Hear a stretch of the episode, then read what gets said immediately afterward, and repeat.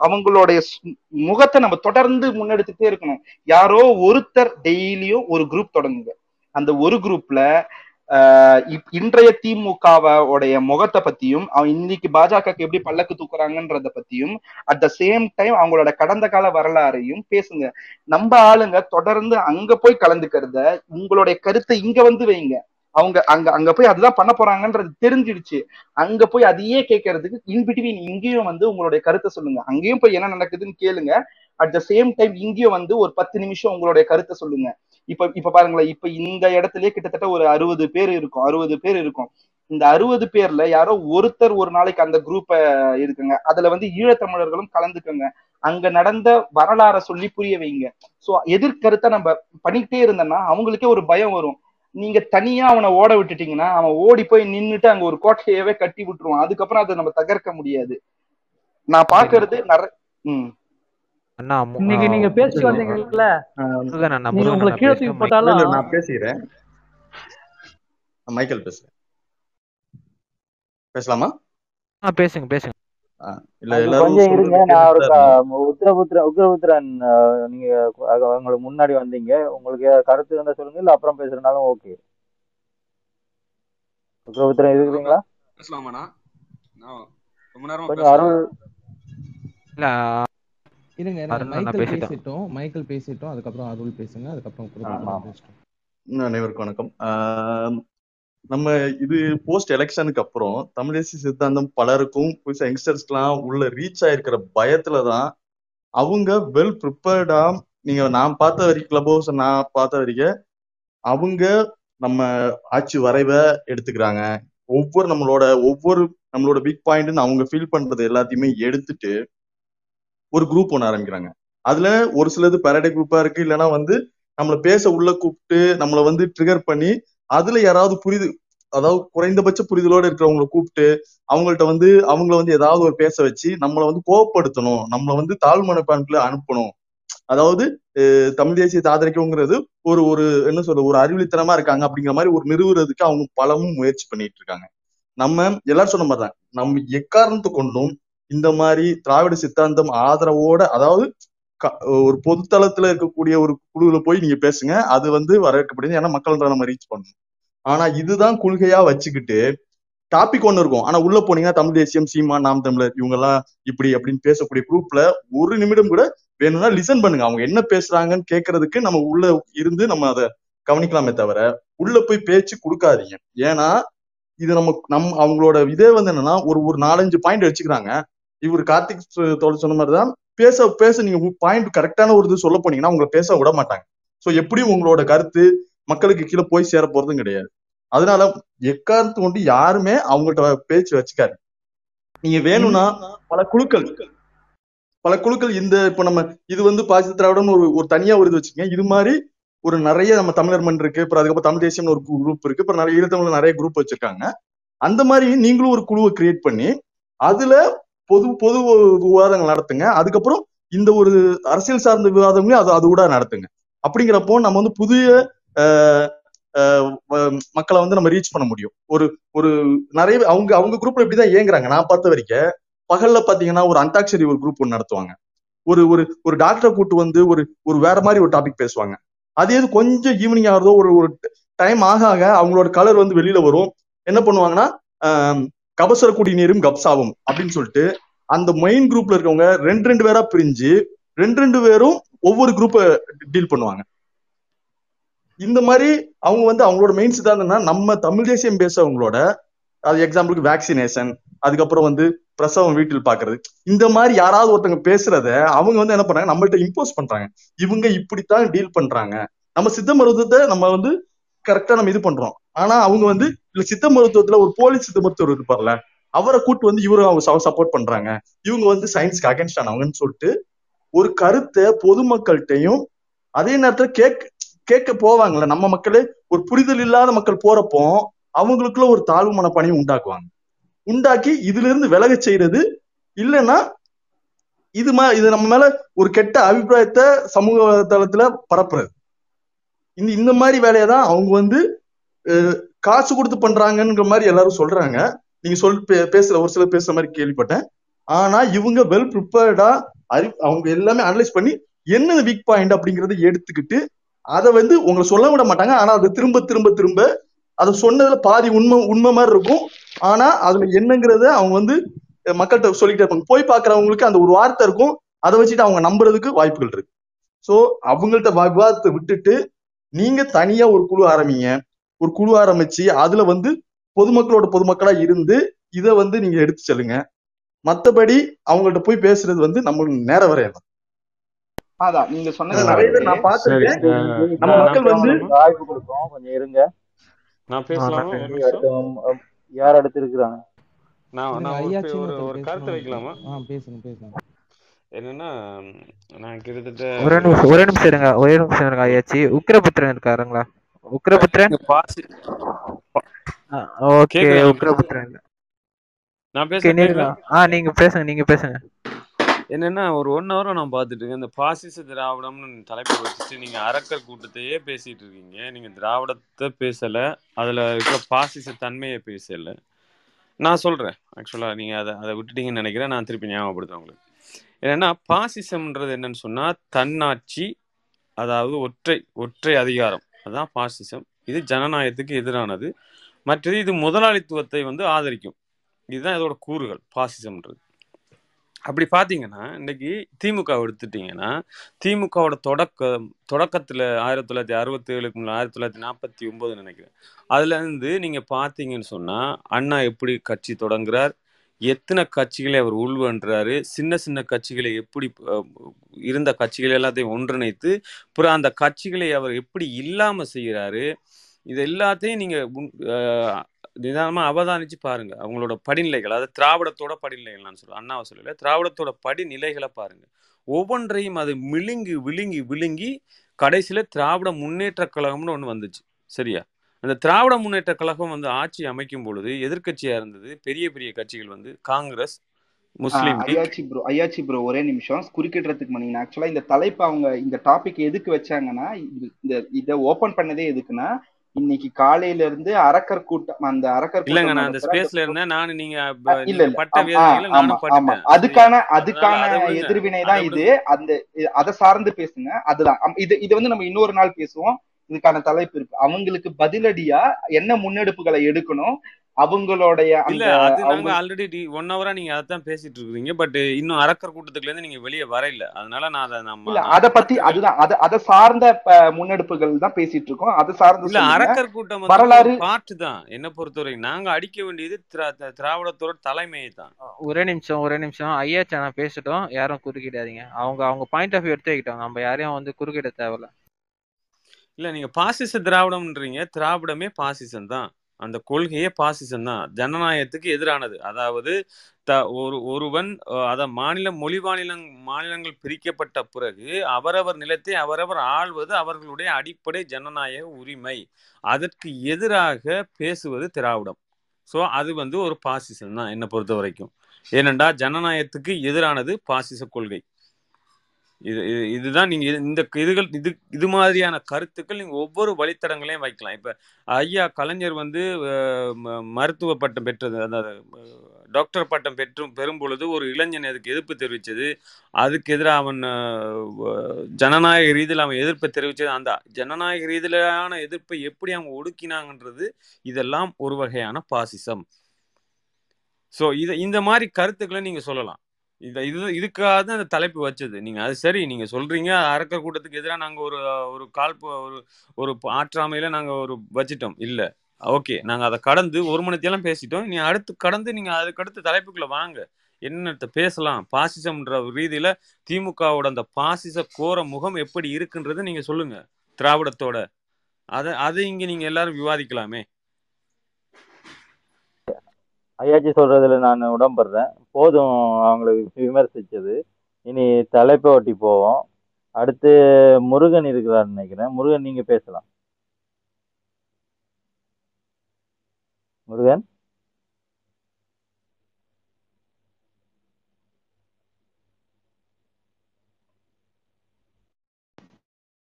முருகன் நீங்க பேசலாம் அடுத்து. அண்ணா அவங்க இல்லைன்னா அவங்கள லிஃப்ட் பண்ணி விட்டுருங்க. கமல் நீங்க இருக்கீங்களா? நீங்க கமல் பேசுங்க. வணக்கம் கேக்குதா? நான் பேச வந்து நான் பேசணும்னு நினைச்சது வந்து மைக்கேல் அண்ணன் தெளிவா பேசினாரு. நான் அரக்கர் கூட்டத்துக்கு எதிராக தான் பேசுறதுக்கு உள்ள வந்தேன். தலைப்புக்கு எது தலைப்பு ரிலேட்டடா பேசுறதுக்கு எதுவும் ப்ரிப்பேர்டா இல்லை. அரக்கர் அண்ணன் சொன்ன மாதிரி தான் மைக்கேல் அண்ணன் சொன்ன மாதிரி தான் நாம வந்து நிறைய கிளப்பை வந்து உருவாக்க வேண்டிய கட்டாயத்தில் இருக்கோம். நான் இது வரைக்கும் நான் இப்போ ஒரு டூ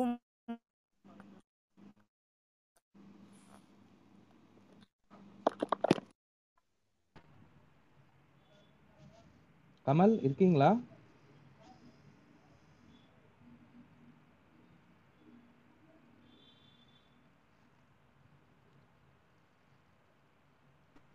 கமல் நீங்க பேசுறது கேட்கல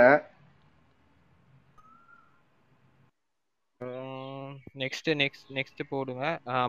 மாடரேட்டர்ஸ் யாருன்னா ஹேண்ட் ரைஸ் பண்ணாங்கன்னா மேலே எழுப்புங்க. நான் வேலையை முடிச்சுட்டு வந்துடுறேன். ஓகே எஸ்ஆர்டி அவர் பேசலாம். நீங்க பேசுறதா இருந்தா பேசுங்க எஸ்ஆர்டி இல்ல நான் ரொம்ப நேரம் பேசல பேசலாமா? ஆ சரி பேசுங்க. நீங்க பேசுங்க. இல்ல நீங்க மைக் கொடுத்தோம் அப்போ நீங்க வெளியே இருந்தீங்கன்னு நினைக்கிறேன். ஆமா ஆமா. இப்போ அசான்னு சொல்லிட்டு ஒருத்தர் கீழே இருக்காரு. அவர் ரொம்ப இப்போ போன்ல பர்சனலா எனக்கு தெரியும் அவரை சரிங்களா? அவர் வந்து ரொம்ப வருத்தப்படுறாரு. நான் வந்து ஒரு தமிழ் தேசியத்தை எடுத்து முன்ன வைக்கிறேன். ஆஹ் வந்து யாரும் வந்து இப்ப டிஃபெண்ட் பண்ண மாட்டீங்க அரக்கர் கூட்டத்தை வந்து தனியா பிரிச்சு அடிக்கணும் அப்படின்னு சொல்றாரு அவரு. அவர் என்ன சொல்றாருன்னா திமுக வந்து இப்ப ஆட்சியில இருக்கு சரிங்களா? இப்ப திமுகவை நம்ம எதிர்த்தா நம்ம வந்து நிறைய இடத்துல நம்மளை நம்மள வந்து பலவீனப்படுத்துவாங்க. இப்ப நம்ம அரக்கர் கூட்டம் தனியா நம்ம பிரிச்சு அடிச்சா திமுக வந்து அதை கை கழுவுறதுக்கு நிலைமை வரும் அப்படின்னு சொல்லி அவர் சொல்றாரு. அந்த கருத்தை வந்து நம்ம கொஞ்சம் ஆராய்ஞ்சு பார்க்கணும். இப்போ அவனுங்களோட டார்கெட் என்னன்னா நம்ம அண்ணனை காலி பண்ணணும். அதான் அவங்களோட டார்கெட் ஈழத்தமிழர்களும் நம்மளுக்கும் சண்டையை மூட்டி விடணும். நம்ம அண்ணனை காலி பண்ணி நம்மளை வந்து நாம் தமிழர் கட்சி வந்து ஒரு தமிழ் தமிழ் விரோத கட்சியா மாத்தணும். அதான் அவங்களோட குறிக்கோள் இது வந்து ஒரு கட்சி சார்ந்தது இல்ல. தமிழ் தேசியம் சார்ந்தது. அதுக்குள்ள வேணும்னா தமிழ் தேசியம்னாலே வந்து எல்லாம் இருங்க ஒரு நிமிஷம் இருங்க. தமிழ் தேசியம்னாலே எல்லாம் ஒண்ணுதான். இதுல வந்து சீமானனும் ஒரு ஒரு பங்களிக்க பங்காற்றிருக்காரு அவ்வளவுதான். நான் வந்து இப்போ சீமானனோட தமிழ் தேசியம் அப்படின்னு சொல்லி தனியா பிரிக்காதீங்க என்னைக்குமே தமிழ் தேசியன்றது எல்லாமே ஒண்ணுதான். அன்னைக்கு ஒருத்தர் பார்த்து பாக்குறேன் தமிழர் தேசியம் வேற தமிழ் தேசியம் வேறன்றாரு. எனக்கு ரொம்ப கன்ஃபியூஷனா இருக்குது எனக்கு. நான் வந்து ஒரு சாமானியன். நான் அண்ணனோட பேச்சை பார்த்தா இந்த தமிழ் தேசியத்துல பயணிக்கிறேன். ஈழத்தமிழர்கள்லாம் எனக்கு என்னன்னு தெரியுது. எல்லாமே நான் அதை வச்சுதான் நான் பின்தொடர்ந்துட்டு இருக்கேன். சரிங்களா? அன்னைக்கு ஒரு ஒருத்தர் வந்து பாக்குற சொல்றாரு தமிழர் தேசியம் வேற தமிழர் தேசியம்னா அது வேறன்றாரு. அது எனக்கு ரொம்ப இதெல்லாம் வந்து கேட்கும்போது ரொம்ப வருத்தமா இருக்கு. அதாவது நம்ம நம்மளுக்குள்ளே ஒற்றுமை இல்லை. அதான் பிரச்சனை. ஈழத்தமிழர்கள் அங்க போனா அவங்களுக்குள்ளே ஒற்றுமை கிடையாது. இங்க வந்தா நம்மளுக்குள்ள ஒற்றுமை கிடையாது. அப்போ அவன் தனித்தனியா பிரிச்சு நம்மள ஈஸியா அடிச்சுட்டு போயிடுவான். நீங்க வந்து அண்ணா அண்ணா குறுக்கிறதுக்கு மன்னிங்க அண்ணா அண்ணா குறுக்கிறதுக்கு மன்னிங்க உங்களோட உணர்வுகளை நாங்க மதிக்கிறோம். நாங்க அதை வந்து நாங்க கொச்சைப்படுத்தவோ இல்ல அதை வந்து பலவீனப்படுத்துறதோ இல்ல. தமிழ் தேசியம்ன்றது ஒரு பொதுமையான எல்லாத்துக்குமான ஒரு பொது நீரோட்டம் அது. அந்த நீரோட்டத்துல நாம் தமிழர் இருக்கு ஈழத்தமிழர்கள் எல்லா தமிழர்களும் இருக்கிறாங்க. சரியா? அப்போ நாங்க இதுல என்ன சொல்றோம் அப்படின்னா இது ஒரு பொது விவாதமா வரைக்கல நாங்க எந்த கட்சியும் சார முடியாது. ஏன்னா இது ஒரு விவாதம். நாங்க பொதுமையா இருக்கணும். அந்த ரீதியில தான் அவர் சொல்றாரு இது வந்து ஒரு தமிழ் தேசியம் சார்ந்த ஒரு அபிவாதம். விவாதம் அப்ப அந்த ரீதியில வரும் பொழுது நீங்க நாம் தமிழராகவும் வந்து பேசலாம் நீங்க பாட்டாள் மக்கள் கட்சியில் இருக்கிற தமிழ் தேசியம் பேசுறவங்களும் வந்து பேசலாம் திராவிடத்தில் இருக்கிற தமிழ் தேசியமும் பேசலாம் இங்கே. பொது அதுதான் சொல்கிறாரு அவர். மற்றபடி உங்களை சீமான தனிமைப்படுத்தணுமோ இல்லை அவர் தமிழ் தேசியவாதி இல்லைன்னோ அவர் சொல்லலை. அது அவரோட கருத்தும் இல்லை அதை நாங்கள் என்றைக்கும் சொல்ல போகிறதும் இல்லை. இதுதானே எங்களோட உங்களுக்கு புரிஞ்சுக்கணும். அதே மாதிரி நீங்கள் இன்னொரு விஷயம் சொல்கிறீங்க இந்த ஹசனுக்கு கார்த்திகை செல்வன் நல்ல வடிவாக விளங்கப்படுத்தினார். சரியா? அதாவது சில பேருக்கு வந்து ஒரு ஒரு ஒரு ஒரு இது இருக்கு. நான் நான் நினைச்சா செய்யணும் அப்படின்னு. செய்யலாம் இல்லைன்னு சொல்லல. உங்களுக்கு ஒரு வாய்ப்பு கிடைச்சா செய்யுங்க. நாங்களும் பின்னால் வாரோம். நீங்கள் செய்கிறதா இருந்தால் நாங்கள் நீங்கள் அடிக்கிறீங்க அரக்கர் கூட்டத்தை போட்டு அடிக்க போகிறீங்களா நாங்களும் வாரோம் கூட. நீங்கள் அதுக்கான மேடை அமைங்க. நாங்கள் வந்து செய்கிறோம் சரியாண்ணா? நாங்க அதை தடுக்கல. நீங்க செய்யற விஷயங்களை நாங்க தடுக்கல. நாங்க பின்னால வருவோம். நாங்க உங்களுக்கு எதிரில நிக்க மாட்டோம். நான் நான் வந்து நாம் தமிழர் கட்சியில வந்து அண்ணனோட பயணிக்கிறேன். அசான் வந்து அவர் கூட பயணிச்சவரு. அவர் என்ன பண்றாரு? இப்போ வந்து ஏதோ ஒரு முரண்னால அவர் தனியா நிக்கிறாருன்றாரு. ஆனா அண்ணனுக்கு தான் அவரு என்னோட சப்போர்ட் வந்து அண்ணனுக்கு தான். அண்ணனை அண்ணனை இது பண்ணா நான் உங்களுக்கு நான் நான் சொல்றது புரியுதா. அருள் கட்சி பேரே இல்ல இல்ல அருள் அவர் என்ன சொல்றாருன்னா தயவு செய்து கட்சி பேரை எடுக்காதீங்க அப்படின்னு சொல்றாரு. நீங்க தமிழ் தேசியவாதியா உங்களை ரெப்ரசன்ட் பண்ணிக்கோங்க. கட்சி சார்ந்து இதுல பேசாதீங்க. உங்களுக்கு இந்த தளத்துல அரக்கர் கூட்டம் என்ன பேசுதோ அதுக்கு எதிர்நிலைப்பாடு அதுல உங்க கருத்து என்ன திராவிடத்தை பத்தி உங்க கருத்து என்ன அந்த மாதிரி பேசுங்க. இந்த தளம் அப்படின்னு அவர் சொல்ல வர்றாரு. ஏன்னா இது வந்து அவங்களுக்கான பிரச்சனையை ஏற்படுத்தும். அதுல நம்ம புரி அவங்களுடைய நிலையும் நம்ம புரிஞ்சுக்கணும். சோ அதை பத்தி பேசாதீங்க. சரி ஓகே இப்போ ஒரு கொஸ்டின் கேக்குறேன். அவங்க அவங்க- அதுல வந்து நம்ம ரொம்ப திணறோம் அவங்கள்ட்ட. அந்த கொஸ்டினுக்கு கொஞ்சம் கிளியரா ஒரு பதில் சொல்லணும் எனக்கு. சரிங்களா? எனக்கு எனக்கு அந்த அண்ணா அளவுக்கு அண்ணா தெரியாது. அண்ணா அவங்க திணறலண்ணே. அவங்க திணறாங்க. நாங்க திணறல. எங்கள்கிட்ட எங்கள்கிட்ட உண்மை இருக்கு? எங்கள்கிட்ட நேர்மை இருக்கு எங்களோட கருத்துல என்ன கொஸ்டின் கேட்டாங்க நான் சொல்லிடுறேன். அதாவது ஆண் தமிழ் மொழி தான் தமிழ் மொழியில இருந்து தான் எல்லா மொழியும் பிரியுதுன்னு சொல்றீங்க. கேரளா ஆந்திரா கர்நாடகா எல்லா மொழியும் தமிழ் மொழியிலும் இருந்து பிரிஞ்சுன்னு சொல்றீங்க. அப்புறம் அவங்க தமிழர்களா வேற மொழிக்கார வேற வேற இனத்துக்காரங்களான்னு கேக்குறாங்க. அதுக்கு நம்ம கிட்ட வந்து நான் என்ன நான் ஒரு கருத்தை வச்சேன். எந்த எந்த மொழி பேசினாலும் ந- நடிகள் வழிபாடு உள்ளவங்க தமிழர்கள் குலதெய்வத்தை வழிபடுறவங்க தமிழர்கள் அப்படின்னு நான் சொன்னேன். அத மாதிரி நம்ம வந்து அது தவறு அது தவறு. ஐயாச்சண்ணா ஐயாச்சண்ணா ஒரே நிமிஷம் ஐயாச்சண்ணா இந்த திராவிட குழந்தை நீங்க எக்ஸ்பிளைன் பண்ணுங்க அதுக்கு இல்ல இல்ல அப்ப அப்ப இஸ்லாமியர்களையும் கிறிஸ்தவர்களையும் தமிழர்கள் உக்கிரபுத்திரன் ஒரே நிமிஷம் இருங்க. அவர் கேட்ட கேள்விக்கு திராவிட குழந்தை எக்ஸ்பிளைன் பண்ணிட்டோம். Because we have an evidence அவ்வளவுதான். தரவுகள் இருக்கு. ஓகேங்களா? திராவிட குழந்தை நீங்க பேசுங்க.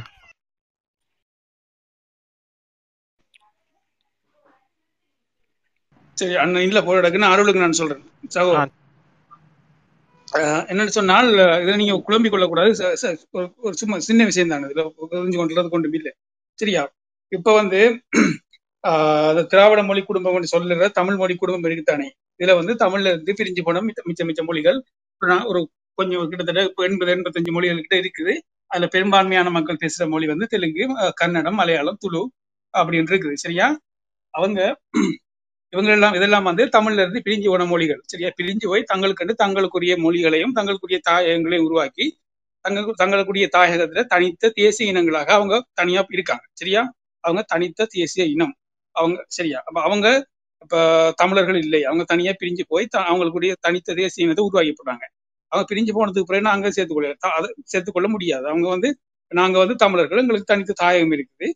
அது வேறையா இருக்குது. இப்படிதான் இப்போ மரபீனம் என்று சொல்லி கேள்விப்படுறீங்களா? மரபீனம் என்று சொன்னால் இப்படிதான். என்றால் வெவ்வேறு தேசிய இனங்களுக்குள்ள இருக்கிற ஒரு ஒற்றுமையை ஒற்றுமையை இனம் காணணும் என்று சொன்னால் அவங்களோட உடற்பூச்சியல் உடலை கூறு செய் கூறு போட்டு அதை ஆய்வு செஞ்சால் அவங்களுக்குள்ள ஒத்த இயல்புகள் நிறைய அதிகமாக காணப்பட்டால் அந்த அந்த அந்த தேசிய இனங்களில ஒன்றா சேர்த்து வந்து ஒரு ஒரு மரபினம்னு சொல்லலாம். மரபினம் தான் ஆங்கிலத்துல ரேஸ்ன்னு சொல்லுவாங்க.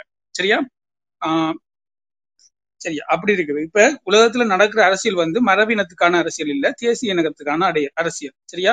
உலகம் பூராவும் ஏகப்பட்ட நாடுகள் இருக்குது. அதுலயும் பெரும்பாலான நாடுகள் வந்து தேசிய இனங்கள் அரசியலை தான் மேற்கொள்ளுது. எடுத்துக்காட்டுக்கு ஐரோப்பா வைப்பாங்க. ஐரோப்பாவில ஆஹ் சுவிட்சர்லாண்டை தவிர மற்ற எல்லா நாடுகளுமே நாடுகளுமே தங்களுக்கான தேசிய இனங்களுக்கான ஆஹ் அரசியலை தான் செய்யுது. இப்ப நீங்க இப்ப யூகே எடுத்துக்கோனா யூகேக்குள்ள கிட்டத்தட்ட மூன்று தேசிய இனங்கள் இருக்குது. ஒன்று வந்து இங்கிலீஷ் அடுத்து வந்து ஸ்காட்டிஷ் அடுத்தது வேல்ஸ். அங்கால பக்கத்துல போனா ஐரிஷ் சாரன் இருக்கான் ஐரிஷ் வந்து தனி இனம். சரியா? அது மாதிரி ஆஹ் பிரெஞ்சுக்கு போங்க ஜெர்மனுக்கு போங்க நோர்வேக்கு போங்க ஸ்வீடன் எல்லாமே வந்து அவங்க தனித்தனியா தேசிய இனம் அவங்களோட அப்படியே அரசியல் தான் நடக்குது. இப்ப இந்தியா இந்திய ஒன்றியத்துக்குள்ள வந்தா இந்திய ஒன்றியமும் அப்படித்தான். பல்வேறு தேசிய இனங்களின் ஒரு ஒன்றியம் தான் வந்து இந்திய ஒன்றியம். ஒவ்வொரு தேசிய இனங்களுக்கும் ஒவ்வொரு தனித்த தாயகம் இருக்குது. அவங்களுக்கு தனித்த பண்பாடு எல்லாமே இருக்குது. அவங்க தனித்தனியா இருக்காங்க. அந்த தனித்தனியா இருக்கிற தேசிய இனங்களை ஒன்றாட்சி வந்து கூடி ஆளுவோம்னு சொல்லித்தான் இந்திய ஒன்றியம் ஒன்று உருவாக்கப்பட்டிருக்கு. சரிதானே? இதுக்குள்ள நம்ம ஒன்றும் குழப்பி கொள்ள தேவையில்லை. அவங்க தமிழர் எப்படி ஆக முடியும்? ஒரு காலம் ஆக முடியாது. சரியா? ஒரு மரபினம்ன்றதுக்குள்ள அவங்க வருவாங்களே தவிர ரேஸ்ன்றதுக்குள்ள அவங்க தெலுங்கரும் கன்னடம் மலையாளிகளும் துளுவரும் வந்து வருவாங்களே தவிர தேசிய இனம்ன்றதுக்குள்ள அவங்க கிட்டேயும் பெற மாட்டாங்க. அவங்களுக்கு தனித்த தாயகம் இருக்குது தனித்த பண்பாடு எல்லாமே இருக்குது. கேட்கிற யார்ட்டையும் இப்படி சொல்லுங்க. உலகத்தில் இருக்கிற அரசியல் வந்து மரபினத்துக்கான அரசியல் இல்லை தேசிய இனத்துக்கான அரசியல். இது தமிழர் நாடு தமிழ்நாடு தமிழர் கூடிய நாடு. தமிழர் இந்த நாட்டை தேசிய இனமா இருக்கோம். எங்கட சுய நிர்ணய உரிமையை நாங்க கேட்டுக்கொண்டிருக்கோம். அதுக்குள்ள மற்ற இனங்கள் வந்து தலையிட இல்லாது சரியா? எங்களுக்கு சுய நிர்ணய உரிமை என்று சொன்னால் என்ன? நாங்களே எங்களே ஆண்டு கொள்றதா. எங்களுக்கு மேல எவரும் இல்லை என்ற அந்த இறையாண்மையை அடையிறதுக்கான போராட்டம் தானே இப்ப நாங்க செஞ்சு கொண்டிருக்க போராட்டம். விளங்குதானே? நன்றி.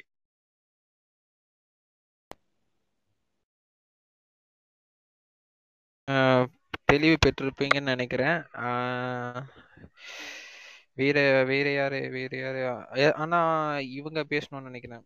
எஸ்ஆர்டி எஸ்ஆர்டி கமல் நான் ஒரு பாயிண்ட் ஆட் பண்ணிக்கிறேன். பேசிட்டோம். ஓகே ஓகே நீங்க பேசுங்க ஆ அருள் கேட்டார் இல்லையா? இந்த மாதிரி நடுகள் வழிபாடு பண்றவங்க எல்லாம் வந்து தமிழர்கள் அப்படின்ற மாதிரி அடையாளப்படுத்தணும் அப்படின்னா ஆஹ் ஆஹ் இஸ்லாமிய மதத்தை ஏற்றவர்களும் கிறிஸ்தவ மதத்தை ஏற்றவர்களும் நடுகள் வழிபாடு இப்ப பண்றது இல்லை அதுக்காக அவங்கள தமிழர்கள்னு ஏற்க முடியாம போயிடும் இல்லையா? அதனால அந்த பாயிண்ட் வந்து வைக்க முடியாதுங்கிற காரணத்தினால தான் மொழி மொழி அடிப்படையில் நம்ம பேசுகிறோம் ஏன்னா முதல்ல தோன்றியது மொழி. மனிதன் தோன்றினதுக்கு அப்புறம் முதல்ல தோன்றியது மொழி. அதுக்கப்புறம் தான் வந்து அந்த மொழியை பேசக்கூடிய இனம். அந்த இனம் முன்னேறக்கூடிய பண்பாடு கலாச்சாரம்னா அதுக்கப்புறம் வந்தது தான் ஸோ நீங்க எப்பவுமே முதன்மைப்படுத்த வேண்டியது மொழி தான் மொழி தான் நம்மளுடைய அடையாளம். ஸோ அதை வச்சு தான் எங்கேயா இருந்தாலும் நீங்க இனத்தை வரையறுக்க முடியும். நன்றி அண்ணா அடுத்தது எஸ்ஆர்டி பேச விடுங்க அண்ணா குகாண்ணா இதுக்குள்ள யாரு பேசல? பேசுறதா எஸ்ஆர்டி யாரு என்ன பேசணும்னு இருந்தா இல்ல எது தரப்பு கருத்து இருந்தா தயவு செஞ்சு கேளுங்க. மைக் மைக் கேளுங்க. இருங்க நான் மைக் ஆன் பண்ணி விடுறேன். ஒரே ஒரு ஒரே ஒரு இது. இங்க இதுல இதுல முக்கியமான விஷயம் என்னன்னா இங்க இருக்கிற அதாவது தமிழ் தேசியம் சித்தாந்தம் பேசுறவங்களுக்கு அவங்க கேட்கிற சில கேள்விகளுக்கு பதில் தெரியாம இருக்கலாம் இல்லைன்னா அதை எப்படி டிஃபெண்ட் பண்றதுன்னு தெரியாம இருக்கலாம். அதை வந்து நீங்க தேடி படிக்க முடியாத ஒரு சூழல்ல கூட இருக்கலாம். அந்த மாதிரி உங்களுக்கு தமிழ் தேசியத்திலேயே இல்லைன்னா அவங்க வைக்கிற கருத்துக்கு எதிர்கருத்துலயே உங்களுக்கு தெரியல அப்படின்னா அவங்க அவங்க என்ன கேள்வி கேட்கறாங்களோ அந்த கேள்விக்கான பதில கூட இங்க நீங்க யார் கேட்டனா கேட்டு தெரிஞ்சுக்கலாம். இப்ப அவர் சொல்ற அந்த அந்த அவங்க உங்க சந்தேகத்தை நீங்க இங்க இருக்கிற யாருக்கிட்டனா கேட்கலாம். இப்ப உதாரணத்துக்கு யார் தமிழர்னு அவங்க கேக்குறாங்க இல்லையா? அந்த மாதிரி கேள்விகள். அப்புறம் இந்த அன்- அன்பான சர்வாதிகாரம்னு இன்னைக்கு அவங்க பேசுனாங்க. அந்த இது அந்த மாதிரி கேட்கலாம். சோ அந்த மாதிரி நீங்க அந்த கேள்வி கேட்கலாம். முக்கியமான இதுல என்ன சொல்லணும்னா நான் உங்களுக்கு ஒண்ணு சொல்றேன். யார் தமிழர் அப்படின்னு ஒரு கேள்வியும் வசூல் பண்றாங்க வசூல் பண்றாங்க தமிழ் தேசியவாதிகள். பிச்செல்லாம் எடுக்கிறாங்க. இன்னைக்கு காலையில கூட பேசுனாங்க. எனக்கு அப்ப கோவம் வந்து தான் நான் குரூப் உள்ள போனேன். முதல்ல இங்க யார் தமிழர் அப்படின்னு முதல் முதல்ல தேர்தல் நம்ம பச்சை தமிழர்னு காமராஜர் சொன்னாரு அதை விடுவோம். தமிழக அரசியல் களத்துல நேரடி அரசியல் களத்துல முதல் முதல்ல யார் தமிழர் அப்படின்ற வாதத்தை முன் வச்சது ஐயா கருணாநிதி தான். எம்ஜிஆர் தனி கட்சி ஆரம்பிச்சு ஆயிரத்தி தொள்ளாயிரத்தி எழுவத்தி மூணுன்னு நினைக்கிறேன். திண்டுக்கல்ல ஒரு இடைத்தேர்தல் வருது. இல்ல தவறு தவறு. ஒரு நிமிஷம் ஒரு நிமிஷம் ஒரு நிமிஷம். ஆயிரத்தி தொள்ளாயிரத்தி எழுவத்தி ரெண்டுல ஆரம்பிச்ச விஷயம் இது. இல்ல இல்லைங்க சொல் இது சொல்றாங்க. அந்த இந்த ஒரு திண்டுக்கல் இடைத்தேர்தல் வருது. அந்த இடைத்தேர்தல்ல வந்து ஐயா கருணாநிதி என்ன பண்றாருன்னா உங்கள் ஓட்டு தமிழருக்கா இல்ல அந்நியருக்கா அப்படின்னு வைக்கிறாரு. என்னன்னு கேட்கும்போது அவர் மலையாளி தானே? அப்படின்றாரு. அதுக்கு உடனே எம்ஜிஆர் எப்படி பதிலடி கொடுக்குறாரு அப்படின்னா தமிழ் பண்பாடு தமிழ் கலாச்சாரம் இது எல்லாத்தையுமே ஏத்துக்கிட்டு தமிழ் உணர்வு எல்லா உணர்வு உள்ளவன் எல்லாம் தமிழர்கள் அப்படின்னு பொதுத்தளத்துல வச்சுட்டு இவருடைய பூர்வீகம் என்னன்னு அவர் ஆய்வு பண்றாரு. அப்ப ஆராய்ச்சி பண்ணும்போது தான் இவர் வந்து இவருடைய பூர்வீகம் ஆந்திரா அப்படின்னு கண்டுபிடிக்கிறாங்க. இவரு சில தெலுங்கு மொழி படங்களுக்கு கூட வசனம் எழுதியிருக்காரு ஐயா. கருணாநிதினு அப்பதான் கண்டுபிடிக்கிறாங்கன்னு நினைக்கிறேன்.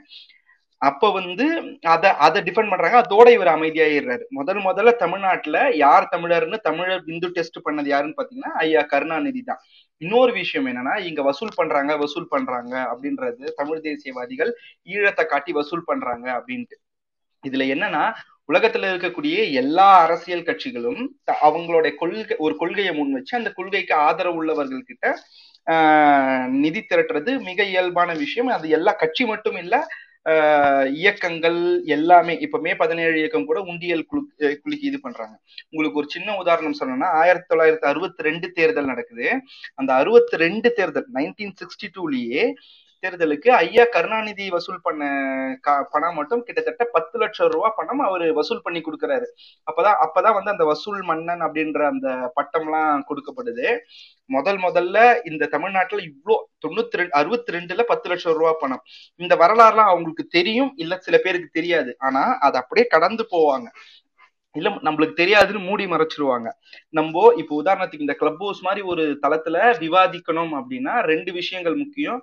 முதல்ல நம்மளுக்கு விவாத திறன் இருக்கணும். அந்த திறன் வந்து பயிற்சி இப்ப என்ன- எனக்கு நான் இவ்வளவு வருஷம் எழுதிட்டு இருந்தேன் இப்பதான் பேச ஆரம்பிக்கிறேன்னு வச்சுக்கோங்களேன். சோ அப்படியே நான் பயிற்சி பண்றேன். ஆனா நீங்க இந்த மாதிரியான தகவல்லாம் சொல்லணும்னா வாசிக்கிறது மட்டுமே இது. தினமும் யாரா இங்க இருக்க இத பத்தி இதை கேட்டுட்டு இருக்க எல்லாருமே Facebookலயே போனீங்கன்னா திமுக வரலாறு இல்ல திராவிட வரலாறு தனித்தமிழ் இயக்க வரலாறு அப்புறம் வந்து தமிழக அரசியல் வரலாறு அந்த மாதிரி புத்தகங்கள்லாம் கிண்டில்லயே இலவசமா கிடைக்குது. இல்லைன்னா கூகுள்லயே அதுக்கான பல தரவுகள் இருக்கு. சும்மா ஈழ வரலாறு அந்த மாதிரி எல்லாம் போட்டீங்கன்னா உங்களுக்கு கிடைக்கும். அந்த மாதிரி ஒரு பத்து பத்து நிமிஷம் இல்ல ஒரு இருபது நிமிஷம் முப்பது நிமிஷம் வாசிக்கலாம். அப்படி உங்களால வாசிக்க முடியலன்னா யூடியூப்ல போனீங்கன்னா இதே தலைப்புகள்ல யூடியூப்ல போட்டீங்கன்னா இப்ப ஈழ வரலாறு அப்படின்னு போட்டீங்கன்னா டாக்குமெண்ட்ரிஸாவும் இல்ல அத ஈழ வரலாற சுருக்கமா யாரோ ஒருத்தர் வீடியோவாகவும் போட்டிருப்பாங்க. அந்த மாதிரி வீடியோக்கள் கேட்கலாம்.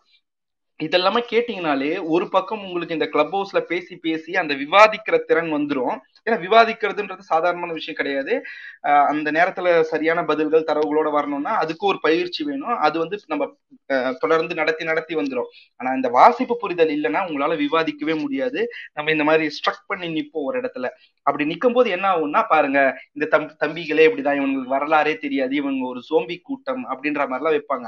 நம்மளுக்கு ஒரு ரெண்டு நிமிஷம் அதாவது நம்ம அந்த அரக்கர் கூட்டத்தை அப்படியே புறந்தள்ளிடவும் முடியாது. ஏன்னா அவங்க பணம் கொடுத்து தொடர்ந்து இதை நடத்திக்கிட்டே தான் இருக்க போறாங்க. நம்மளுக்கு என்னைக்காவது ஒருத்தருக்கு ஒரு ரெண்டு நிமிஷம் ஸ்பேஸ் கண்டிப்பா கிடைக்கும். அந்த ரெண்டு நிமிஷம் ஸ்பேஸ்ல நம்ம அவங்க நம்ம மேல வைக்கிற குற்றச்சாட்டுக்கு எதிர்த்தரப்ப சொல்லிட்டு ஓடி வந்துடணும். ஓடி வந்துட்டா அவங்களே உங்களை தள்ளிடுவாங்க.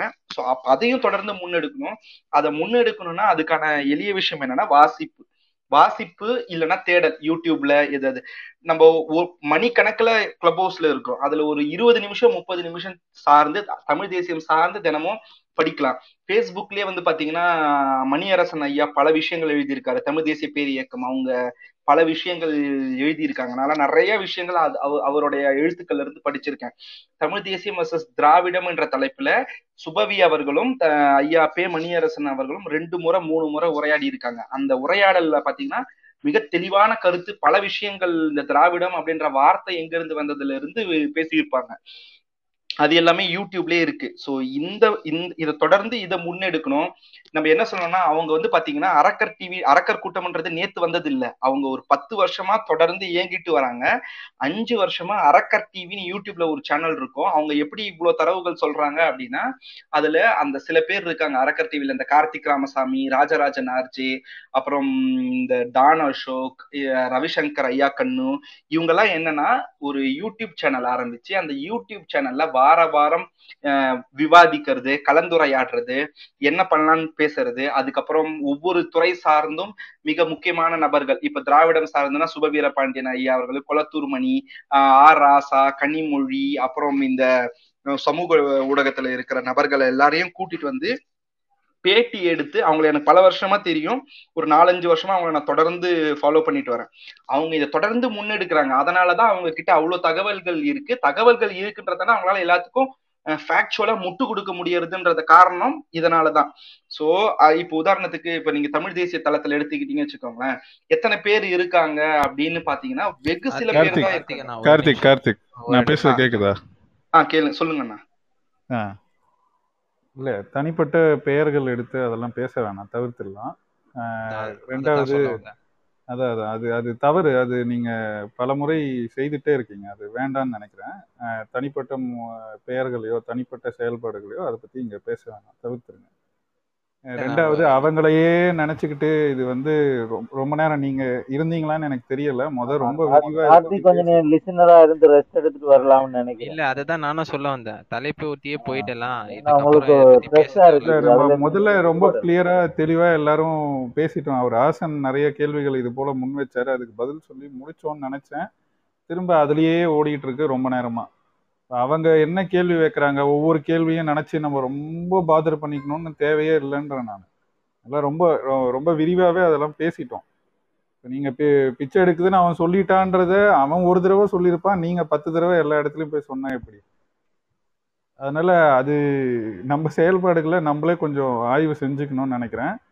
சில இடங்கள்ல சில பேருக்கு பதில் சொல்லலாம். அதுதான் அது மூட நம்பிக்கை. அவங்களுக்கு போய் நம்ம சொல்லி அவங்கள கருத்தை மாத்திர முடியும்னு நம்ம நினைக்கிறது மூட நம்பிக்கைன்னு நினைக்கிறேன். அதை தவிர்த்துட்டு நம்ம ஆக்கப்பூர்வமாக செயல்படலாம். அவங்கள நினைச்சே ரொம்ப பாடா பட்டுக்க வேணாம். ஏன்னா அவங்கள ரீச் பண்ணுறதும் நூறு பேர் ஐம்பது பேர் தான். அதில் நமக்கு தெரிஞ்ச ஒன்று ரெண்டு பேர் யாராவது இருக்காங்க அவங்க கருத்து கேட்குறாங்கன்னா அதை நம்மளே விளக்கிக்கலாம். அந்த அந்த ரெண்டு பேரை விளக்கி நம்ம சரி செய்யறது நமக்கு பெரிய சிக்கல் இல்லை. பெரும்பாலும் அவங்க வந்து ஏற்கனவே அந்த தத்துவத்தை ஏற்றுக்கொண்டவர்களிடம் தான் பேசி கொண்டிருக்கிறாங்க. They are preaching to the converted அதனால் அதை ரொம்ப நம்ம பெருசாக எடுத்துக்க வேணாம்னு நான் நினைக்கிறேன். அதான் என் கருத்து. அடுத்து நம்ம அதான் ஆக்கப்பூர்வமான செயல்கள் என்ன செய்யலாம்லாம் முதலே பேசணும். அதை அதை நோக்கி போவீங்கன்னு தான் நான் ரொம்ப நேரம் காத்திருந்தேன். ஆனால் அன்பார்ச்சுனேட்லி திரும்ப சுற்றி சுற்றி அங்கேயே நிற்கிறோம் சில இடங்கள்ல நம்ம பேசி பதில் சொல்லி வெல்லலாம் மக்களை. சில இடங்களில் பேசாமல் கடந்து சென்றும் சில செய்திகளை நம்மளால் சாதிக்க முடியும்.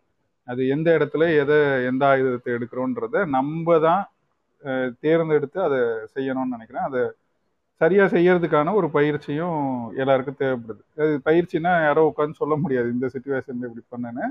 நம்மளே தவறுகள் செய்து தான் கற்றுக்கொள்வோம். அது அது அது தொடர்ந்து அந்த கற்றல் மட்டும் இருக்கணும்னு நினைக்கிறேன். அடுத்து நீங்கள் இனிமேல் இந்த ஃபண்டிங் பற்றி ஏதாவது கேள்வி வந்தால் டொனேட் டாட் நாம் தமிழர் டாட் ஓஆர்ஜின்னு ஒரு வெப்சைட் இருக்குது அது வழியாக தான் காசு வந்துச்சு. அந்த காசு எங்கே செலவு செய்யப்பட்டது எல்லாமே அதுலேயே இருக்குது யாருக்கு வேணும்னாலும் அதில் போய் பார்த்துக்க சொல்லுங்கள் எந்த நாட்டில் யார் எவ்வளோ காசு அனுப்பியிருக்காங்கன்னு முழுசாக ஸ்டாட்டிஸ்டிக்ஸோட காட்டும். அதுக்கு மேலே அதெல்லாம் பதில் சொல்ல வேண்டிய தேவையே இல்லை. இப்போ திமுக எங்கேருந்து காசு வாங்குச்சு? இவ்வளோ பேருக்கு இவ்வளோ இவ்வளோ செலவு பண்ணாங்களே எங்கேருந்து காசு வந்துச்சு? நீங்க அவங்கள அதான் சொல்றேன். நீங்க டிஃபென்சிவ் மோட்லயே இருந்தீங்கன்னா வாழ்க்கை பூரா நம்ம இவங்க கிட்ட டிஃபென்சிவ் மோட்ல தான் இருக்கணும்.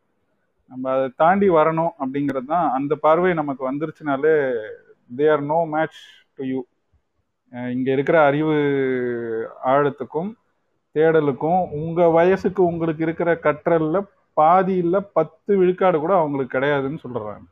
நீங்க அதை முத உணர்ந்துட்டு அதுக்கு ஏத்த மாதிரி உங்க செயல்பாடுகளை மாத்திக்கிட்டீங்கன்னா they again I will repeat that you they are no match to you guys அவ்வளவுதான். அதை அதை மனசுல ஏந்திக்கிட்டு பயணிங்க. நன்றி.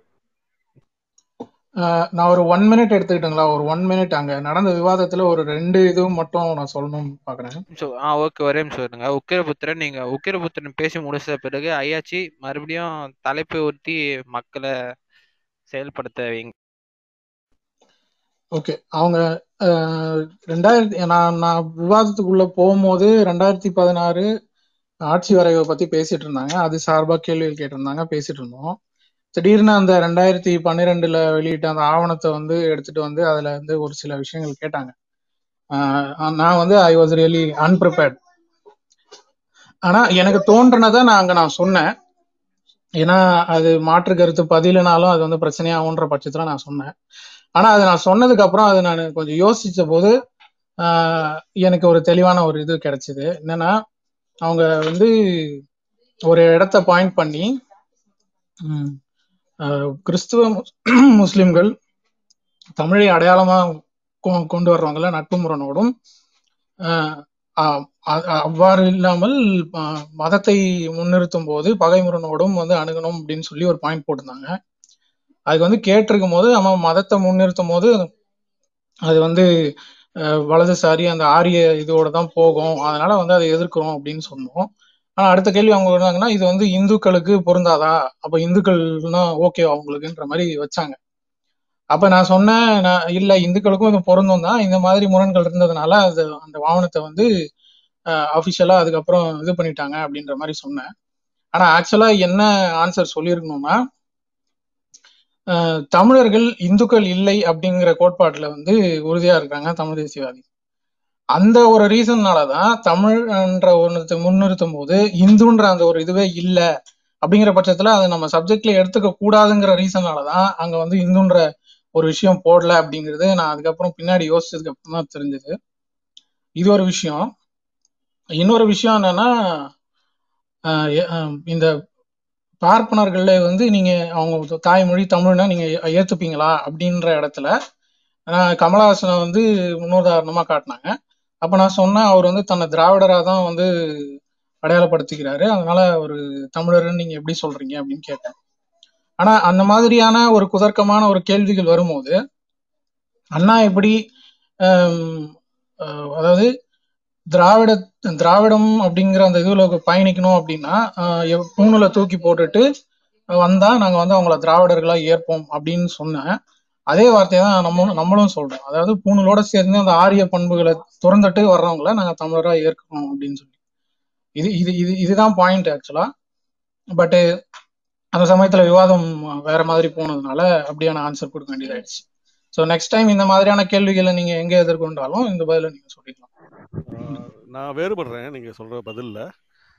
அப்படி சொல்லக்கூடாது அது. அப்படி அப்படி யாருமே தமிழ் தேசியவாதிகள் யாருமே அப்படிப்பட்ட ஒரு நீங்கள் பூணில தூக்கி போட்டு வாங்கோ அப்படின்னு சொல்லிட்டு சொன்னதாக எனக்கு எங்கேயுமே பதிவுகள் இல்லை. அதை நான் அதை நான் பதிவு பண்ணுறேன் தமிழ் தேசியவாதிகள் என்ன சொல்கிறாங்கன்னா நீங்கள் வந்து நீங்கள் உங்கள் அடையாளம் என்னவாக இருக்குதோ நீங்கள் அப்படியே வாங்க.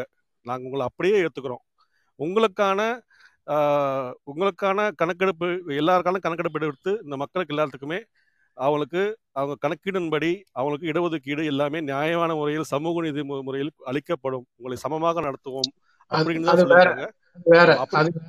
நீங்க அவரை தமிழரா ஏற்பீங்களா ஏற்க மாட்டீங்களா அப்படிங்கிறது தான் எங்க கேள்வி. அதுக்கான பதில் தாங்க நான் கொடுத்தேன். இல்லங்க நீங்க சமூக நீதி இடஒதுக்கீடுன்னு போயிட்டு இருக்கீங்க ரெப்ரசன்டேஷன் அது கிடையாது.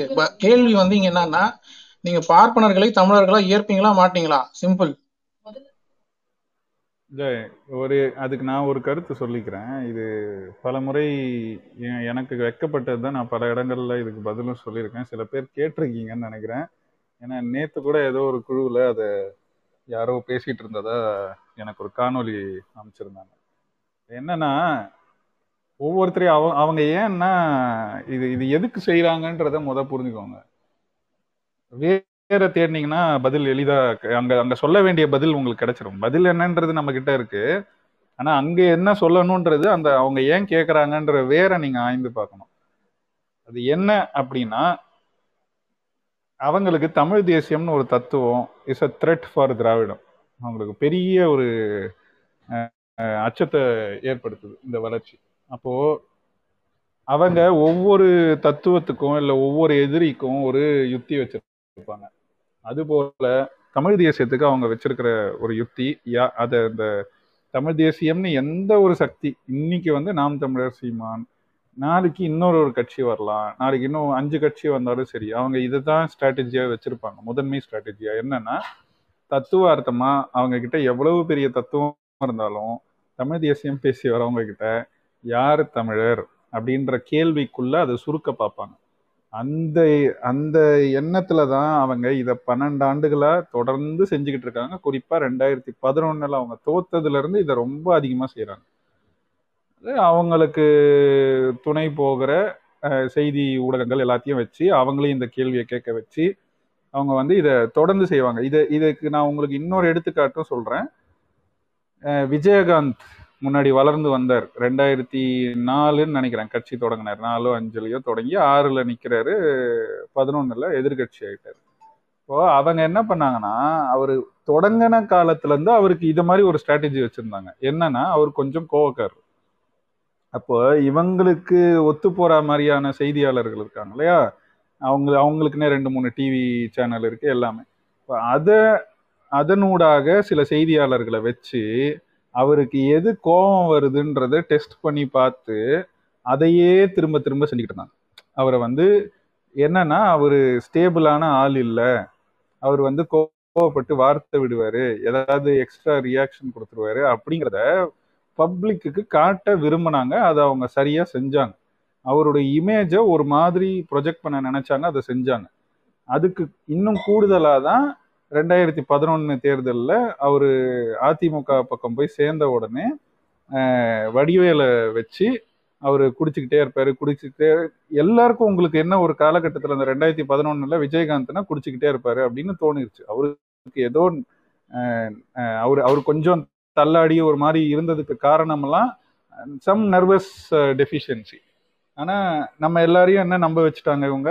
அதை வந்து குடிப்பழக்கம் அப்படின்னு நம்ப வச்சுட்டாங்க. இதுதான் ஒரு ஸ்ட்ராட்டஜி இது மாதிரி தமிழ் தேசியத்துக்கு அவங்க எடுத்த ஒரு ஸ்ட்ராட்டஜி தான் யார் தமிழர். இன்னைக்கு வரைக்கும் பாருங்க அந்த கேள்வியை தாண்டி அவங்க அதை நகர்த்தவே மாட்டாங்க.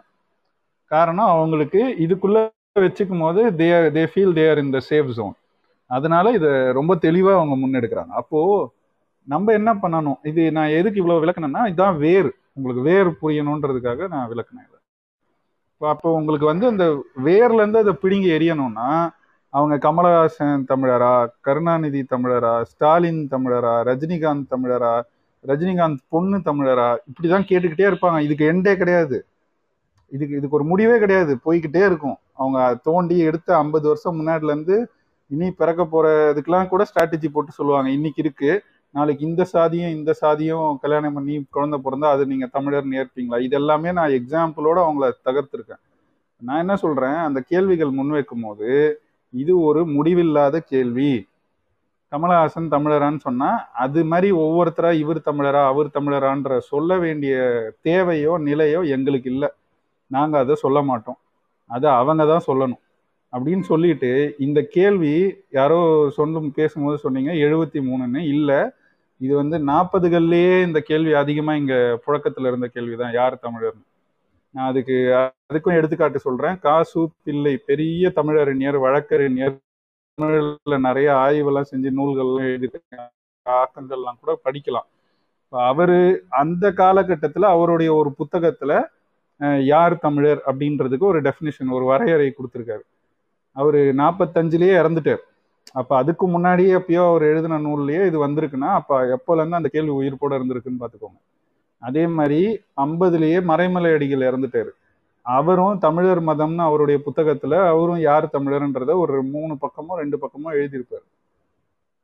அதுல மிக நீண்ட அவங்க அவங்களோட வரையறைகள் நானுமே ஒத்துக்க மாட்டேன். அது அவ்வளோ ரொம்ப டீட்டெயிலா சயின்டிஃபிக்காலாம் போவாங்க. அவங்க அப்படிலாம் நம்ம போக முடியாது. அதனால இது என்ன சொல்றேன்? அன்னைக்கும் இருந்துச்சு. நான் என்ன சொல்றேன்? ரெண்டாயிரத்தி ஐம்பதுல ரெண்டாயிரத்தி எழுபதுல ரெண்டாயிரத்தி நூறுலையும் இந்த கேள்வி இருக்கும். அதனால ஒவ்வொரு வாட்டியும் அதை போய் இவர் தமிழர் இவர் தமிழர் இல்லைன்னு அதை ப்ரூவ் பண்ண வேண்டியதோ இல்லை சர்டிஃபை பண்ண வேண்டியதோ நம்மளுடைய பொறுப்பு இல்லை. நம்ம கிட்ட அவங்க சொல்லும் போது இது எங்களுடைய வேலை இல்லை. இதை திராவிடம் செய்வதற்கான ஒரே முழு முதற் காரணம் இந்த தத்துவம் எங்களுக்கு பெரிய தத்துவம். உலகளாவிய ஒரு பார்வை உடைய ஒரு தத்துவம். தேசிய இனத்தின் உரிமை அப்படிங்கிற பார்வையில இருந்து பார்க்கும்போது அப்போ எங்களை இந்த கேள்விக்குள்ள சுருக்கிறதுக்காக தான் நீங்க இதை கேட்குறீங்க இந்த மாதிரி ஒவ்வொருத்தரை பத்தியும் விளக்க வேண்டியது எங்க பொறுப்பு இல்லை. அதை அவங்க தான் சொல்லணும். அதுக்கு எடுத்துக்காட்டோட ஒரு சி- சின்னதா ரொம்ப நேரம் எடுத்துட்டேன்னு நினைக்கிறேன். ஆனா இதையும் சொல்லிட்டு நான் முடிச்சிடுறேன். என்னன்னா ஒரு எனக்கு நண்பர்கள்லாம் சரியா ஒரு ஒரு ஒரு இணையர். அதில் வந்து அந்த பெண் வந்து ஒரு மலையாள சமூகத்தை சார்ந்தவங்க. மலையாளம். அவங்க மொழி வந்து மலையாளம் தான். ஆனால் அந்த பெண்ணு தமிழ்நாட்டில் வளர்றாங்க. சுத்தமாக மலையாளம் தெரியாது அவங்களுக்கு. அவங்கக்கிட்ட யாராவது போய் மலையாளத்தில் பேசினா கூட அவங்களுக்கு புரியாது. அதே மாதிரி அவங்க திருமணம் செய்த நபர் அவரும் இங்கே சென்னையை சார்ந்தவர் தான். அவர் தெலுங்கு மரபை சார்ந்தவர். ஆனால் அவருக்கு ஓரளவுக்காச்சும் தெலுங்கு புரியும். கொஞ்சம் பேச தெரியுமே தவிர அவருக்கும் தெலுங்கு பெருசாக வராது. இவங்க ரெண்டு பேரும் வீட்டில் தமிழ் பேசி வளர்ந்தவங்க. சமூக சூழலில் எல்லாமே தமிழ் பேசுறது படிக்கிறது எல்லாமே தமிழ். அவங்க கல்யாணம் பண்ணி ரெண்டு குழந்தைய பிறந்துருச்சு. வீட்டில் தமிழ் பேசுகிறாங்க இப்போ அந்த குழந்தைகள் தமிழா தெலுங்கா மலையாளமா? இந்த கேள்விக்கு யார் பதில் சொல்லணும்? இந்த அவங்க தான் சொல்லணும். அவங்க தான் முடிவு பண்ணணும். இப்போ நம்ம என்ன சொல்கிறோம் வரையறையாக தாய்மொழியாக வாய்மொழியாகன்னு சொல்கிறோம் அது வாய்மொழியாகன்னு கூட சேர்த்து சொல்கிறதுக்கு காரணம் நம்ம சிந்தனை மரபு எதில் இருக்குன்னு பார்க்கணும். இப்போ யா நான் நான் வந்து என் தாய்மொழி எங்கள் அம்மா அப்பா எல்லாரும் தமிழ் மரபை சார்ந்தவர்கள். நானும் தமிழ் பேசி வளர்றேன். என் சூழலில் என் வீட்டில் தமிழ் பேசுகிறாங்க என் சிந்தனையும் தமிழில் இருக்குது அதுதான் முக்கியம் இல்லையா? இதுதான் என்னுடைய மொழி எதுன்றத முடிவு செய்யுது. இப்போ இதை வந்து நம்ம ஒவ்வொருத்தருக்கும் நம்ம முடிவு பண்ண முடியாது. அவங்க தான் முடிவு பண்ணிக்கணும். இப்போ நான் சொன்ன எடுத்துக்காட்டில் அவங்க யாருன்னு அவங்க தான் முடிவு பண்ணணும். இப்போ இது மாதிரி நான் என்ன சொல்கிறேன் ஒவ்வொரு கேஸ் இன்னைக்கு சொல்கிறேன் ஐம்பது ஆண்டுக்கு முன்னாடியே இந்த மாதிரி கேசஸ் இருந்திருக்கும். இன்னொரு ஐம்பது ஆண்டு கழிச்சும் இருக்கும். ஆனா இது என்னன்னா ஒரு விழுக்காடு தான் இந்த மாதிரி ஒரு குழப்ப நிலையில இருக்கிறது. நீங்க அந்த ஒரு விழுக்கு நான் அதிக அளவே சொல்றேன் அஞ்சு விழுக்காடு இருக்கும். நான் இதை பல இடங்கள்ல சொல்லியிருக்கேன். அஞ்சு விழுக்காடு இருக்குன்னே வச்சுக்கோங்க. அந்த வி- அஞ்சு விழுக்காடு எந்த மொழி சார்ந்தவங்க எந்த இனம் சார்ந்தவங்கன்னு நம்ம தேடி தேடி அதுக்கு வரையறை சொல்லி சொல்லி ஓய போறோமா? இல்ல அந்த அஞ்சு விழுக்காடு அவங்க முடிவு பண்ணிக்கிட்டோம். அதுக்குள்ள நாங்க போகல. எங்களுக்கு மீதி தொண்ணூத்தைந்து விழுக்காடு யார் யார் என்னன்னு தெரியும். தமிழர் தெலுங்கர்னு எல்லாருக்கும் தெரியும். அதை சொல்லிக்கிட்டு இந்த தத்துவத்தை அடுத்த கட்டத்துக்கு கொண்டு போக போறோமா? இதுல தான் அடங்கியிருக்கு நம்ம அரசியலின் வெற்றி. அப்ப நீங்க இந்த பார்வையில அதை பார்க்கும்போது உங்களுக்கு கமலஹாசன் தமிழரா இவர் தமிழரான்னு கேட்கும்போது நீங்க இப்படிதான் அதை அணுகணும். அவங்க வந்து இல்லை இதுக்கு ஒரே ஒரு இதில் ஆன்சர் பண்ணுன்னா முடியாதுன்னு சொல்லிடுங்க அதை டிசைட் பண்ணுறதுக்கு நான் அத்தாரிட்டி கிடையாது. நாங்கள் யாருமே அந்த மாதிரி ஒரு பாதையை எடுக்கல. தமிழ் தேசியம் அப்படி ஒரு ஒரு இலக்கோடவோ இல்ல ஒரு தத்துவத்தோடவோ பயணிக்கலன்னு சொல்லிருங்க. இதுதான் சரியான பதிலா இருக்கும். அவங்கள இது இதுதான் சரியா டேக்கிள் பண்ணும். பண்ணிட்டு அவங்க நம்மள அந்த இடத்துல சுருக்க முடியாமலும் வச்சிரும். இதுக்கு மேல இப்ப நான் சொன்னதுக்கு மேல அவங்க பேசினா அவங்க தான் வெளிப்படுவாங்களே தவிர நம்ம இல்ல. புரிஞ்சிருக்கும்னு நினைக்கிறேன். ரொம்ப நேரம் புதுசு வந்தவங்களுக்கு வந்து கொடுப்போம். ஒரு நிமிஷம் கோகானா ஒரு நிமிஷம் கோகானா புதுசா வந்தவங்களுக்கு கொடுப்போம். கார்த்திக் அண்ட் கார்த்திகை நான் முடிச்சிட்ட பிறகு விஷ்ணு விஷ்ணுபுரம். அதுக்கப்புறம் பழுவேட்டையர் கொடுங்க ஓகே நன்றி. ஆ ஓகே ஒரே நிமிஷம். கார்த்திக் இருக்கியா? ஆஹ் ஒரு ஒரு எஸ்ஆர்டி இருக்கீங்களா? எஸ்ஆர்டி பழுவ பழுவ இல்ல. ஆ ஒரு ஒரு நிமிஷம் ஒரு நிமிஷம்ண்ணா இல்ல விஷ்ணு அண்ணா விஷ்ணுபுரம் பேசிட்டோம் அதுக்கப்புறம் பழு பேசிட்டோம். பேசுங்க.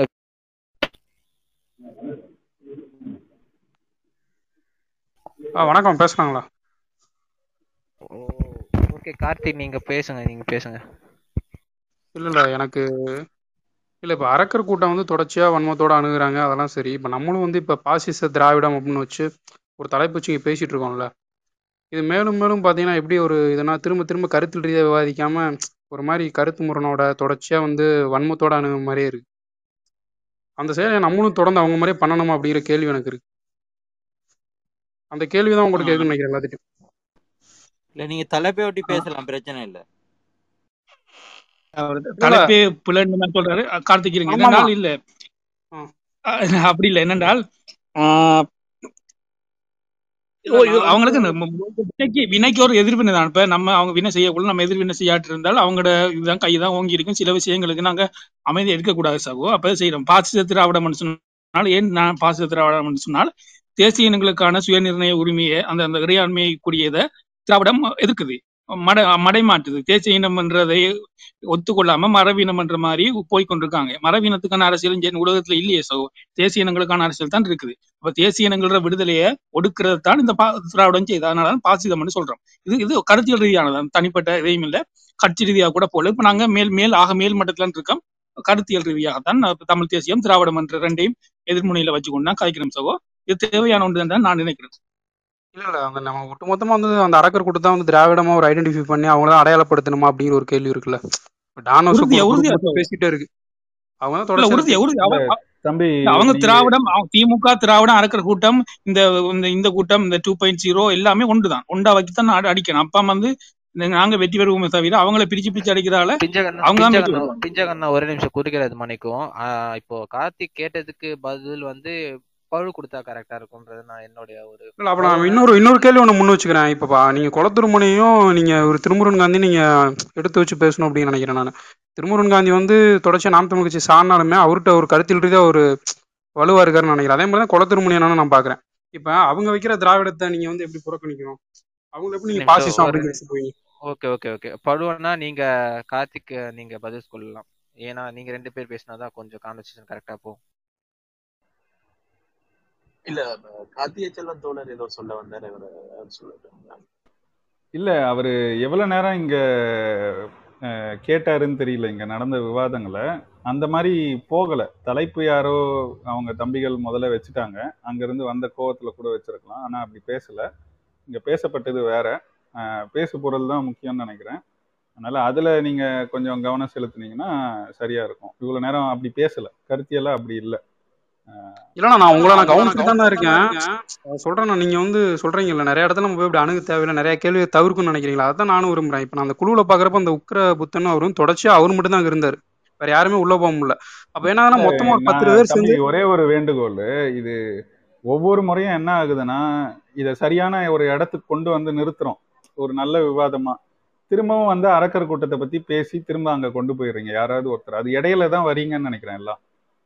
அது அது அதுதான் அதுதான் சொல்ல வந்தேன். இப்போ கார்த்திக் கேட்டதுக்கு பழுது வச்சு சொல்லிட்டா கரெக்டா இருக்கும். அதோட இது- அந்த கான்வர்சேஷன் முடிஞ்சிடும் முடிஞ்சிட்டு நம்ம தலைப்பை ஒத்தி போயிடலாம். அதுதான் இல்ல நீங்க அது அந்த கேள்விக்கே வேணாம்னு நினைக்கிறேன். அவங்க அவங்க அவங்க கருத்து சொல்லட்டும். பலு அவர் அவருடைய கருத்து சொல்லட்டும். ஒன்றும் சிக்கல் இல்லை ஓகே. நீங்க இதை விட்டுருங்க. தவிர்த்துருங்க. எதுக்கு எதுக்கும் கொஞ்சம் மு- முன்னாடி விஷ்ணுபுரம் அவர் வந்தாரு. அவருக்கு கொடுத்துட்டு அதுக்கப்புறம் பழுவேட்டரையருக்கு ஆமா. போவோம். ஆமாம் ஓம். வந்த ஆர்டர் படி போவோம்.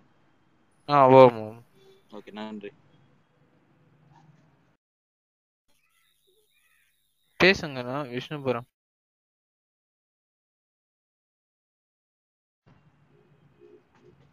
விஷ்ணுபுரம் பேசுறது கே கேட்கல கொஞ்சம் வெளியில போயிட்டு வாங்க. அப்படிதான் ஒண்ணுமே கேட்கல எனக்கு. அவங்க பேசுறாங்க.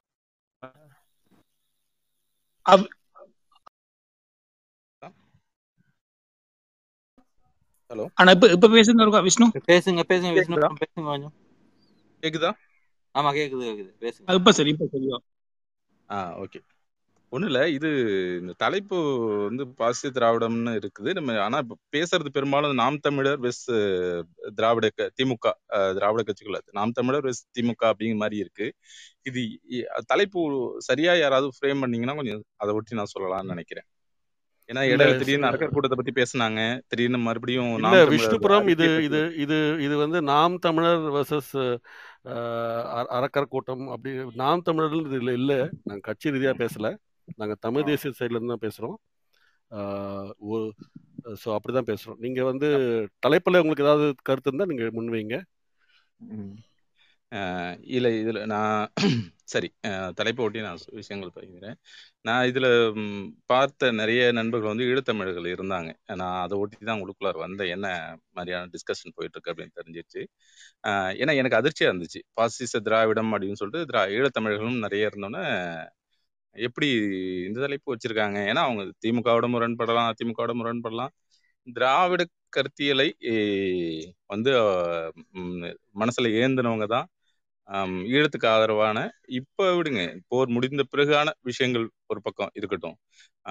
எண்பதுகள்லேருந்து அவங்களுக்கு வந்து இங்கே ஆயுத பயிற்சி உட்பட பலவற்றுக்கும் வந்து உறுதுணையாக இருந்தது அவர்கள் தான். கொளத்திருமணியம் போன்றவர்கள் திராவிட திராவிடி திராவிட கழகமே அப்போ முழுக்க ஈழத்தமிழ் எல்லா குழுக்களுக்குமே அப்போ இந்த குழு அந்த குழுன்னு இல்லாமல் எல்லா குழுக்களுக்குமே ஆதரவாக இருந்தது.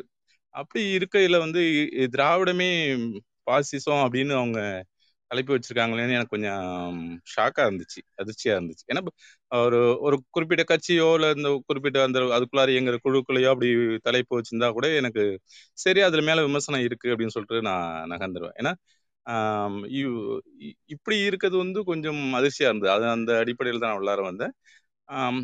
அப்புறம் வந்து நிறைய பேர் சொன்னது வந்து திராவிடங்கள் திராவிட இதுன்னு பார்த்தாலும் கிட்டத்தட்ட எல்லாரும் இது பண்ணுறது வந்து திமுகவை தான் அட்டாக் பண்ணுறாங்க யா- திரும்ப சொல்கிறாங்க யாரோ தமிழ் தேசியம் இங்கே வந்து இது இல்லாமல் தமிழர்கள் ஆள விடாமல் இது பண்ணுறாங்க அப்படின்னு. திமுகவில் யாருமே வந்து தமிழர்கள் பதவிக்கு வரக்கூடாதுன்னு அவங்க எப்போதுமே சொல்லலை. இப்போ அவங்க எதிர்த்து நின்ன முன்னாள் முதல்வர் எடப்பாடி பழனிசாமி தமிழர் தான் உங்களுடைய வரையறையில்.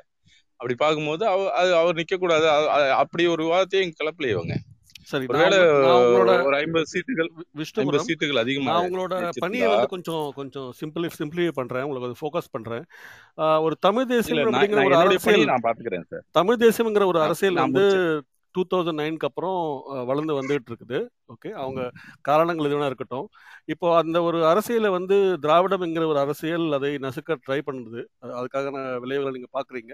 முன்னெடுக்கக்கூடிய விஷயங்கள் அது எல்லாத்தையுமே இதை நீங்க எப்படி பாக்குறீங்க? இதை வந்து இந்த தலைப்பை ஒட்டி தான் அதுக்கான தலைப்பா வே- கூட வச்சுக்கலாம். உங்க கருத்து இருந்தா சொல்லுங்க அதுல. அது நீங்க பாசிசமா ஏன்னா வந்து பாக்குறீங்களா இல்லையா? எதை சொல்றீங்க? புரியல. தமிழ் தேசியத்தை அடக்க பாக்குதுங்கிறது ஆமாம் ஆமாம். இல்ல அதுதான் நானும் சொல்றேன். நீங்க தமிழ் திராவிட தேசியம் திரா திராவிட கருத்தியல்னு சொல்லிட்டு திராவிட கருத்தியல் பத்தியே பேசல பல பேர். திமுக பத்தி தான் பேசிட்டு இருந்தாங்க. ஏன்னா திமுக வந்து தமிழர்கள் ஆளக்கூடாதுன்னு எங்கேயுமே சொல்லலையே. எங்கேயுமே அவங்க இது பண்ணல. ஆஹ் இப்ப அவங்க எதிர்த்து நிக்கிறவர்களையும் அவங்க வந்து நிக்க கூடாது அது அந்த கேம்பெயின் பண்ணவே இல்லையே அவங்க. ஸோ திமுக திராவிடம்னு வச்சிருக்கோம். பொதுமறையா திராவிடம்னு வச்சிருக்கோம். இப்போ திராவிடம்னு தாங்கி தாங்க கொண்டிருக்கிற எந்த கட்சியினரோ எந்த தலைவர்களோ தமிழ் தேசத்தை வந்து ஒடுக்கணும் அடுக்கணும்னு சொல்லிட்டு யாரும் வந்து சொல்லலையா?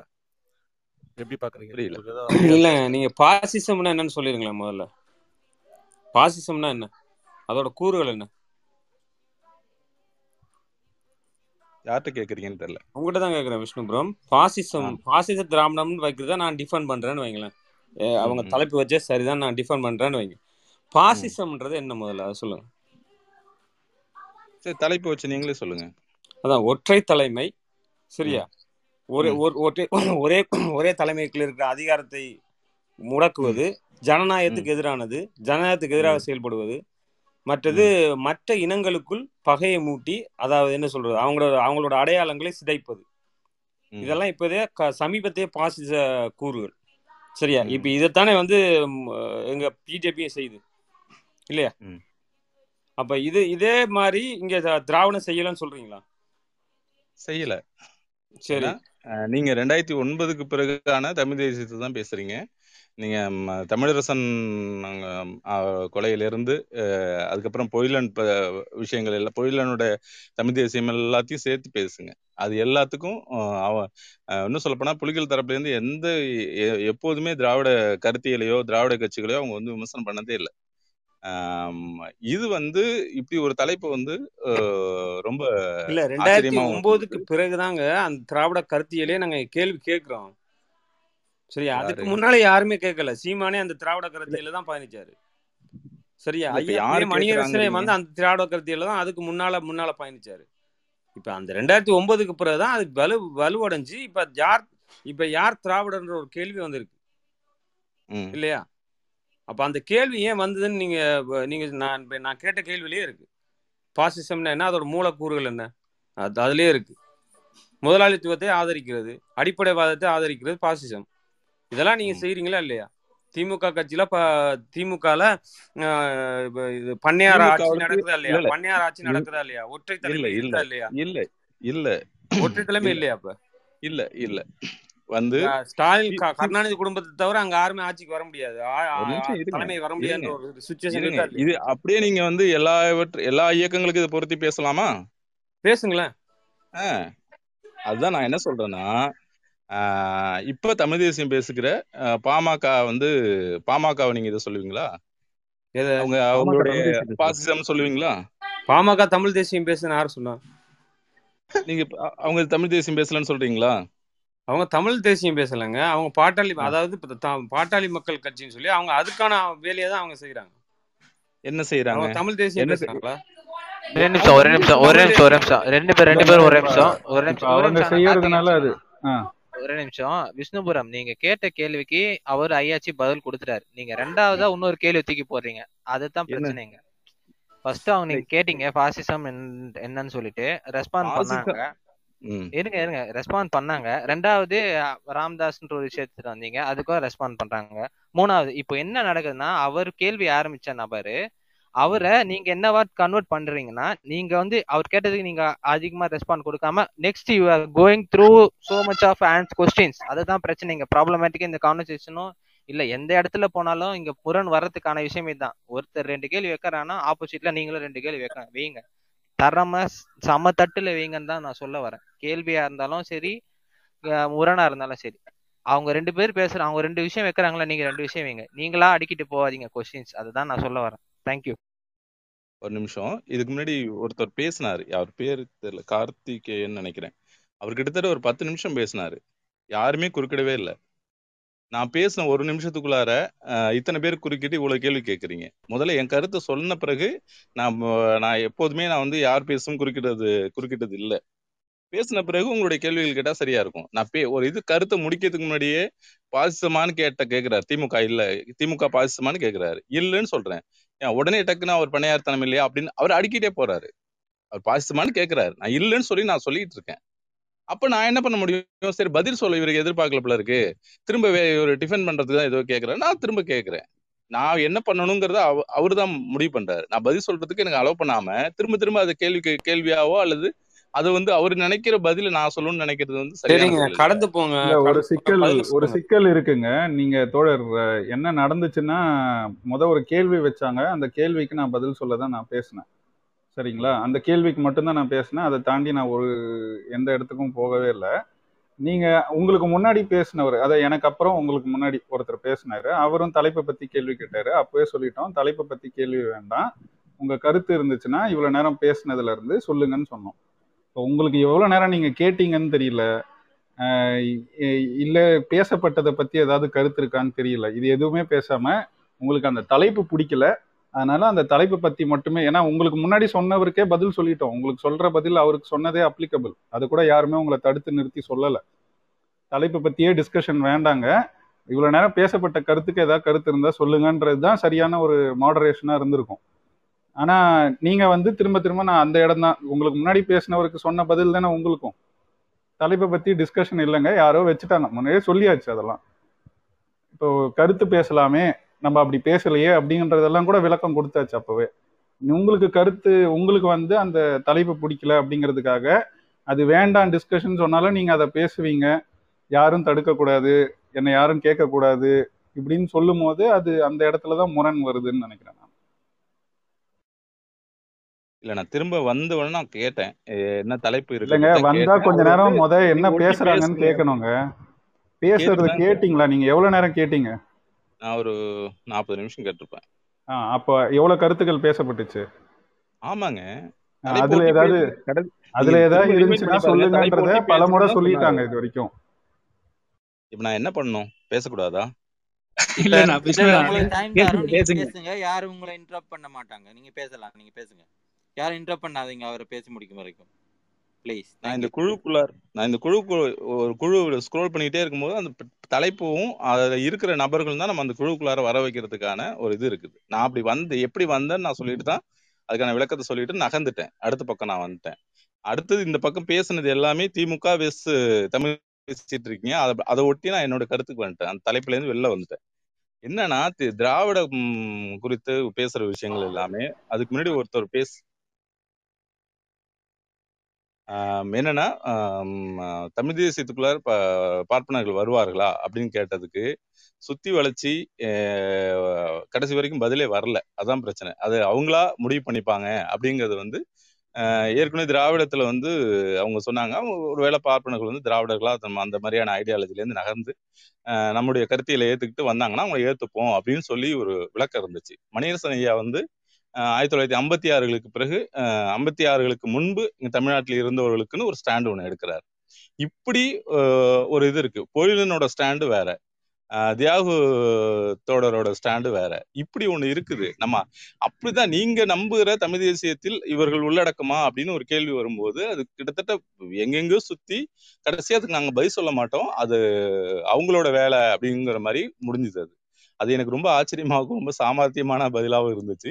ஏன்னா குறைந்தபட்சம் என்னன்னா திராவிட இயக்கங்கள் என்ன சொன்னாங்கன்னா அவங்க இந்த கருத்தை அவங்க தங்களுடைய கருத்தியிலேருந்து மாறி இந்த பக்கம் வந்தாங்கன்னா ஏத்துப்போம்னு சொன்னாங்க அப்ப கிட்டத்தட்ட அவங்க இல்லைன்னு அர்த்தம். அவங்க இது திராவிட இதுக்குள்ளார அவங்க இல்ல அந்த ஃப்ரேம்குள்ளார அவங்க இல்ல. மாறி வந்தால் மட்டும் சேர்த்துப்போம் அப்படிங்கிறது. அப்ப தமிழ் தேசத்துக்குள்ளார அவங்க இல்ல. அவங்க இப்படி எங்களுடைய கருத்தியில ஏற்றிட்டு எங்க மெய்யில் ஏத்துக்கிட்டு அவங்க வந்தாங்கன்னா நாங்க ஏத்துப்போம்னு சொன்னா அந்த ஃப்ரேம்குள்ள இல்லைங்கிற ஒரு ஒரு அடையாளம் வரும். அந்த அந்த அது கொடுக்கறதுக்கு கூட தயாரா இல்ல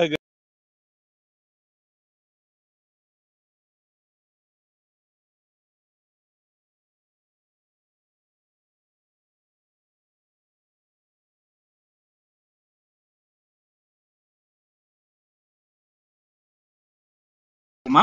இங்க இங்க வந்து அவங்கள பார்ப்பனர்கள் என்று சொல்லப்படுற விளக்கம் கொடுத்தவரை தவிர அவங்க தமிழ் தேசியத்துக்குள்ள வருவாங்களா இல்லையான்றதுக்கு அவர் பதில் கொடுக்கல. சரியா? தமிழ் தேசியத்துக்குள்ள வரணும் என்றால் நீங்க சொன்ன மாதிரி தான். உங்களுடைய திராவிட இயக்கங்கள் சொன்ன மாதிரி தான் எங்களுக்கு வரையறை இருக்கு.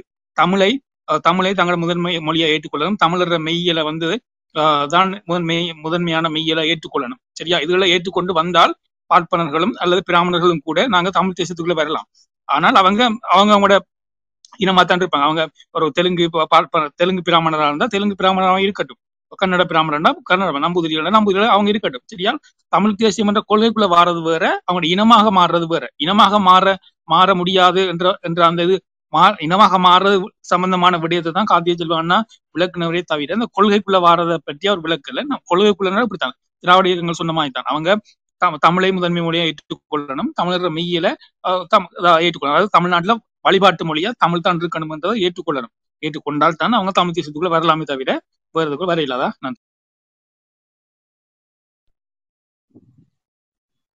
மகிழ்ச்சி. இதுதான். இது இந்த கிளாரிட்டி அந்த அவர் அவ்வளவு நேரம் பேசுனதுல வரல. அஹ் அப்ப தமிழர்களா வந்து அவங்கள வந்து இப்ப இந்த அந்த ஃப்ரேம்குள்ளார இல்ல வரலன்னா அதுதாங்க அவர் பதில் சொன்னாரு. யார் தமிழர்ன்ற கேள்விக்கு பதில் சொன்னதுக்கும் நீங்க கேள்வியை எப்படி ட்விஸ்ட் பண்ணி அதை யார் தமிழ் தேசியர்னு மாத்துனீங்க அதை தம்பி தெளிவா விளக்குனாருன்னு நினைக்கிறேன். திரும்பவும் அது எனக்கு அங்க தெளிவா வரலன்ட்டீங்க. அது அதான் கேள்வியே வேறன்றது தான் தம்பி உங்களுக்கு விளக்குனது. இப்ப புரிஞ்சிருக்கும்னு நினைக்கிறேன். இல்லை இப்போ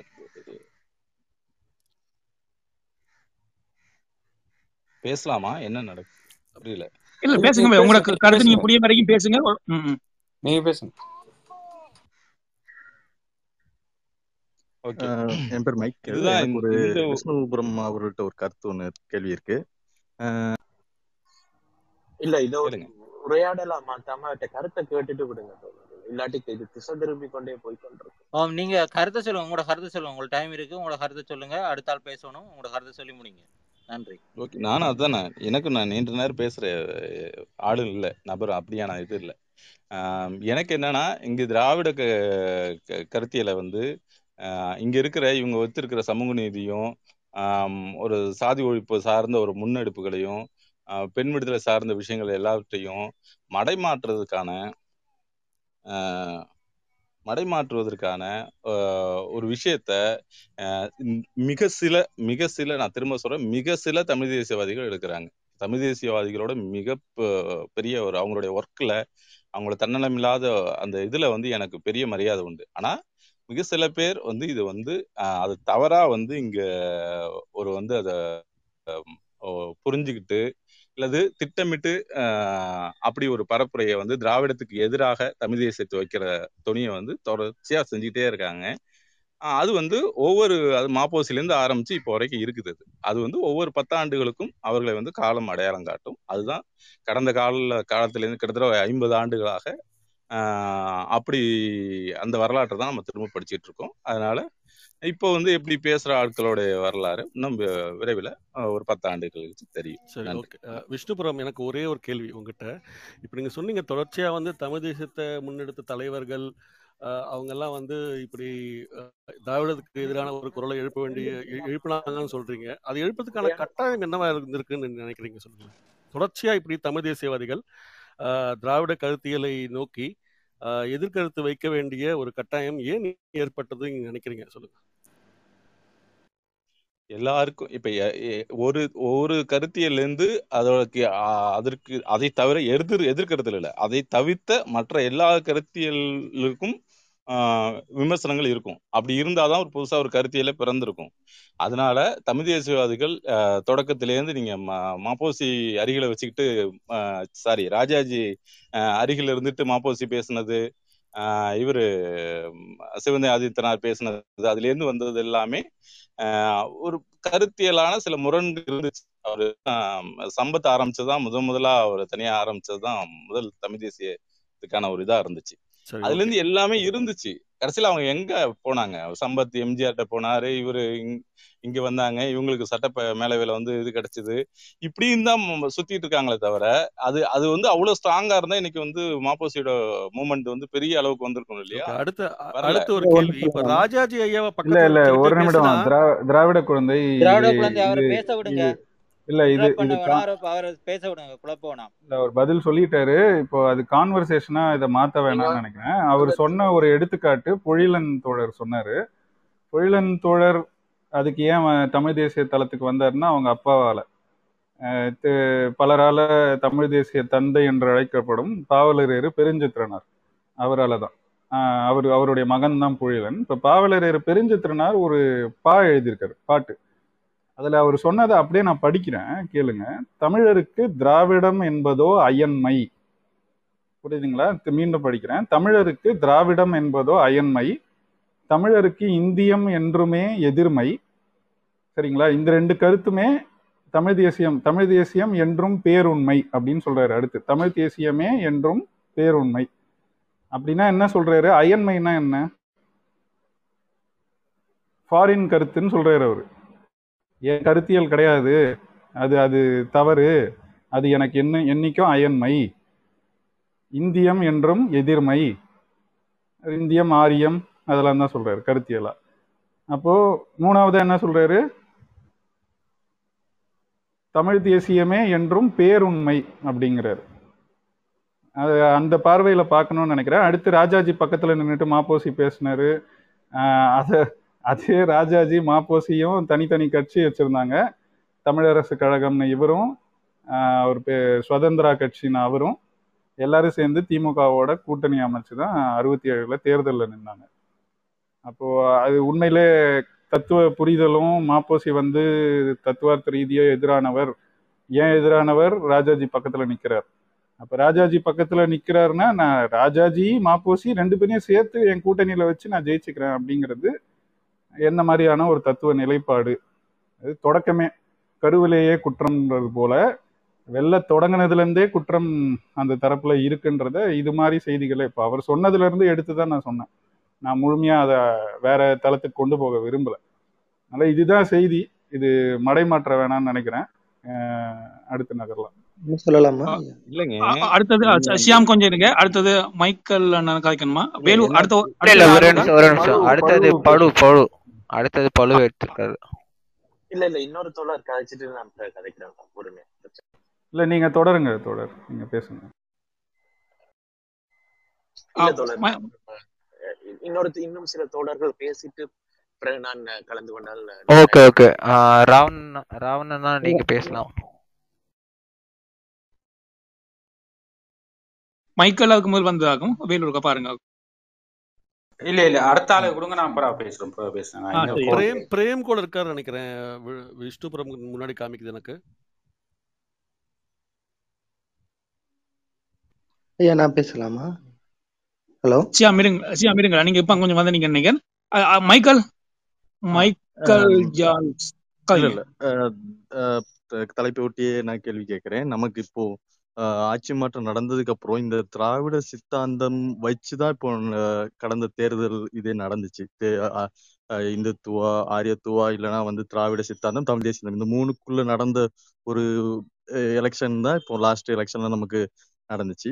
இப்போ ஆட்சிக்கு வந்தாச்சு. வந்ததுக்கு அப்புறம் நமக்கு என்ன மாற்று கிடைச்சது அப்படிங்கிறது யாராவது அது அதை பத்தின ஏதாவது கருத்து சொன்னீங்கன்னா எனக்கு கொஞ்சம் அது ஒண்ணு எனக்கு தெரிஞ்சுக்கணும் ஆசை. ஏன்னா எல்லாத்துலயுமே நம்ம இன்னும் அதே நே- இதுலதான் நினைக்கிறோம் நீட்டு நடந்த பாடு இல்லை ஸ்டெர்லைட்டு இன்னும் வந்து திறந்து போகுது. எதுலயுமே நமக்கு முன்னேற்றம் கிடைச்ச மாதிரி எனக்கு தெரியல. சோ அது அதை பத்தி யாராவது கருத்து இருந்தா சொன்னீங்கன்னா அதை நம்ம விவாதிக்கலாமா?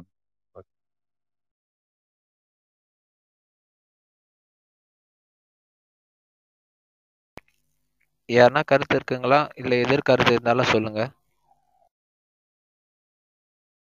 இல்ல ஏதாவது மாற்றம் நடந்திருக்குன்னு நினைச்சீங்கனாலும் சொல்லலாம். நீங்களே சொல்லிடுங்க ப்ரோ எதுல மாற்றம் நடக்கலன்றத நீங்களே வரிசைப்படுத்துறீங்க இல்ல எனக்கு எதுவுமே தெரியல. இது எல்லாமே எனக்கு இன்னும் அப்படியே லாஸ்ட் பதினோரு வருஷமா இருந்த மாதிரியே தான் இருக்குது. நீட் இன்னும் இருக்குது. எல்லாத்துக்குமே வந்து எந்த ஒரு விடியுமே விடியலுமே வந்த மாதிரி எனக்கு தெரியல. எந்த சிக்ஸருமே பால் வெளியில போன மாதிரி தெரியல. இன்னும் அஞ்சு வருஷம் இருக்கு ப்ரோ இல்ல டேட் சொல்லி எதுவுமே அறிவிக்கலங்க. மாற்றம் மாற்றம் வந்து நடந்திருக்குங்க. மாற்றம் நடந்திருக்கு. என்னன்னா இத்தனை நாட்களா வந்து கர்நாடகம் வந்து அணை கட்டுவோன்னு எதுவுமே சொல்லல. இப்போ சொல்லியிருக்காங்க. ஸோ மாற்றம் நடந்திருக்கு.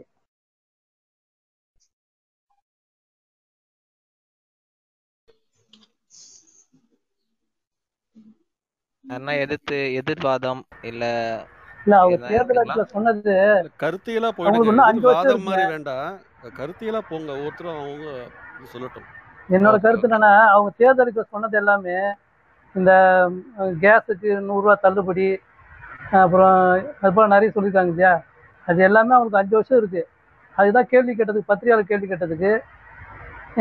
எதுவுமே நாங்கள் டேட் சொல்லி சொல்லலையே. அஞ்சு வருஷம் முடியறதுக்கு லாஸ்ட் நாள் கூட பண்ணுவாங்க. அதை நீங்கள் எதிர்பார்க்க முடியாது இப்பயே.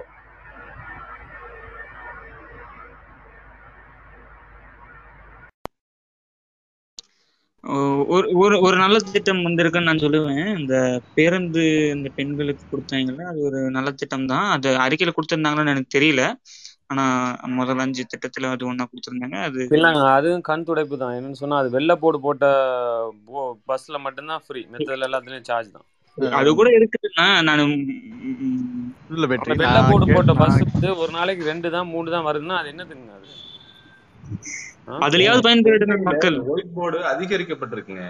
சும்மா உங்களுக்கு தெரிஞ்ச விஷயங்கள் வந்து மட்டுமே நம்பிட்டு இருக்காதீங்க. இப்ப வந்து ஒரு பெரிய அளவுக்கு தமிழ் இதுல சென்னையில அதிக அளவு அதிகரிக்கப்பட்டிருக்கு. வழக்கமா ஒரு நானூறு பஸ்னா ஒரு எழுநூறு பஸ் போல அதிகரிக்கப்பட்டிருக்கு.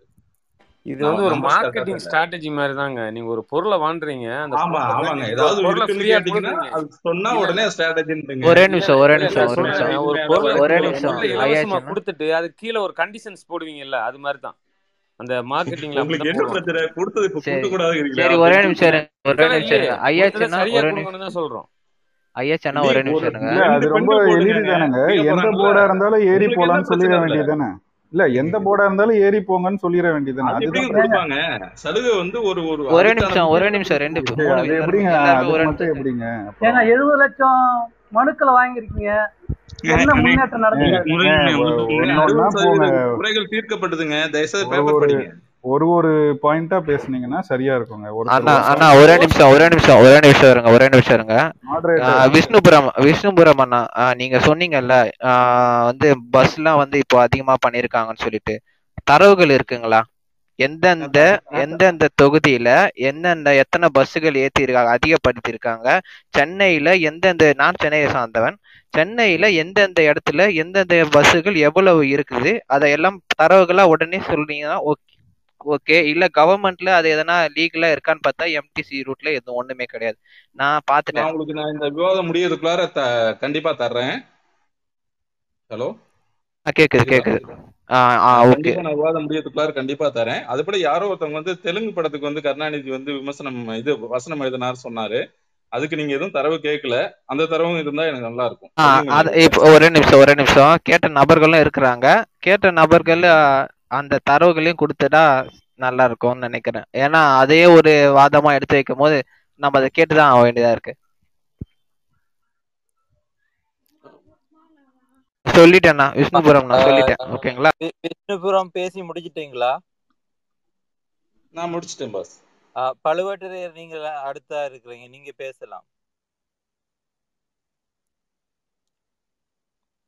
பழு இருக்கிறீங்களா? ஆமாம் இருக்கிறேன் இன்னும் ஒரு ஒரு ரெண்டு மூணு தோழர்கள் கதைச்சு முடிக்கட்டும். அதுக்கப்புறம் நான் வரேன் உள்ளுக்குள்ள சரி நீங்க பொறுமையா இருந்தீங்கன்னா ஓகே ஓகே. நாங்க கொடுக்குறோம் நன்றி நன்றி பழு நன்றி. சரவணன் அடுத்தது சரவணன் நீங்க பேசலாம். சரவணன் நடராஜன். பேசலாம்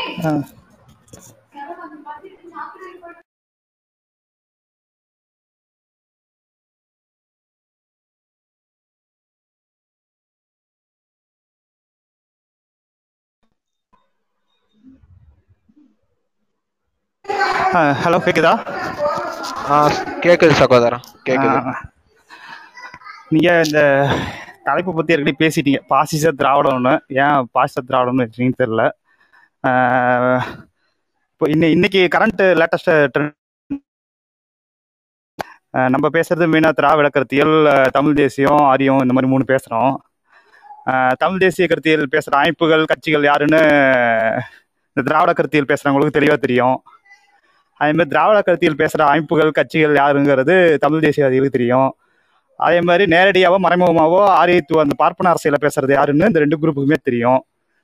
அதனால இந்த திராவிடம் வேறு திராவிட அமைப்பு வேறு திராவிட கட்சி வேறு இந்த மாதிரிலாம் வந்து கம்பி கட்டுற வேலையெல்லாம் நிறைய பேர் ட்ரை பண்ணுவாங்க நிறைய இடத்துல.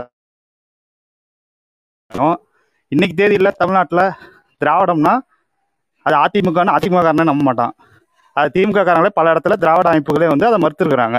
அதிமுக வந்து திராவிட கட்சியே கிடையாது. எப்போ வந்து ஜெயலலிதா உள்ள கையில் எடுத்தாங்களோ அப்பயே அது வந்து திராவிட கட்சி கிடையாது அப்படின்னு. அப்போ இதையும் சொல்லிட்டு இன்னொரு பக்கம் சொல்லுவாங்க ஏன் திராவிடம்னா திமுக மட்டும்தானா? அப்படிம்பாங்க. அதாவது இடத்துக்கு தகுந்த மாதிரி அவங்க மாற்றிப்பாங்க எங்கே திராவிட திமுக ஒன்று சேர்க்கணுமோ அங்கே சேர்த்துப்பாங்க.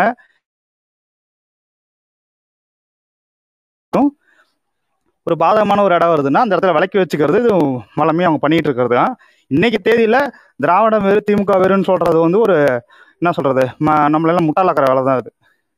திமுக வந்து எந்த ஐடியாலஜியில் வேலை செய்யுது? திமுகங்கிற ஒரு கட்சி ஒரு நிறுவனம் பயன்படுத்தப்பட்ட ஒரு கட்சி வந்து அது வெளியில் காமிச்சிக்கிறது எந்த ஐடியாலஜின்னு சொல்லுதா? இல்லை பார்ப்பன அரசியல் ஆர்எஸ்எஸ் ஐடியாலஜி சொல்லுதா? இல்லை திராவிட ஐடியாலஜி சொல்லுதா? திராவிடம் சொல்லுது? எந்த திராவிட அமைப்போ கட்சியை வந்து திமுக எதிர்த்து இருக்கு? இதுலயே பார்க்கலாம். ஏதாவது ஒரு திராவிட அமைப்போ திராவிட கட்சியோ திமுகவோ எதிர்த்து இருக்கா இல்லை இல்லை. அப்படியே நீங்கள் வேறுபடுத்தி பார்க்க முனையறீங்க. முன்னாடி எதிர்த்து இருக்குல்லண்ணே இன்னைக்கு தேதிக்கு என்னை பொறுத்த வரைக்கும் தனிப்பட்ட கருத்து நான் சொல்ல என்னங்க? புரியல.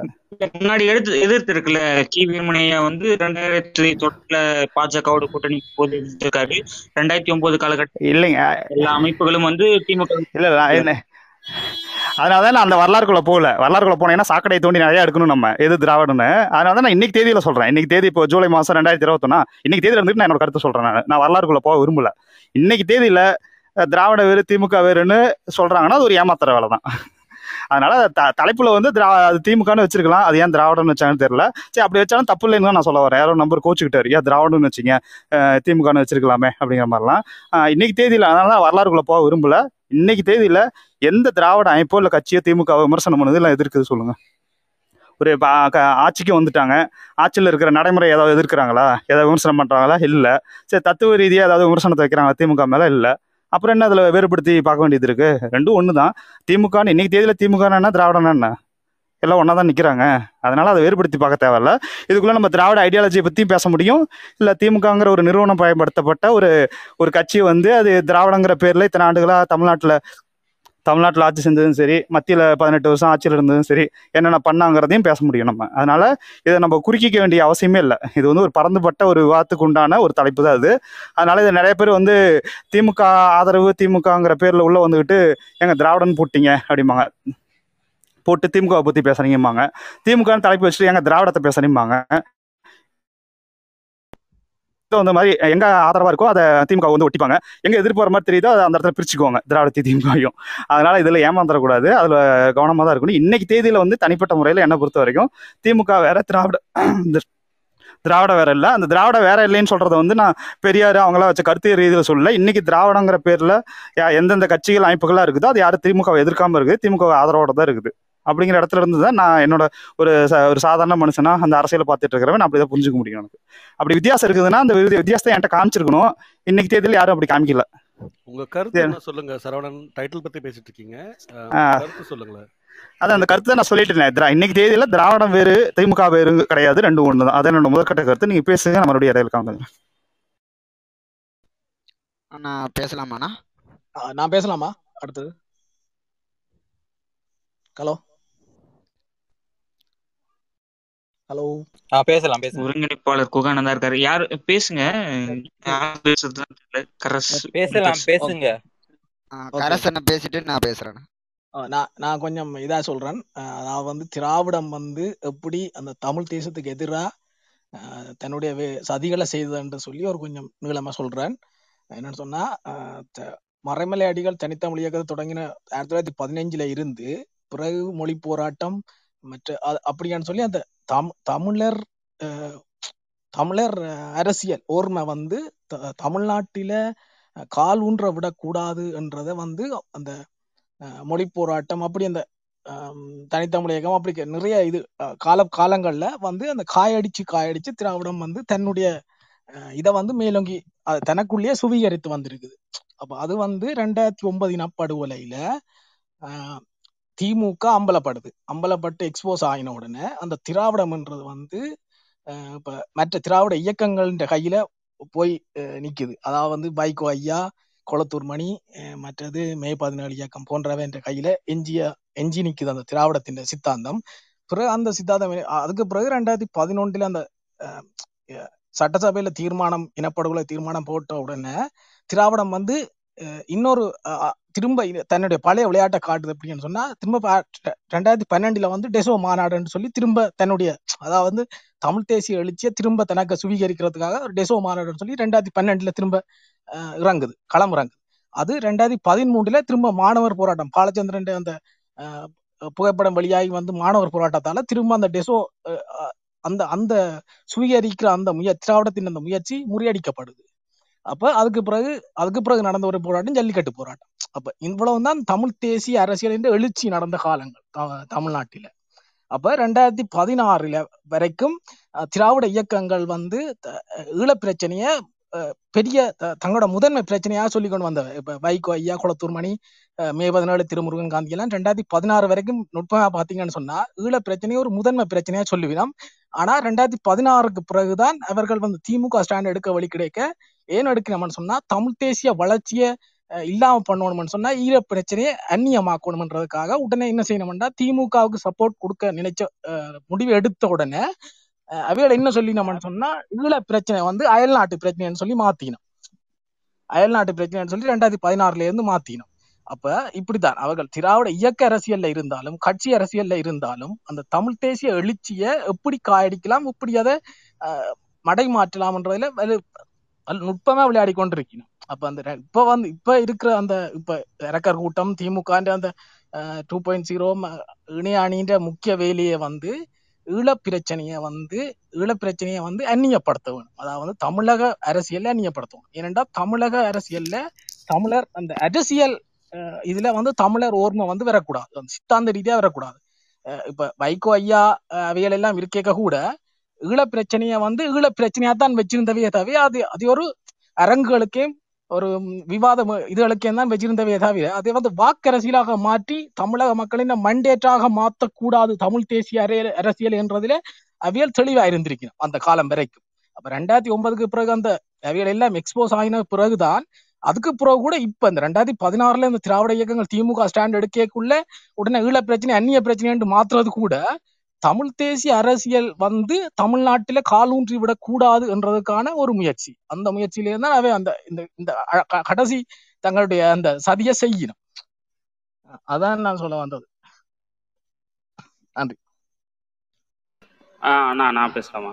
அண்ணா. அந்த விஷ்ணுபுரம் கேட்டார்ல அந்த கலைஞர் வந்து எதுக்கு எழுதலனா ஸ்க்ரீன் ரைட்டர் எழுதினாருன்னா அது அது வந்து எதுன்னா அம்மையா மொகடு அதெல்லாம் பெரிய விஷயம் இல்லை அவர் கேட்டதுக்காக சொல்லிடுறேன் அம்மையா மொகடு மாமாக்கு எமடு அதோட வந்து அவங்க ப்ரொடியூசர் வந்து முரசொலி செல்வன் நேப்பியூ தான் அப்புறம் வந்து அதோட இது என்ன சொல்லியிருக்காங்கன்னா Karunanidhi knew Telugu and spoke the language well whenever we met he would speak to Telugu to us and when he had come for Telugu film section he would speak in both Telugu and Tamil Karunanidhi's family Tamil. Karunanidhi's family always had close ties with the film industry. Ammaya Mohadu, Mamaku Yamudu was also co-produced by his son-in-law, Selvam, and directed another Nipu Amrudam. They would produce many Tamil Telugu films, he adds. இது வந்து டெக்கான் குரோனிக்கல்ல வந்திருக்குன்னா அது மட்டும் சொல்லிக்கிறோம் ரெண்டாயிரத்தி பதினெட்டுல வந்து தகவலுக்கு தகவலுக்கு நன்றி சகோதரியா அம்மையா மகடு மாமா மாமா மாமக்க யமுடு யாமுடு అమ్మాయికి நன்றி అమ్మాయికి మొగుడు అమ్మాయికి మొగుడు మామయ్యకు యముడు ஆமா யாமுடு அண்ணா நான் பேசலாமாண்ணா ஆ, பேசுங்க பேசுங்க கரிகாலம் ஆ அதாண்ணா இப்போ நம்ம த- தலைப்பை ஒட்டியே பேசணும் அப்படின்னா நம்ம ஃபாசிசம் ஃபாசிச திராவிடம் அப்படின்றது தான் தலைப்பு இப்போ அந்த இடத்துல நம்ம பார்க்கும்போது பல இடங்களில் வந்துட்டு இன ரீதியாகவே வந்துட்டு பிறப்பின் அடிப்படையில் வந்துட்டு ஒரு ஏற்றத்தாழ்வு கற்பிக்கிறது தான் இப்போ இருக்கக்கூடிய பாசிச இந்துத்துவாவோட ஒரு கொள்கையாக இருக்குது. அதே கொள்கையை தான் வந்துட்டு இங்கே திராவிடமும் பயன்படுத்தியிருக்கு அப்படிங்கிறத நம்ம பார்க்க முடியுது. ஏன் அப்படின்னா ஆரியர் திராவிடங்கள் இவங்க பிரிக்கிறதுக்கு அவங்க காலத்தில் கடந்த காலங்களில் அவங்க கொடுத்த விளக்கம் வந்துட்டு மூணு சதவீதம் வந்துட்டு பார்ப்பனர்கள் இருக்கிறாங்க. பிராமணர்கள் இருக்கிறாங்க அப்படிங்கிற மாதிரி தான் அவங்க பேசியிருப்பாங்க. இப்போ அந்த இடத்துல வந்துட்டு இவங்க இனத்தின் அடிப்படையில் வந்துட்டு எந்த அடிப்படையில் இவங்க பிரித்தாங்கன்னு பார்க்கும்போது ஒரு பிறந்த பிறப்பின் அடிப்படையில் இனத்தின் அடிப்படையில் பிரிக்கிறாங்க. அப்படிங்கிறதே வந்துட்டு ஒரு பெரிய ஃபாசிசமாக தான் நான் பார்க்குறேன். அதுக்கு பிறகு வந்துட்டு அவங்க எந்த மாதிரியெல்லாம் கொண்டு வராங்க அப்படின்னா தாழ்த்தப்பட்டவர்களுக்காக ஒடுக்கப்பட்டவர்களுக்காக நாங்கள் பேசுகிறோம் அதுதான் வந்துட்டு திராவிடம். அதுதான் சமூக நீதி அப்படிங்கிற மாதிரி பேசுகிறாங்க ஐயா கி வீரமணியே வந்துட்டு திராவி சமூக நீதி காத்த வீராங்கனைன்னு சொன்ன இவங்க பார்ப்பனர்னு சொன்ன அந்த ஜெயலலிதாவுக்கு தான் பட்டம் கொடுத்தாரே தவிர கருணாநிதிக்கு கொடுக்கல.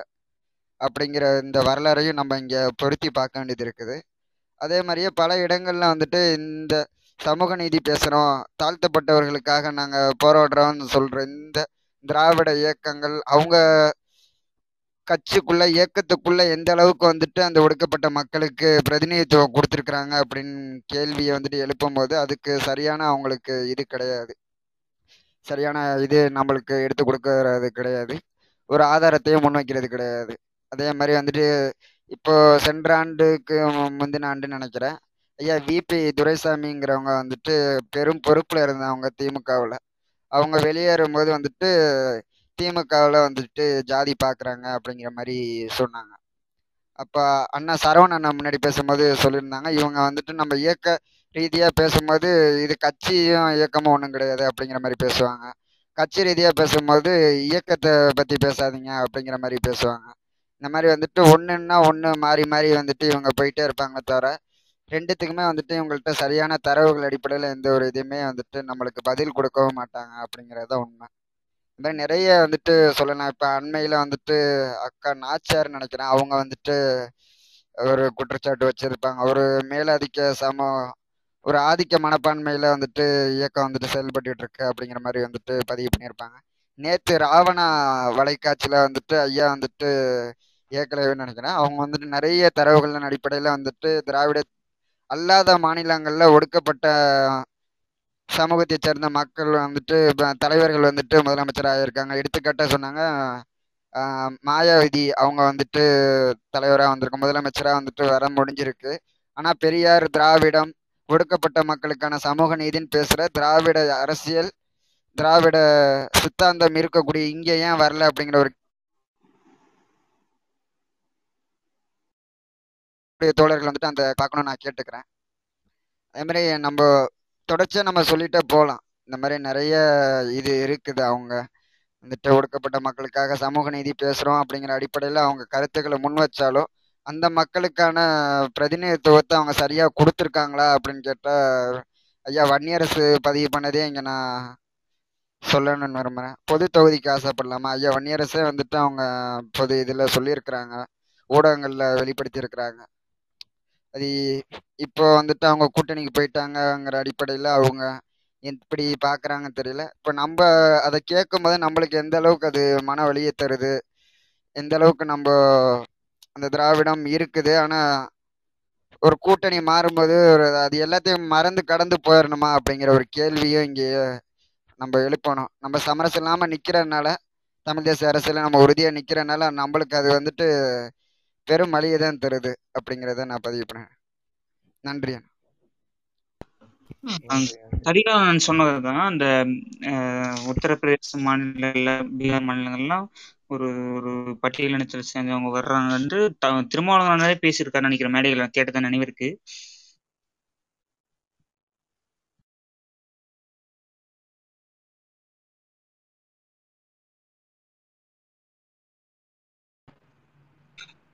வேலு அடுத்தது யாரு? கலக்க சொல்லுங்க. ஆ, அடுத்தது பிரபீன். பிரபீன் நீங்க பேசுங்க பிரபீன்.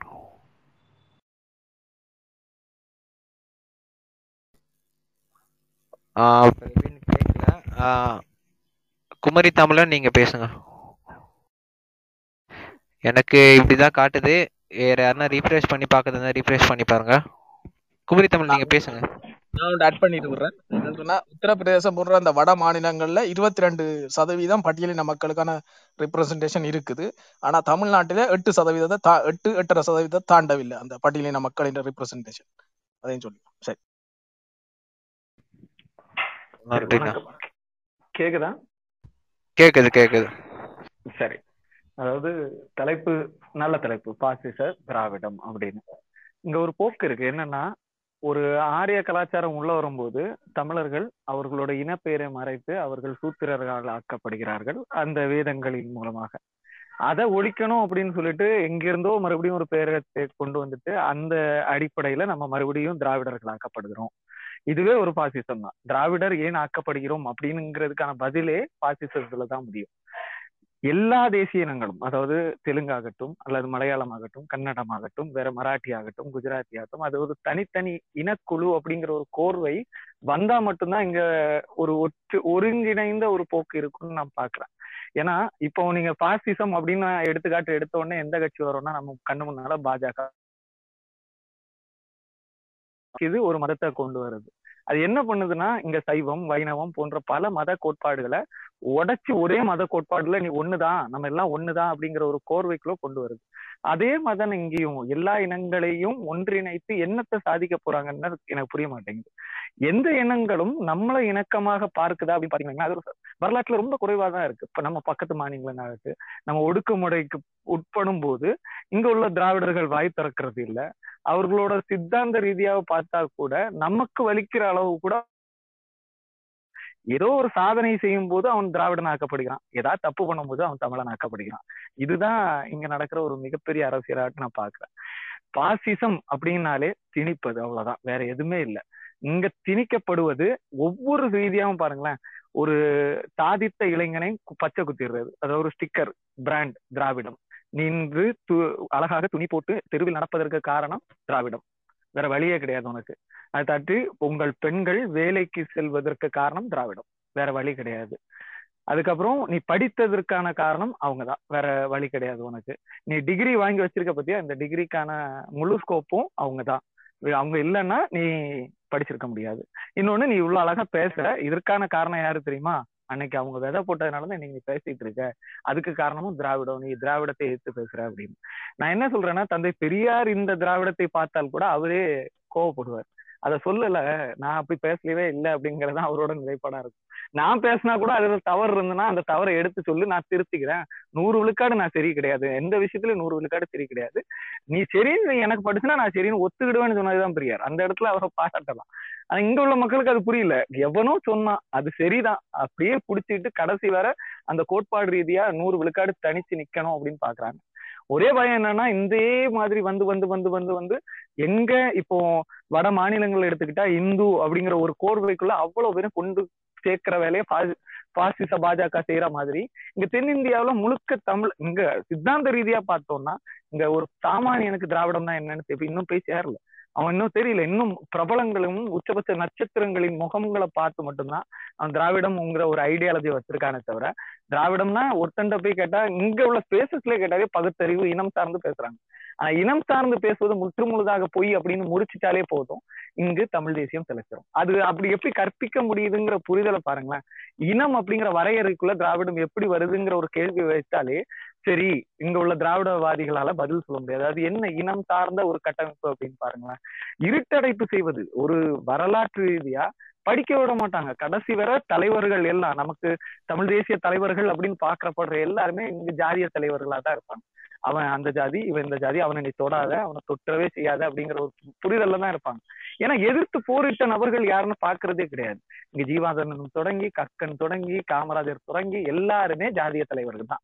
அப்படி தனித்தனியா வச்சிருப்பாங்க. கேட்டா எல்லாரும் தமிழ தமிழ தமிழ் தான் அப்படிங்கிற ஒரு கோட்பாடுலயே சொல்லிட்டு போயிடுவாங்க. இந்த திராவிடம் ஒன்றிணையவே விடாது எல்லாரோட வரலாற படித்தாலும் ஏதோ ஒரு புள்ளியில அவங்க திராவிடத்தை ஏற்றிருப்பாங்க அந்த புள்ளிய வெளியே சொல்ல விடாம அப்படியே அந்த புள்ளிகள் எல்லாம் எங்களுக்கு சாதகமா தான் இருந்து பெரியார் வந்து காமராஜரை ஆதரித்தார். அப்போ சரி ஓகே அப்படிங்கிற ஒரு புள்ளியில வந்துரும். ஜீவானந்தம் கடைசி வர பெரியார் கூட இருந்தார் அப்படிங்கிற ஒரு பொய் வரும். அப்படியே கக்கனும் பெரியாரும் திராவிட இயக்கமும் அவரை ஆதரித்தது. சங்கரலிங்கனார் மரணத்திற்கு பெரியார் வந்து அண்ணாதுரை அந்த இடத்துல போய் பேசினாரு. அப்படிங்கிற அவங்களுக்கு தெரிந்த ஒவ்வொரு துணுப்பு புள்ளிகளை மட்டும் வைத்து தமிழ் தேசியமும் திராவிடமும் ஒன்றுதான் ஒரு ஒரு சாரார் வந்து பேசுவாங்க. அப்போ இதுவும் பார்ப்பனம் தானே? அது யோசிச்சு பாருங்களேன். சைவம் வைணவம் எல்லா மதங்களையும் இணைத்தே தான் இந்து மதம்னு சொல்றதுக்கும் இது எல்லாமே எல்லாமே த- தமிழ் தெலுங்கு கன்னடம் மலையாளம் எல்லாமே சேர்த்ததுதான் திராவிடம் அப்படின்னு சொல்றதுக்கும் ஏதாவது வேறுபாடு இருக்கா? ஒரு புள்ளி அளவு வேறுபாடு இருக்கான்னு பார்த்தா இல்ல. இந்த போக்க யோசிச்சு பாருங்க. இன்னொன்னு பணத்திற்காக ஒரு ஐடி விங் அமைத்து சும்மா ஒரு இருபத்தி நாலு மணிக்கூறும் வைத்து அந்த சித்தாந்தங்களை விதைப்பதற்கான வேலைகள் ரொம்ப கிளவரா நடக்கும் அதாவது புத்திசாலித்தனமா அதாவது ஒரு மக்களிடையே பெருஜ கீழே லிஸ்னர்ஸ் யாராவது பொதுவா வர்ற நபர்கள் பின்னாடி சொல்லுங்க. கேக்குதா? ஹலோ? நான் குமரத்தம்மன் ஒரே ஒண்ணு சித்தாந்தத்தை விதைக்கிறதுக்காக ஐடி விங்க வைக்கல அவங்க? ஆமா. சித்தாந்தங்களுக்காக இல்ல. காலையில பத்து மணிக்கு போடுற ஒரு பேச நைட்டு ரெண்டு மணிக்கு ஒரு ஆள் கையில ஒப்படைச்சிட்டு ரெண்டு மணிக்கு மேல இன்னொருத்தன் ஓட்டுறான் அதை. இந்த ஸ்பேசஸ் ஆகட்டும் இல்லைன்னா ஹவுஸ் ஆகட்டும் அப்படி ஒரு ஷிஃப்ட் படி வேலை பாக்குறாங்க எட்டு மணிக்கு ஒரு இவன் ஷிஃப்ட் முடிஞ்ச உடனே அடுத்த ஷிஃப்ட் இன்னொருத்த வந்து அதுல மாடரேட்டரா வந்து உட்காந்துருவாங்க நீங்க பாருங்களேன் அப்படி மட்டும்தான் இருக்கு. வேற வழியே இல்லை. அவங்களுக்கு அந்த இதை புரிய வைக்கவும் முடியாது. அவர்களுக்கு ஒரே நோக்கு தமிழ் தேசியத்தை எதிர்க்கணும். இது வளர விடக்கூடாது. இது ஜாதிய கட்டமைப்பு கடைசி வரை யார் தமிழர்? யார் தமிழர்? தமிழ் தேசியம்னா ஜாதி. இப்படி அதாவது சித்தாந்தங்களோடு மோதுறதுக்கான தகுதியோ ஒரு போ அதே தானே பார்ப்பனியமும் கற்பிச்சிச்சு. ரிக்வேதத்தை எடுத்துட்டு வந்து நம்ம கையில கொடுத்துட்டு படி படிச்சு முடிச்சுட்டு என்கிட்ட கேள்வி கேளு. அந்த கேள்விகளுக்கு நான் தெளிவர பதில் சொல்றேன். நீ ஏத்துக்க. அப்படின்னு சொன்னா பரவாயில்ல. அது எப்பவுமே அப்படி செஞ்சது கிடையாது. அதை கையிலேயே கொடுக்காது. இதான் என் சித்தாந்தம். முழுக்க படிச்சுட்டு நீ வா அப்படின்னா எந்த பார்ப்பனை அமைப்போ ஏன்னா இதை மனு மனு கூட நீ எவன் கையிலயுமே இல்லை. அது படிக்கிறதுக்கான உரிமைகளும் மனுஸ்மிருதி கொடுக்கறது இல்ல அதே மாதிரிதான் எங்க சித்தாந்தங்களும் தேவையில்ல கோட்பாடுகளும் தேவையில்லை உனக்கு எல்லாம் செஞ்சது அதுதான் அப்படிங்கிற ஒரு புரிதலை மட்டும்தான் இங்க விதைக்கிற மாதிரி தோணும் சரி இது என் முதலாவது கட்ட கருத்தாட்டம்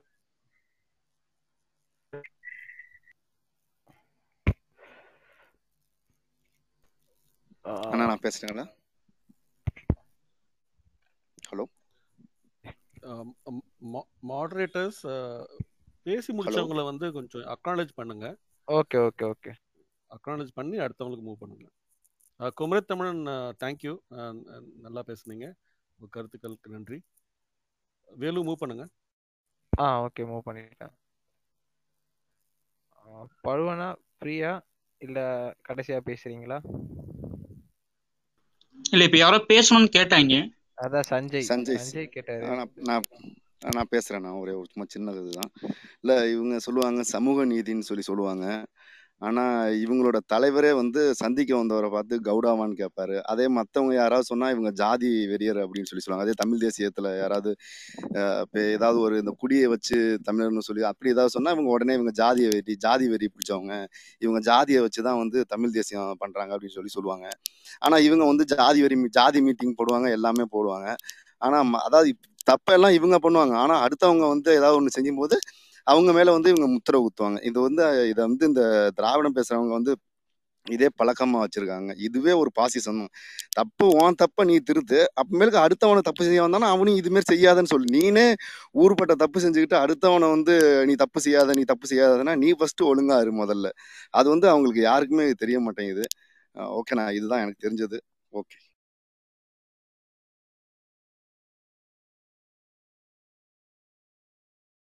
அடுத்தது அடுத்தது யார் இருக்கானா ஒரே நிமிஷம். ஆ, பிஞ்சகன் அண்ணா நீங்க கொஞ்ச நேரம் ஹோஸ்ட் பண்ணுங்க. நான் அதோ வந்துடுறேன். பிஞ்சகன் அண்ணா இருக்கீங்களா? இல்ல திராவிட குழந்தை நீங்க ஹோஸ்ட் பண்ணிட்டு இருங்க. நான் வந்துடுறேன். ஒரு ஃபைவ் மினிட்ஸ் ஓகே இங்க ஆ நிறைய பேர் நிறைய பேர் ஆடியன்ஸா இருக்கீங்க. எல்லாருக்கும் வணக்கம். உங்களுக்கு இந்த தலைப்பை ஒட்டி ஏதாவது கருத்து சொல்லணும்னாக்கா நீங்க தயவு செஞ்சு மைக்குக்கு மைக் ரிக்வெஸ்ட் பண்ணுங்க. நான் ஒரு அ- அஞ்சு அஞ்சு பேரா அலோவ் பண்றோம். அவங்க முடிச்ச அப்புறமா அடுத்த அஞ்சு பேர் கொடுக்குறோம். நன்றி. ஐயோ, நான் ஒரு ஒரு அனுபவம் பட்டேங்க போன வாரம் ஞாயிற்றுக்கிழமை. அவர் சைக்கிள் ஓட்டணுன்றதுக்காக கிட்டத்தட்ட ஒரு இரநூறு போலீஸ் வந்து ஃபுல்லா நிக்கிறாங்க. அது பாத்தீங்கன்னா ரொம்ப கஷ்டப்படுறாங்க. போலீஸ் எல்லாம் காலையில இருந்து பசியோட தண்ணி கூட குடிக்காம லைனா நிக்கிறாங்க. ரோட்ல நடு நடுங்க ஃபுல்லா நெடுக்க நிக்கிறாங்க அப்படியே. ஆஹ் யாராவது முதியோர்கள் வந்தாங்கன்னா ஓரமா பொண்ணு மிரட்டுறது இந்த மாதிரி நடக்குது. அவர் சைக்கிள் ஓட்டுறதுக்காக. இது எவ்வளவு பெரிய பாசிசம்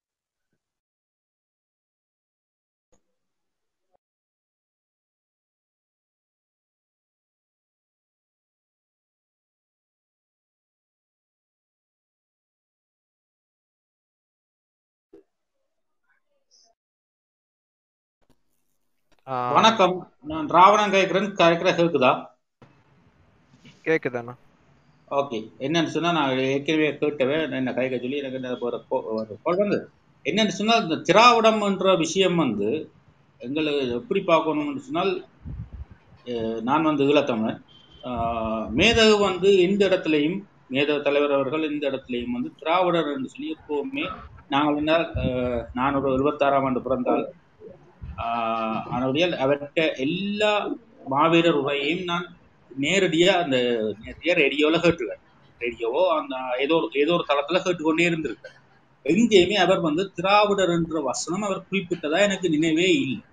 உங்களுக்கு யாருக்காவது அது அது அது சம்பந்தமா இது இருந்தா அப்ப அவர் குறிப்பிடாத ஒரு விஷயத்தை நாங்கள் வந்து கதைக்கிறதுல பிரயோசனம் இல்லை. முதல் பிரச்சனை. அப்ப எங்களுக்கு அது எங்களுக்கு சம்பந்தம் இல்லாத விஷயம்தான் திராவிடம். முதலாவது. ரெண்டாவது வந்து அன்பான தமிழ் தமிழுல மக்களேன்னு தான் கேட்பேன். தமிழ் தமிழ் என்று சொல்லி தான் அவர் அவர் கதை கதைக்கிறது. அந்த வழியா அந்த அந்த இது வந்து எங்களுக்கு அதுக்கு எங்களுக்கும் அதுக்கும் சம்பந்தம் இல்லை. முதலாவது பிரச்சனை. அது அது அது அடுத்த இது. அப்ப நாங்கள் வந்து என்று சொன்னால் இதை வந்து திராவிடத்துக்கும் ஈழத்தமிழருக்கும் என்ன சம்பந்தம்டா ஒரே ஒரு சம்பந்தம் எப்படி வருமென்று சொன்னால் நாங்கள் இப்போ நான் வந்து வளர்ந்து வளர்ந்து வந்து அஹ், வீட்டில் வீட்டுல எப்போதுமே திராவிடர்ன்ற இதுவோ இல்லடி பாடசாலையில திராவிடர்ன்ற விஷயமோ இங்கேயுமே வந்து விதைக்கப்படாது. என்னன்னு சொன்னா நான் இந்த கீழே அந்த இருக்கிற அரக்கர் கூட்டத்துக்கு ஒரு விஷயத்தை சொல்றேன். இலங்கையில வந்து- ஈழத்துல சரி இலங்கை இலங்கையில வந்து கல்வி வந்து ப்ரீ எஜுகேஷன் ப்ரீ எஜுகேஷன் அரசு என்ன தனியார் பாடசாலைகளோ இல்லாட்டி தனியார் பல்கலைக்கழகங்களோ தடை செய்யப்பட்ட ஒரு விஷயம் விஷயமா இருந்தது. இப்ப வந்து சில சில வேறு நாடுகளில் பதிவு செய்த யூனிவர்சிட்டி இங்க பல்கலைக்கழகங்கள் இங்க வந்து தங்களோட பிரான்ச்சை மட்டும் ஓப்பன் பண்ண முடியும். ஆனா இங்க வந்து ஒரு பல்கலைக்கழகம் தானே ரெஜிஸ்டர் பண்ணி ஒரு இதை செய்யறதுல நிறைய பிரச்சனை இருக்குது உங்களுக்கு என்னன்னு சொன்னா அது உண்மையா உண்மையான பிரச்சனைனா கிளிநொச்சியில் வந்து தமிழாக்கள் வந்து ஒரு பல்கலைக்கழகத்தை உருவாக்குறதுக்காக ஒரு காணி எல்லாம் உருவா எடுத்து அதை வந்து உருவாக்க வழிகிட்ட நேரத்தில் நேரத்துல அதை வந்து தடச்சட்டமா போட்டவ தனியார் பல்கலைக்கழகம் உருவாக்க முடியாது. அப்போ ஃப்ரீ எஜுகேஷன் அப்போ என்னடா இது வந்து அரக்கர் கூட்டத்துல இன்றைய கதைப்பட்ட விஷயத்துக்கு நான் இந்த இப்போ அந்த கீழே இருக்கிற ஆக்களுக்கு நான் அந்த பதிலை சொல்றேன். என்ன சொன்னால் இங்க வந்து அந்த அந்த இது ஒன்று இருக்கு. ஆஹ் இது பல்கலைக்கழகம் என்றது வந்து ப்ரீ எஜுகேஷன் பல்கலைக்கழகத்துல எம்பிபிஎஸ் இருக்கலாம். இல்லாட்டி இன்ஜினியரிங் டிகிரியா இருக்கலாம். எதுவா இருந்தாலும் அது வந்து அதுக்கப்புறம் மாஸ்டர்ஸுக்கு கொஞ்சம் காசு பே பண்ணுவாங்க போஸ்ட் கிராஜுவேஷன் அப்ப இருக்கு. அப்ப திராவிடம் என்ற விஷயத்த வந்து நான் வந்து எங்க முதல் முதல் நான் பார்த்தேன் என்று சொன்னால் எங்களுக்கு என்று சொன்னால் எங்களுக்கு போட்டி பரீட்சையா இருக்கும். எல்லாமே ஃப்ரீ எஜுகேஷனுடைய போட்டி பரீட்சைகள் கூடவே இருக்கும். அப்ப அதுல வந்து என்ன சொன்னால் முதல்ல வந்து இந்த புத்தகங்கள் அதுகள் வாசிக்கிறது அது இதுல வீட்டுல ஊக்கப்பட மாட்டான். ஆனா இப்ப பத்தாம் ஆண்டுல மோகன். ஓ லெவல் ஆர்டினரி மோகன் மோ- லெவல்னு சொல்லி அ- அண்ணா அண்ணா கொஞ்சம் இருங்க. மோகன் உங்களோட மைக் ஒர்க் பண்ணுங்க. மோகன். ஓகே ஓ ஏன்னா பத்தாம் ஆண்டு வந்து ஆர்டினரி லெவல் அது அது சாதாரண தர பரீட்சைன்னு சொல்லியிருக்கும். அந்த சாதாரண பரீட்சை முடிஞ்சதுக்கு பிறகு அட்வான்ஸ் லெவல் ஆரம்பிக்கும். அதுக்குள்ள ஒரு டூ த்ரீ மந்த் ஃப்ரீ ஒன்று ஒரு- ஒரு ஃப்ரீ டைம் ஒன்று கிடைக்கும். அந்த டைம் அந்த நேரத்துல வந்து வீட்டுல வந்து கூடுதலா சொல்லினா இந்த ரா- இந்த ராமாயணத்தை படி கம்பராயணத்தை படி அந்த மகாபாரத படி அதை படி பகா பாகவதத்தை படி இப்படித்தான் வந்து வீட்டுல சொல்லுவினான் அப்ப என்ன எனக்கு என்ன சொன்னா ராமாயணம் படிக்கிறேன்னு சொல்லி வரைக்குள்ள அது லைப்ரரியில இருக்கா போய் வந்து தண்டைக்குள்ள பெரியார் இந்த ராமாயணம் கிட்ட கை கிடைச்சு. பெரியார் இந்த ராமாயணத்தை வந்து அந்த லைப்ரரியில இருந்து இடத்துக்கு வந்து வரைக்குல தான் எனக்கு அந்த எதையுமே வந்து வேறொரு வேறொரு வியூவில் பார்க்க வேணுமென்ற விஷயம் வந்து அப்போ வந்து இந்த மனது மனதில் பட்டது. அப்போ பெரியார் எனக்கு எங்க வாராருன்னு சொன்னால் நான் என்னுடைய சொந்த இதுல தேடை எனக்கு வீட்டுல வந்து பெரிய நான் வந்து வீட்டுல வந்து ஒரு சைவ ச- சைவ நெறியம் எங்களுக்கு வந்து ஓர்டினரி லெவல் வரைக்கும் சைவ நெறி என்ற ஒரு பாடம் இருக்கும். அப்புறம் ஏ ஏ லெவல்ல வந்து ஹிந்து ஏ லெவல்ல வந்து அது நான் நான் நான் பேசிக்கலி இன்ஜினியர் என்னுடைய ஏ லெவல் அது வராது ஓ லெவல் என்ற பத்தாம் ஆண்டு வரைக்கும் சைவ நதி என்ற பாடம் வந்து கொண்டே இருக்கும். அதுல தேவாரம் திருவாசகம் அது இதுகளை பற்றி அங்கட சைவ வரலாறுகளை பற்றி சொல்லிக்கொண்டே வருவாய். வந்து வந்தவர்.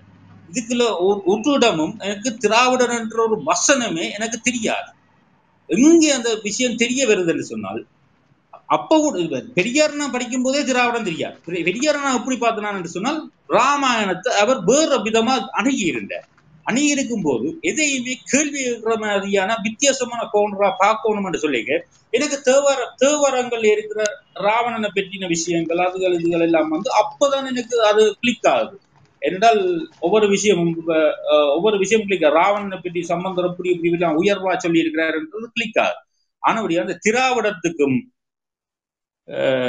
தமிழீழத்துக்கும் வந்து தமிழ் தமிழீழம் இல்ல ஈழத்துக்கும் ஈழத்துக்கும் வந்து எனக்கு தெரிஞ்ச வரைக்கும் எனக்கு தெரிஞ்ச வரைக்கும் தொடர் தொடர்பே வர இல்லை அது ஒரு ஒரு அந்த கண்டினியூட்டியே இல்லை என்ற மாதிரி தான் இருக்கு இப்பவும் வந்து தமிழ் அங்க அங்க போய் அங்க போய் காய்ச்சா திராவிடர் சொல்லி காய்ச்சா சில பேர் அது அப்படி என்ன என்னன்னு கேட்பான் ஆனா அந்த இதுக்குள்ள கொஞ்சம் பேர் வந்து நாங்கள் எல்லாம் திராவிடர் நாங்கள் எல்லாம் திராவிடர்னு சொல்லி கதைக்கிற கதைக்கிற விஷயம் வந்து அது வந்து ஒரு ஒரு ஒரு மாயை தான் அது ஒரு மாயை அப்படி ஒரு விஷயம் விஷயம் வந்து இங்க பரப்பப்படவும் இல்லை. இப்ப ஆனா என்ன பிரச்சனைன்னு சொன்னால் அன் ஒரு ஒரு ஒரு கெடுவாய்ப்பா கெடுவாய்ப்பாக யார் தலைவருக்கு வந்து உதவின ஆக்கள் வந்து திராவிட கழகமா போயிட்டுது. ஆனா என்ன பிரச்சனைன்னு சொன்னா அதுல end of the day Soosai என்ன பாவிச்ச வசனம்ன்றது அது அது அது ஒரு பெரிய பெரிய விஷயம். அது ஏன் ஏன் அப்படி ஒரு வசனம் அவர் பாவிச்சார்? அப்படி ஒரு வீடியோ கிளிப் வெளியில வந்ததுன்றதும் ஒரு பிரச்சனை. அ- அப்ப அத அதை பேஸ் பண்ணி தான் சில ஈழத்தமிழர்கள் இப்பவும் வந்து நான் தமிழர் ஆதிக்கிறேன்னு சொல்லி ஒரு இதுல இதுல இருக்கிறாங்க. ஆனா அதுக்காக டோட்டலா வந்து அப்படித்தான் என்று சொல்லி இல்லை. ஆனா என்னன்னு சொன்னால் இவே வந்து இப்ப என்னன்னு சொன்னால் எங்க தலைவரை வந்து நாங்கள் நாங்கள் கடவுளுக்கு நிகரா உருவா உருவாக்கி வச்சிருக்கிற தலைவரை வந்து சும்மா தேவையில்லாம உள்ளுக்கு இழுத்து விட்டு நான் இப்ப நான் ரெண்டாயிரத்தி ஒன்பது போர் முடிஞ்சது. அதுல அதுல வந்து திமுக வந்து துரோகம் செய்தது என்ன செய்தது அது அது எல்லாத்தையும் விடுங்கப்பா ரெண்டாயிரத்தி ஒன்பதுக்கு பிறகு வந்து த- ஈழத்தமிழர்கள் சார்புல யாராவது ஏதாவது கதைச்சிருக்கணுமா? சில என்ன பேஸ்புக்ல யார் ஒருதான் இப்ப இருப்பான் இதன் இருப்பான் ஆனா வந்து இப்ப என்ன பிரச்சனையா ஆயிட்டேன்னு சொன்னா இப்ப இப்ப என்னன்னு சொன்னா சும்மா தேவையில்லாமல் எங்கட தலைவர் இழுத்து விட்டு எங்களையும் கொண்டு வந்து இந்த இதுக்குள்ள இழுத்துருக்காங்க. இப்ப வந்து ஒரு தனித்தனி தனி தனித்தனியா ஒரு ஐம்பது பேர் இருக்கணும்னா அஞ்சு பேர் வந்து நான் தமிழருக்கு சே- ஆதரவு ஆதரவு தெரிவிக்கலாம் பத்து பேர் தெரிவிக்கலாம். ஆனா இல்ல இது இது ஒரு இது இது சும்மா தேவையில்லாம எங்களை இழுத்து விட்டுருக்கு நம்ம ஈழத்தமிழரை வந்து ஒரு இழுத்து விட்டுருக்கு முள்ளுக்கு. அப்ப இது வந்து சொன்னால் அவை அவன் அவ அவைந்த அந்த பிளானிங்ல வந்து அவன் அவன் ஏதோ ஏதோ ஒரு அஜெண்டாவுல இருக்கிற ஒரு பெரிய ஃபோல்ட் இது வந்து அவை தேவையில்லாமல் இழுத்து விட்டுருக்கிறோம் தான் என்னுடைய கருத்து. எது கருத்து சொல்லுங்க? என்றால் ஆனா என்ன சொன்னால் பழுவட்டைய கண்ணன் பார்த்து கொண்டிருக்கிறார். அவர் அவர்கிட்ட கேட்டீங்களா நிறைய தெரியும். ஆஹ் அவருக்கு ஒரு அவருக்கு சந்தர்ப்பம் கொடுங்கப்பா செய்தியில. அவர் அவற்றை உரியத்தான் நாங்கள் நானும் பார்த்து கொண்டிருக்கிறோம். கொடுத்துனாங்கன்னா அவருக்கு கொஞ்சம் வேலையா இருக்காரு போல பழுவு. அப்ப ஒரு இராவணன் அண்ணன் உங்களுக்கு கிட்ட ஒரே ஒரு கேள்வி. நீங்க கிளியரா சொன்னீங்க. திராவிடம்ங்கிற ஒரு சொல்லாடலை நீங்க வந்து இலங்கையில நீங்க கேள்விப்படலை. உங்களோட உங்களுக்கு தெரிஞ்ச வரைக்கும் நீங்க சொன்னீங்க. அதே போல நீங்க சைவம்னு சொன்னீங்க. நாங்க சைவ சைவ சித்த சித்த படித்தோன்னு சொல்லிட்டு. சைவத்தை நீங்க வந்து இன்னைக்காவது ஹிந்துயிசம் நாங்கள் இந்தியாவில் வந்து சைவம் வைணவம் எல்லாத்தையும் வந்து ஹிந்து மதம் அப்படின்னு சொல்லிட்டு ஒரு அடக்கி இருக்கு. இலங்கையில அப்படி ஏதாவது சொல்லாடல் இருக்காருண்ணா கொஞ்சம் சொல்ல முடியுமா? நீங்க ஏதாவது கேள்விப்பட்டிருக்கீங்களோ? இல்ல இல்ல அது வந்து எப்படின்னு சொன்னால் பேர்த் சர்டிபிகேட்ல சில பேர் வந்து இந்து வந்து பதிஞ்சிருப்பினோம். ஆனா எங்களுக்கு வந்து எங்களுக்கு போதிக்கப்படுறது வந்து சைவ நெறி.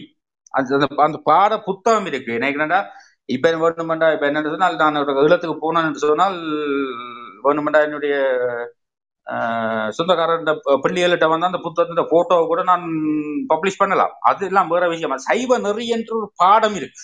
அந்த பத்தாம் தமிழ் என்ற ஒரு பாடம் இருக்குது.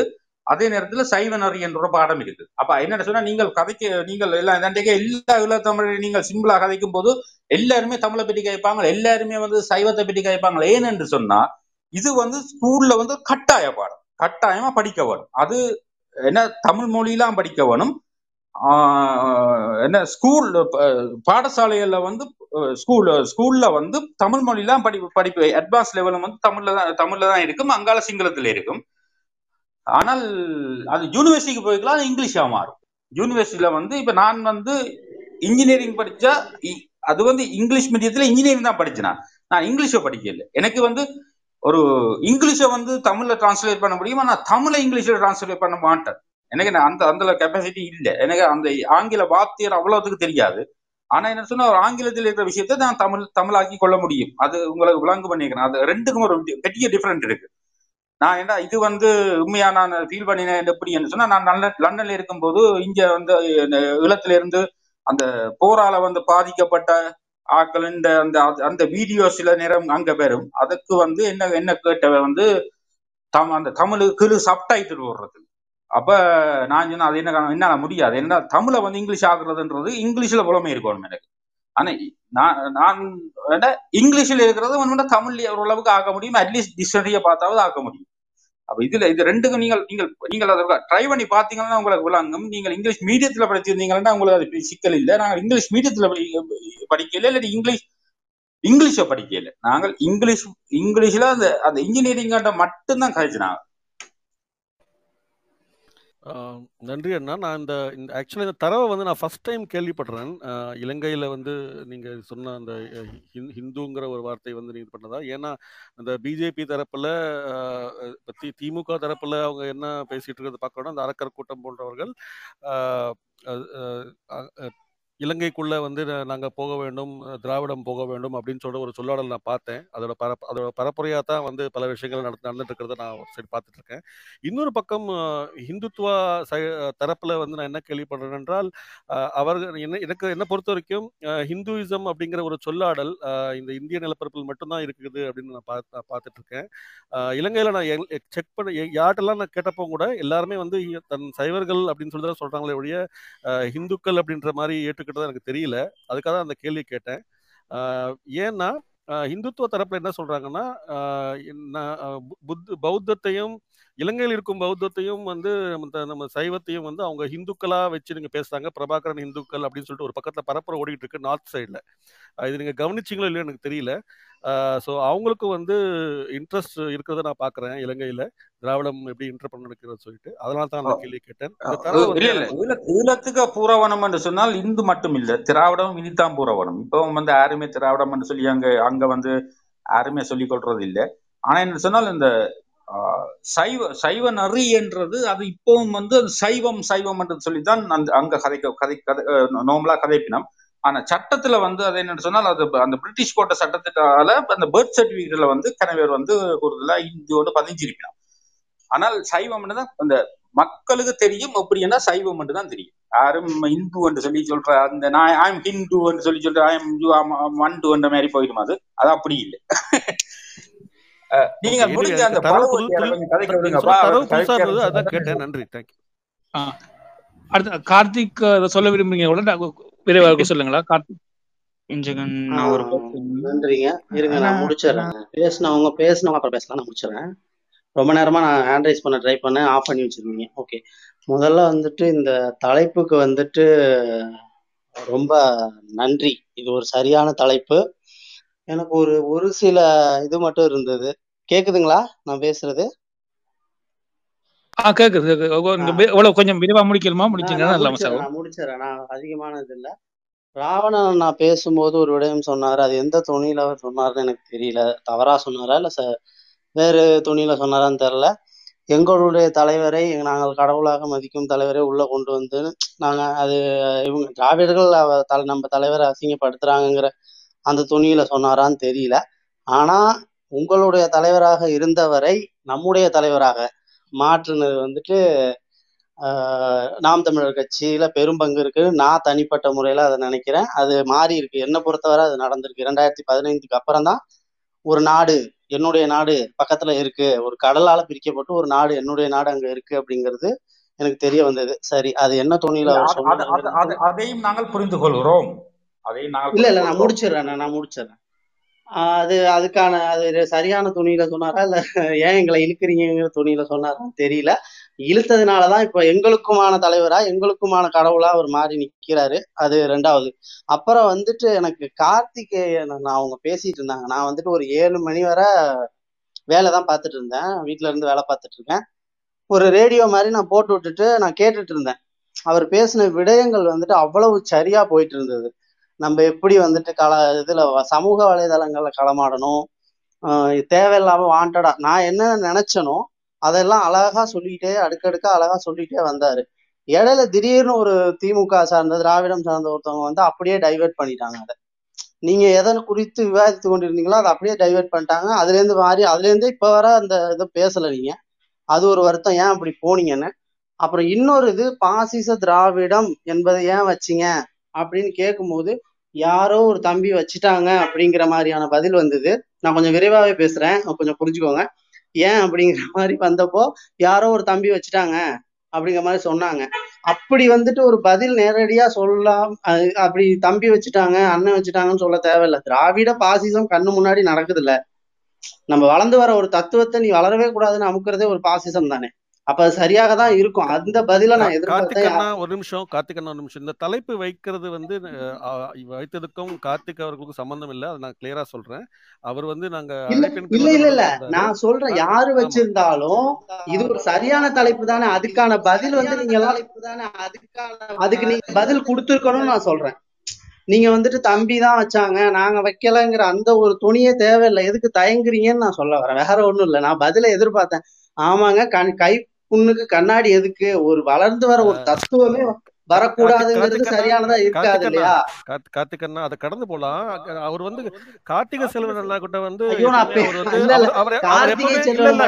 அவர்கிட்ட எந்த தயக்கமும் கிடையாது. அவர் ஜனநாயக முறையில நாங்க நாங்க எதை வேணா சொல்றத உரிமை அவர் எங்களுக்கு கொடுத்துருக்காரு. பட் அவர் அவர் அதை புரிஞ்சுட்டனால தான் நாங்க அதை விட்டு கடந்து போனோம். இல்ல இல்ல இல்ல. நான் கார்த்திகை செல்வனை சொல்லல. அவரு இன்ஃபேக்ட் நல்லாவே பேசினாரு. அவரோட தான் நான் கேட்டுட்டு இருந்தேன். நான் என்னென்ன நினைச்சனோ அதெல்லாம் பேசிட்டு இருந்தாரு. நீங்க பேசிட்டு இருந்த யாருமே வந்துட்டு அதுக்கு ஒரு சரியான பதில் சொல்லாம ஒரு தயக்கத்தோடயே ஏன்டா வச்சோங்கிற மாதிரி ஒரு அந்த இது கில்ட்டி இருக்கும்ல அந்த மாதிரி இல்ல மாதிரி இல்ல இல்ல இல்ல. நாங்க ரொம்ப தெளிவா தான் வச்சோம்னா நீங்க அது வந்துட்டு அது சரியா இருக்கும் அது சரியா இருக்கும்னு அதுக்கு சரியா பதில் கொடுத்துருக்கணும்னு நினைச்சேன். அப்புறம் வந்துட்டு எழுநூறு பேருந்துலாம் அவர் சும்மா போற போக்குல சொல்லிட்டு இப்போ வர அதுக்கு தரவு வந்ததான்னு எனக்கு தெரியல மாடரேட்டர் அதுக்கு பதில் சொல்லணும். அவர் தரவு தந்தாரா யார்கிட்டதுன்னு தெரியல. அவர் போற போக்குல சும்மா சொல்லிட்டு போன அப்பெல்லாம் இங்க நடக்கவே இல்லை. எங்க இன்ஃபேக்ட் நான் தஞ்சை மாவட்டத்தை சேர்ந்தவன். இங்கெல்லாம் அந்த மாதிரி பேர் இலவச பேருந்தே இங்கெல்லாம் இல்ல. அந்த மாதிரிலாம் இப்பதான் ஆரம்பிச்சிருக்காங்க. அது சரியாலாம் இயங்கல.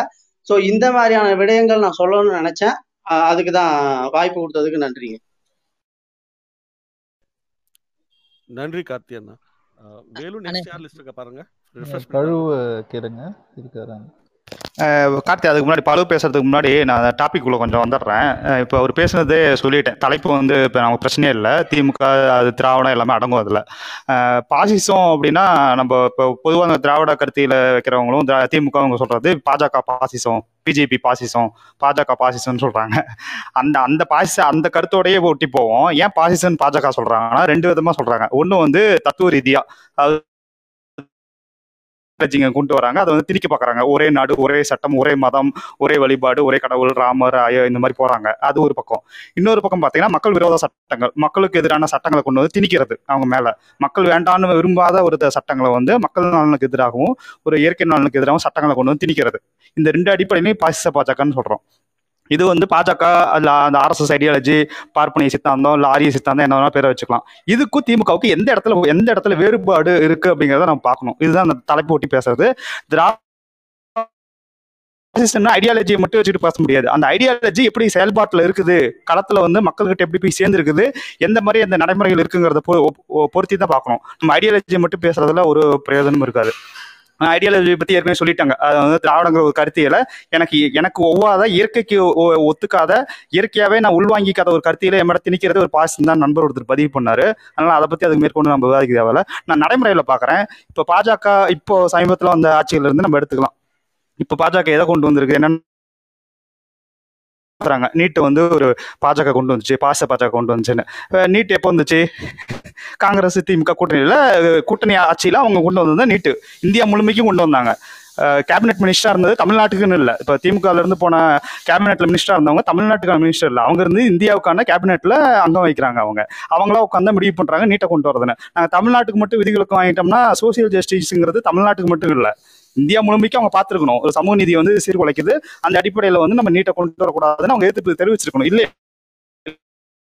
ஒரு பெரிய எதிர்ப்பு கிளம்பின பிறகு அவங்க திரும்பிக்கிறாங்க. இல்லை நாங்களும் எதிர்க்கிறோம் அப்படின்ட்டு. அதனால பாஜகவுக்கு உங்களுக்கு என்ன வித்தியாசம் இருக்குது? அது ஒன்று இப்போ சமீபத்தில் அந்த சட்டங்களே எடுத்துக்கோமே. காஷ்மீரில் நமக்கு தெரியும். காஷ்மீரில் three seventy article three seventy வந்து அபாலிஷ் பண்ணாங்க. அப்புறம் காஷ்மீரை மூணாக பிரிச்சாங்க. இதுக்கான சட்டங்களை கொண்டு வந்தாங்க. இந்த சட்டங்களை எதிர்த்து திமுக பாராளுமன்றத்தில் வாக்களிச்சுச்சா? பாசிச பாஜக கொண்டு வந்த சட்டங்களை எதிர்த்து திமுக பாராளுமன்றத்தில் வாக்களிச்சுச்சா? வாக்களிக்கல. சரி இந்த குடியுரிமை சட்டம் வந்துச்சு. அது பாசிச பாஜக கொண்டு வந்தது மத ரீதியாக கொண்டு வந்திருக்குது. பாசிச பாஜக கொண்டு வந்திருக்கு நீங்க பேசுறாங்க.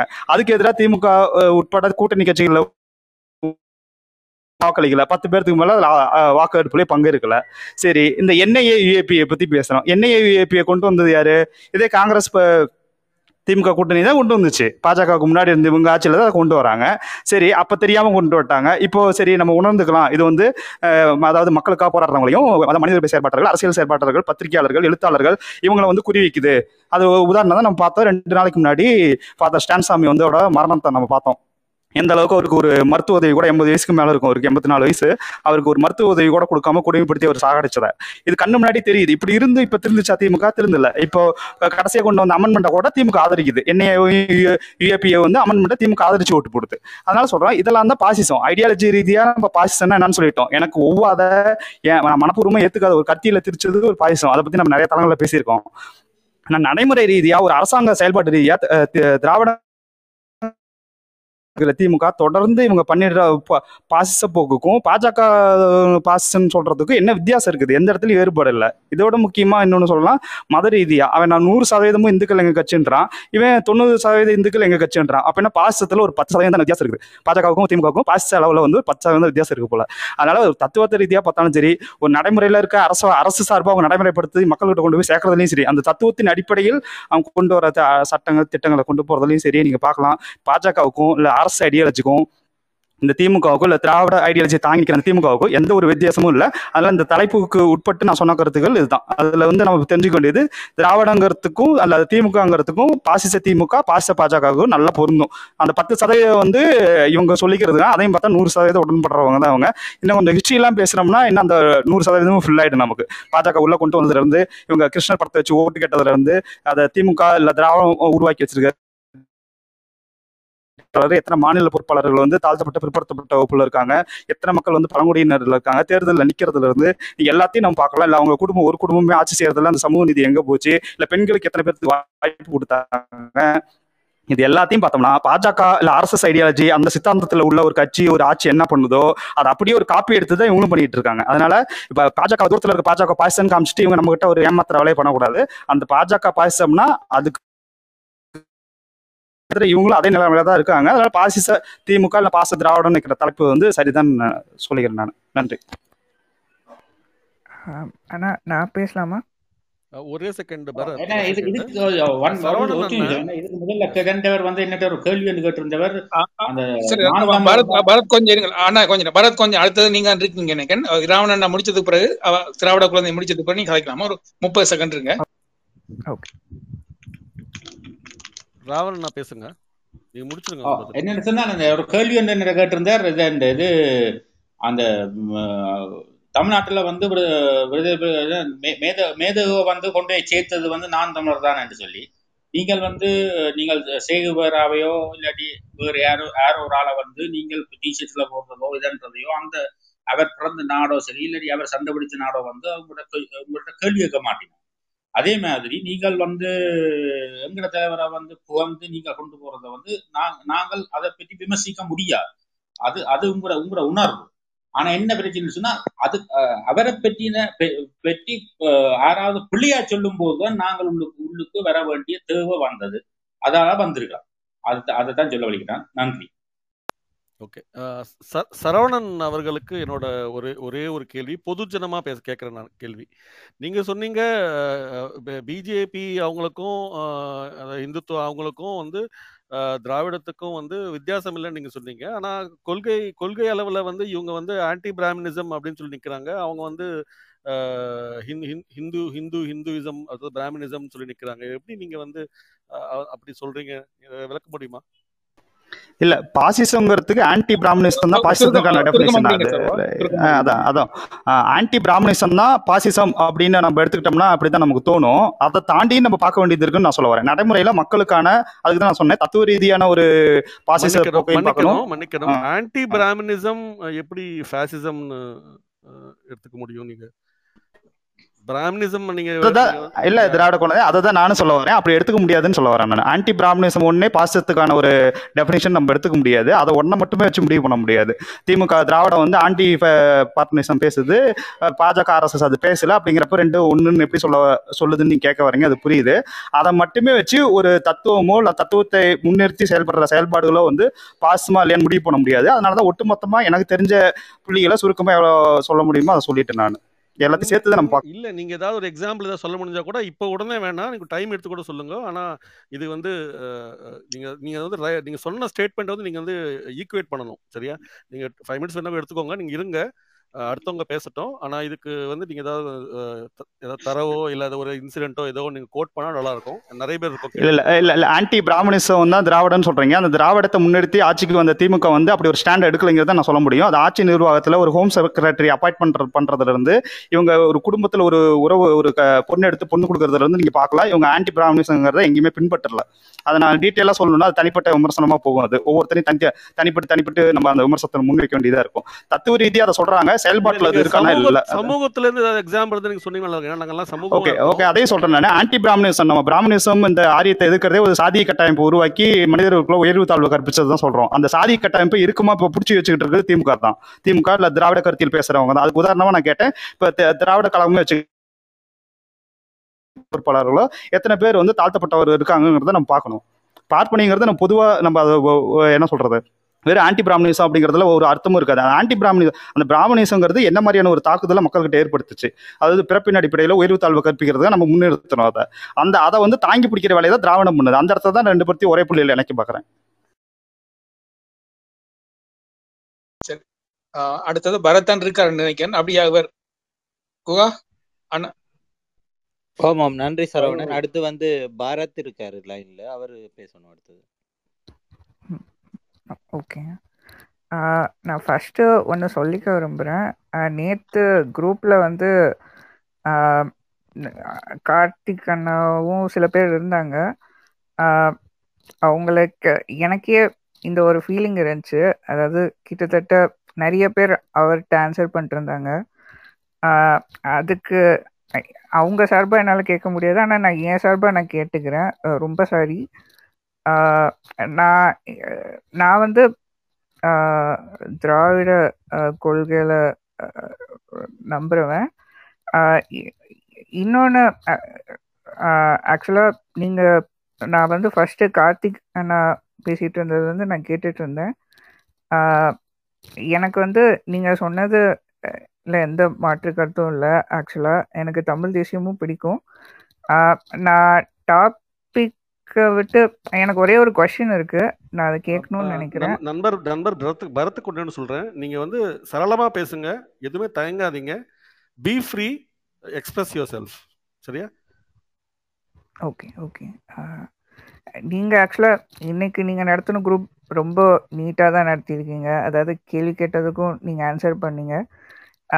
இது ஆக்சுவலாக நானும் சில பேர்கிட்ட பேசிகிட்டு இருந்தப்போ அன்னைக்கு தான் இதை பற்றி பேசிகிட்டு இருந்தோம் சில டிஸ்கஷன் அந்த மாதிரி ரொம்ப இதாக இல்லாமல் போயிடுது. நீங்கள் உண்மையிலே இன்னைக்கு டிஸ்கஷன் நீட்டாக இருந்துச்சு. நான் வந்து ஒரே ஒரு கொஷின் வைக்கிறேன். டாப்பிக்கை விட்டு வெளியே போகிறேன் தப்பாக நினச்சிக்காதீங்க. ம். ஆஹா ஒரே ஒரு கொஷின் இது என்னன்னா நான் வந்து திராவிடம் அப்படின்னா என்ன பார்க்குறேன்னா நான் வந்து என்னவா பார்க்குறேன்னா ஃபஸ்ட்டு வந்து அதாவது சமூகத்தில் ஒடுக்கப்படுறவங்க இவங்க பக்கம் நிற்கிறது தான் என்னை பொறுத்தவரையும் திராவிடம். அதாவது இந்த ரேஸு இந்த மாதிரி எந்த பிரிவினை அதெல்லாம் நான் பார்க்கல என்னை பொறுத்த வரையும் ஒன்று பகுத்தறிவு அதாவது எதையும் கேள்வி கேட்கறது இதை வந்து நீங்கள் சொன்ன மாதிரி நிறைய பேர் இதை ஃபாலோ பண்ணல. அந்த மாதிரி நிறைய ப்ராப்ளம்ஸ் இருக்குது பட் இதை தமிழ் தேசியம் அக்செப்ட் பண்ணிக்கிறா இது ஒரு கொஷின் இன்னொரு ஒரு கொஷின் நான் அடுத்து கேட்குறேன் இதுக்கு இதுக்கு யாராவது பதில் சொல்றீங்களா? நான் சொல்றேன் நான் சொல்றேன். என்னன்னா பகுத்தறிவுன்றது வந்து இப்போ ஏற்கனவே இருந்ததை நம்ம அப்படியே எடுத்துக்கணும்னு இல்லை. எந்- ஒரு நம்ம பின்பற்றுற தலைவர்கள் எது சொன்னாலும் அதை அப்படியே பின்பற்றணும்னு இல்லை. நம்ம நம்ம தமிழ் தேசிய தலைவர்கள்னு சொல்ற பல பேரும் மீதும் அவங்களோட நிலைப்பாடு மீதும் நம்ம விமர்சனம் வந்து இருந்து இருக்குது. அதை வந்து வெளிப்படையா வச்சுட்டு தான் இருக்கும். அதை வந்து நம்ம முன்னோர்கள் சொன்னதுனால அதை அப்படியே முன்னாடி எடுத்துட்டு போயிருதுன்னு இல்லை. இல்ல அதுல ஆராய்ஞ்ச பிறகு அது சரியா இருந்ததுன்னா அதை பின்பற்ற கூடாது பழசு அப்படின்னு விட்டுட்டு போறதும் இல்லை. நம்ம ஒரு ஒரு தெளிவான பார்வை இது நடைமுறைக்கு இது இதனால நல்ல பயன் இருக்கா? இல்ல இது வந்து ஒரு ஒரு ஒரு இப்போ மூட நம்பிக்கை எதிர்ப்புன்றதுலாம் நிறைய இந்த பகுத்தறிவுக்குள்ளதான் கொண்டு வராங்க அவங்க. இப்போ அது போல சரியா இல்லாத விட்டுட்டும். இப்போ ஏற்கனவே இருந்தது. அது வந்து சரியான முறையில் தான். இப்போ நம்ம நம்ம பாய்ந்தமர் முறையில வந்து நிறைய பழக்கங்கள் தொடர்ச்சியா இப்ப நம்ம பயன்படுத்தி பின்பற்றி இருக்குது எதுக்குன்னு தெரியாத நிலைமையில் நம்ம இருக்கலாம். ஆனா அது வந்து ஒரு ஒரு காரணத்தோட இருக்கும். அதை விட்டுட்டு போகாம அப்படியே தொடர்றதுனாலும் சரி. இப்போ தமிழ் தேசிய கருத்தியல்ல பகுத்தறிகிறதுன்றது இப்போ நம்ம நம்ம என்ன சொல்றது? தம்பி நான் சொல்லட்டுமா? சரிங்க சரி. இல்லை நீங்கள் சொன்னது வந்து மூட நம்பிக்கை ஒழிப்பு பற்றி பேசிகிட்டு இருக்கீங்க. பகுத்தறிவுன்றது எதுவாக இருந்தாலும் பகுத்து அறிவது. அவ்வளோதான் பிரித்து பார்ப்பது. அதனுடைய உண்மைத்தன்மையை அறிவது. அதுதான் பொருள். அதனுடைய பொருள் என்ன அந்த சொல்லுக்கு அப்படின்னா. அதை பகுத்தறிவுனே சொல்லிட்டு போகலாம் அதுதான் இல்லையா? அதை ஒரு இன அடையாளமாக மாற்ற வேண்டிய த தேவை இங்கே இல்லை. இது பகு த தமிழ் சமூகம் ஒரு பகுத்தறிந்த சமூகம் தான் பன்னெடுங்காலமாக நம்ம இலக்கியங்கள்லேருந்து எல்லாமே அதை தான் சொல்லியிருக்கு அதுக்கு ஐயா பெரியார் வந்து தமிழில் என்ன இருக்குன்னு கேட்டு ரொம்ப காட்டமாக தமிழ் மொழியை விமர்சித்த போது அறிஞர் அண்ணா சொன்ன பதிலையே நீங்கள் அதுக்கு எடுத்துக்கலாம். இருக்கு. இந்த மொழியிலையும் இந்த மொழியில் இருந்த இலக்கியங்கள்லையும் பெரும் அறிவு மரபு இருக்கு. அதில் ஒன்று ரெண்டு கம்பராமாயணம் பெரிய புராணம். இது ரெண்டையும் மட்டும் கொளுத்துவேன்னு சொல்லிட்டு அண்ணா இறங்கினார்.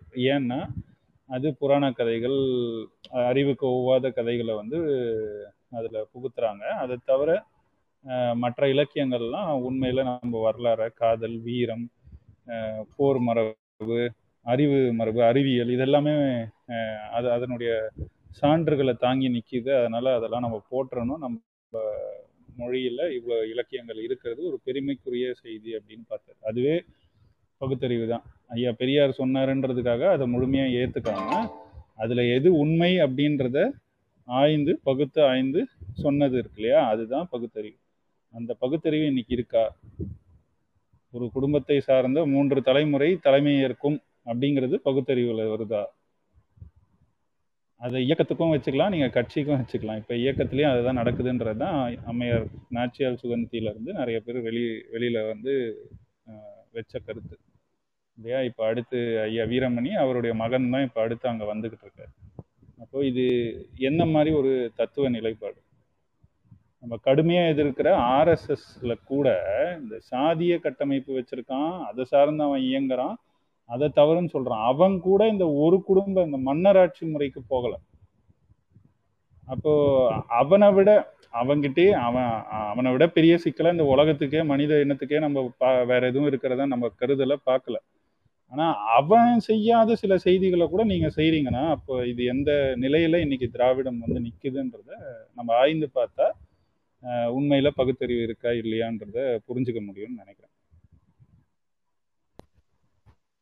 ம், அது நான் ஒத்துக்கிறேன்னா அதாவது இப்போ ப்ராக்டிக்கலாக நான் நான் என்ன பாயிண்ட் ஆஃப் வியூவில் கேட்குறேன்னா ஏன் நான் எப்படி பார்க்குறேன்னு சொல்கிறேன் இன்னொரு ஒரு விஷயம்னா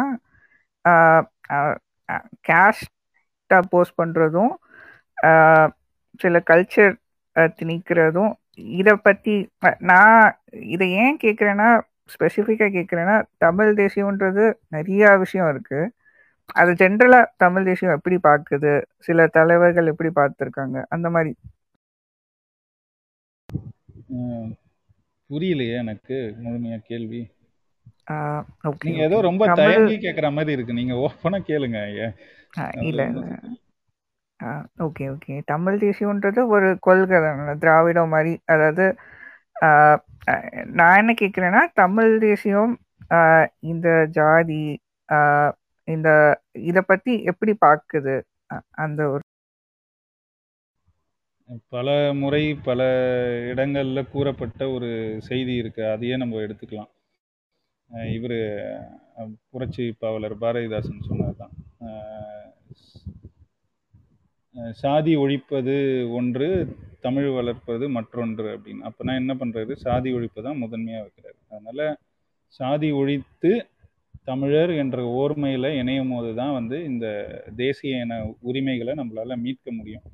சாதியாக பிரிந்து பிளந்து சாதியாக மதமாக நம்ம முன்னிலைப்பட்டு இருந்தோம்னா ஒரு இனமாக நம்மால் வெல்ல முடியாது அப்படிங்கிற பார்வையில் தான் பார்க்க வேண்டியிருக்கு ம். ஆஹ் இது என்னோட ஃபஸ்ட்டு கொஷின் இன்னொரு ஒரு கொஷின் என்னன்னா நம்ம தமிழ் தேசியம் எனக்கு தெரிஞ்சு ரொம்ப நாளாக பேசிகிட்டு இருக்கோம் அதாவது ஒருத்தர் சொன்னார் டூ தௌசண்ட் நைன் அப்போது நம்ம ரொம்ப ஓரளவு மெயின் ஸ்ட்ரீமாக வந்தது. ஆனால் அதுக்கு முன்னாடியும் ரொம்ப நாளாக பேசிகிட்டு இருக்காங்க எனக்கு நான் ஒரு பிரச்சனை என்ன பார்க்குறேன்னா தமிழ் தேசியம்ல. அதாவது அதில் இருக்கவங்களுக்கு நிறைய ஒப்பீனியன்ஸ் இருக்கு. ஒரு ஒரு ஒரு ஒருமித்த கருத்து இல்லையோ அப்படின்னு நான் பார்க்குறேன் அதாவது ஆஹ் இதை பற்றி நீங்கள் என்ன நினைக்கிறீங்க? எல்லா கருத்தியல்லையும் அப்படி இருக்காங்கங்க. திராவிட கருத்தியல்லையும் வந்து ஒருமித்த கருத்து இருந்தா ஏன் இத்தனை இயக்கங்கள் வச்சிருக்காங்க? ஆனா அவங்க என்னன்னா அது ஒரு அதுக்கு ஒரு யுக்தி வச்சிருக்காங்க. இயக்கங்களாக அவங்க பிரிஞ்சு இருந்தாலும் கருத்து வேறுபாடுகள் இருந்தாலும் தேர்தல் அரசியல் அப்படின்னு வரும்போது ஒரு தலைமையை ஏற்று அதுக்கு பின்னாடி நிற்கிறது அப்படிங்கிற ஒரு நிலைப்பாட்டில் இருக்காங்க. ஆனால் தமிழ் தேசியத்தில் தேர்தல் நிலைப்பாட்டையே மறுக்கிற தமிழ் தேசிய இயக்கங்கள் இங்கே நிறைய. இதுவரை தேர்தல் நிலைப்பாடை எடுக்காத தமிழ் தேசிய இயக்கங்கள்னு நிறைய இருக்குது இதுவரை எடுக்காம இரண்டாயிரத்தி இருபத்தொன்னுல முடிவெடுத்து அதை மாற்றிக்கொண்டவர்கள்னு இருக்காங்க. இது மாதிரி நிறைய இருக்காங்க. அவங்க ஒன்றிணையலைன்னா இணையல. அது க அதான் தமிழ் இனத்துக்குன்னே இருக்கிற சிக்கல்கள் சிலது வந்து இருக்க தான் செய்யுது நான் அதை அதுதான் இதை பற்றி இன்னும் ரொம்ப ஆழமாக பார்க்கணுன்னா தமிழர் அடிமையானது ஏன் எவ்வாறுன்ற ஐயா காப்பா அரவாணன் அவர்களுடைய புத்தகம் இருக்கு. அது நீங்கள் படிச்சீங்கன்னா ஆழமாக முழுமையாக தமிழ் இனம் ஏன் இன்னும் அடிமையாக இருக்கு அப்படிங்கிறத அவர் தெளிவாக விளக்கியிருப்பாரு. அதில் சொல்லப்பட்டிருக்க காரணங்களை தாண்டி நானோ யாரோ புதுசாக இது வரைக்கும் நான் கேள் கேட்டும் சொன்ன மாதிரி எனக்கு தெரியலை. ப பன்னெடுங்காலமாக அடிமைப்பட்டிருக்கும் ஒரு சமூகம் நம்ம. இது மாதிரி அடிமைப்படாத சமூகங்கள் எப்படி இருக்குன்னு அவர் அதில் ஆய்வு செஞ்சு எழுதியிருப்பார் அதை பற்றியும் அதெல்லாம் நம்ம பார்க்கும்போது நம்மளால சில கூறுகள் புரிஞ்சுக்க முடியுது. அதனால தான் நம்மக்கிட்ட இருந்த அறிவு மரபுலாம் கூட கொஞ்சம் தேஞ்சு போயிடுச்சு இடையில. அது அது மீட்டுருவாக்கம் செய்யணும்னா இந்த தேசிய இன ஒரு கருத்தியலும் ஒரு ஓர்மை உணர்வும் ஏற்படும் போது தான் உறுதியாக வெல்லும். மொழி மொழியை முதலாக கொண்டு நம்ம எல்லாம் இணையணுன்றது தான் முதல் தத்துவம். இங்கே இந்தியாவும் அப்படி தான் கட்டமைக்கப்பட்டிருக்கு. மொழியின மொழி தேசிய மாநிலங்களாக தான் பிரிச்சிருக்காங்க. அப்படின்னா இப்போ அதன் அடிப்படையிலையும் நம்ம வந்து அந்த உணர்வை அஹ், மேலோங்க வச்சாதான் நம் உரிமைகள் நம் மண்ணில் காக்கப்படும் நம் மொழி வளர்க்கப்படும். எல்லா மொழி நீங்கள் மொழியே எடுத்துக்கோங்கண்ணா ஒரு பூரா இன்னைக்கு உங்களை சுற்றி பாருங்க. எது தமிழாக இருக்கு இங்கே? அப்படின்னு. நம் பெயர் தமிழாக இருக்கா? நம் பேசும் மொழியில் நம் நாம் பயன்படுத்தும் சொற்களில் எவ்வளவு விழுக்காடு தமிழாக இருக்குது உண்மையில்? நம் பயன்பாட்டில் நம்ம செயல்பாடுகளில் நீங்கள் தெருவில் இறங்குனீங்கன்னா உங்கள் ஊர்தியில் பெயர் பலகைகளில் எங்கே இருக்குது தமிழ்? இதை வந்து இப்போ புதுசாக நடக்கலை. இது வந்து பன்னெடுங்காலமாக இருக்குது அது தொடர்ந்து வருது. மொழி போற அடிப்படையாக வச்சு அறுபத்தஞ்சு மொழி போர் ஒரு முதன்மையான காரணம். திராவிட தத்துவம் இங்க வென்றதுக்கு. அந்த அந்த பேக்ட்ராப்ல இருந்து வரவங்க கூட அதை மொழியை வந்து முதன்மையா எல்லா இடத்துலயும் கொண்டு போய் சேர்க்கல வளர்க்கல அப்படிங்கிற ஒரு போதாமையும் இருக்கு அந்த தத்துவத்துல இல்லையா? அதெல்லாம் வென்றெடுக்கணும். ஏன்னா நம்ம நம்ம அதுக்கு அளவுகோல பார்க்கிறது வந்து ஈழம் தான் அங்க ஒரு தேசம் கட்டமைக்கப்பட்டுச்சு. தூய தமிழ்ல ஒரு தேசம் கட்டமைக்கப்பட்டுச்சு. அப்ப அது எவ்வளவு ஒரு பெருமைக்குரிய ஒரு அவங்க என்னன்னா ஒரு டிக்ளேர்டு ஸ்டேட் கிடையாது அது. அவங்க தான் கட்டமைச்சாங்க. அவங்க கட் ஒரு போர் சூழல்ல கட்டமைக்கப்பட்ட ஒரு நாட்டிலேயே மொழி வரைக்கும் அவங்களால சரியாக செய்ய முடிஞ்சிருக்கு அப்படின்னா மீ- தூய தமிழில் தான் எல்லாமே பண்ணாங்க அவங்க. அவங்களோட ஆவணங்கள்லேருந்து அவங்க கடைகள் பெயர்லேருந்து அவங்களுடைய இராணுவ பயிற்சியிலேருந்து எல்லாமே தூய தமிழில் நடந்துச்சு. அப்போனா அதில் கூட செய்ய முடிஞ்சதை நம்ம ஒரு ஜனநாயக மக்களாட்சி முறையில இயங்குற ஒரு நாட்டுல இருக்கிற நம்மளால செய்ய முடியலையே அப்படிங்கிறத அதுவும் டிக்ளேர் ஸ்டேட்டு இறையாண்மை பொருந்திய ஒரு நாடு. நீங்க வேணும்னா செஞ்சுக்கலாம். மொழிக்கான உரிமை இருக்கு இங்க. செய்ய முடியலங்கிறத ஒரு போதாமையை தானே நம்ம பார்க்க வேண்டியிருக்கு. அந்த அடிப்படையில இருந்து பார்க்கும்போது எனக்கு அப்படிதான் தோணுது. எனக்கு ஒரு பதில் இருக்கு. வெற்றி நீங்க பேசுறீங்களா? எனக்கு ஒரு பாயிண்ட்ஸ் இருக்கு. நீங்க முடிங்க நான் சொல்றேன்.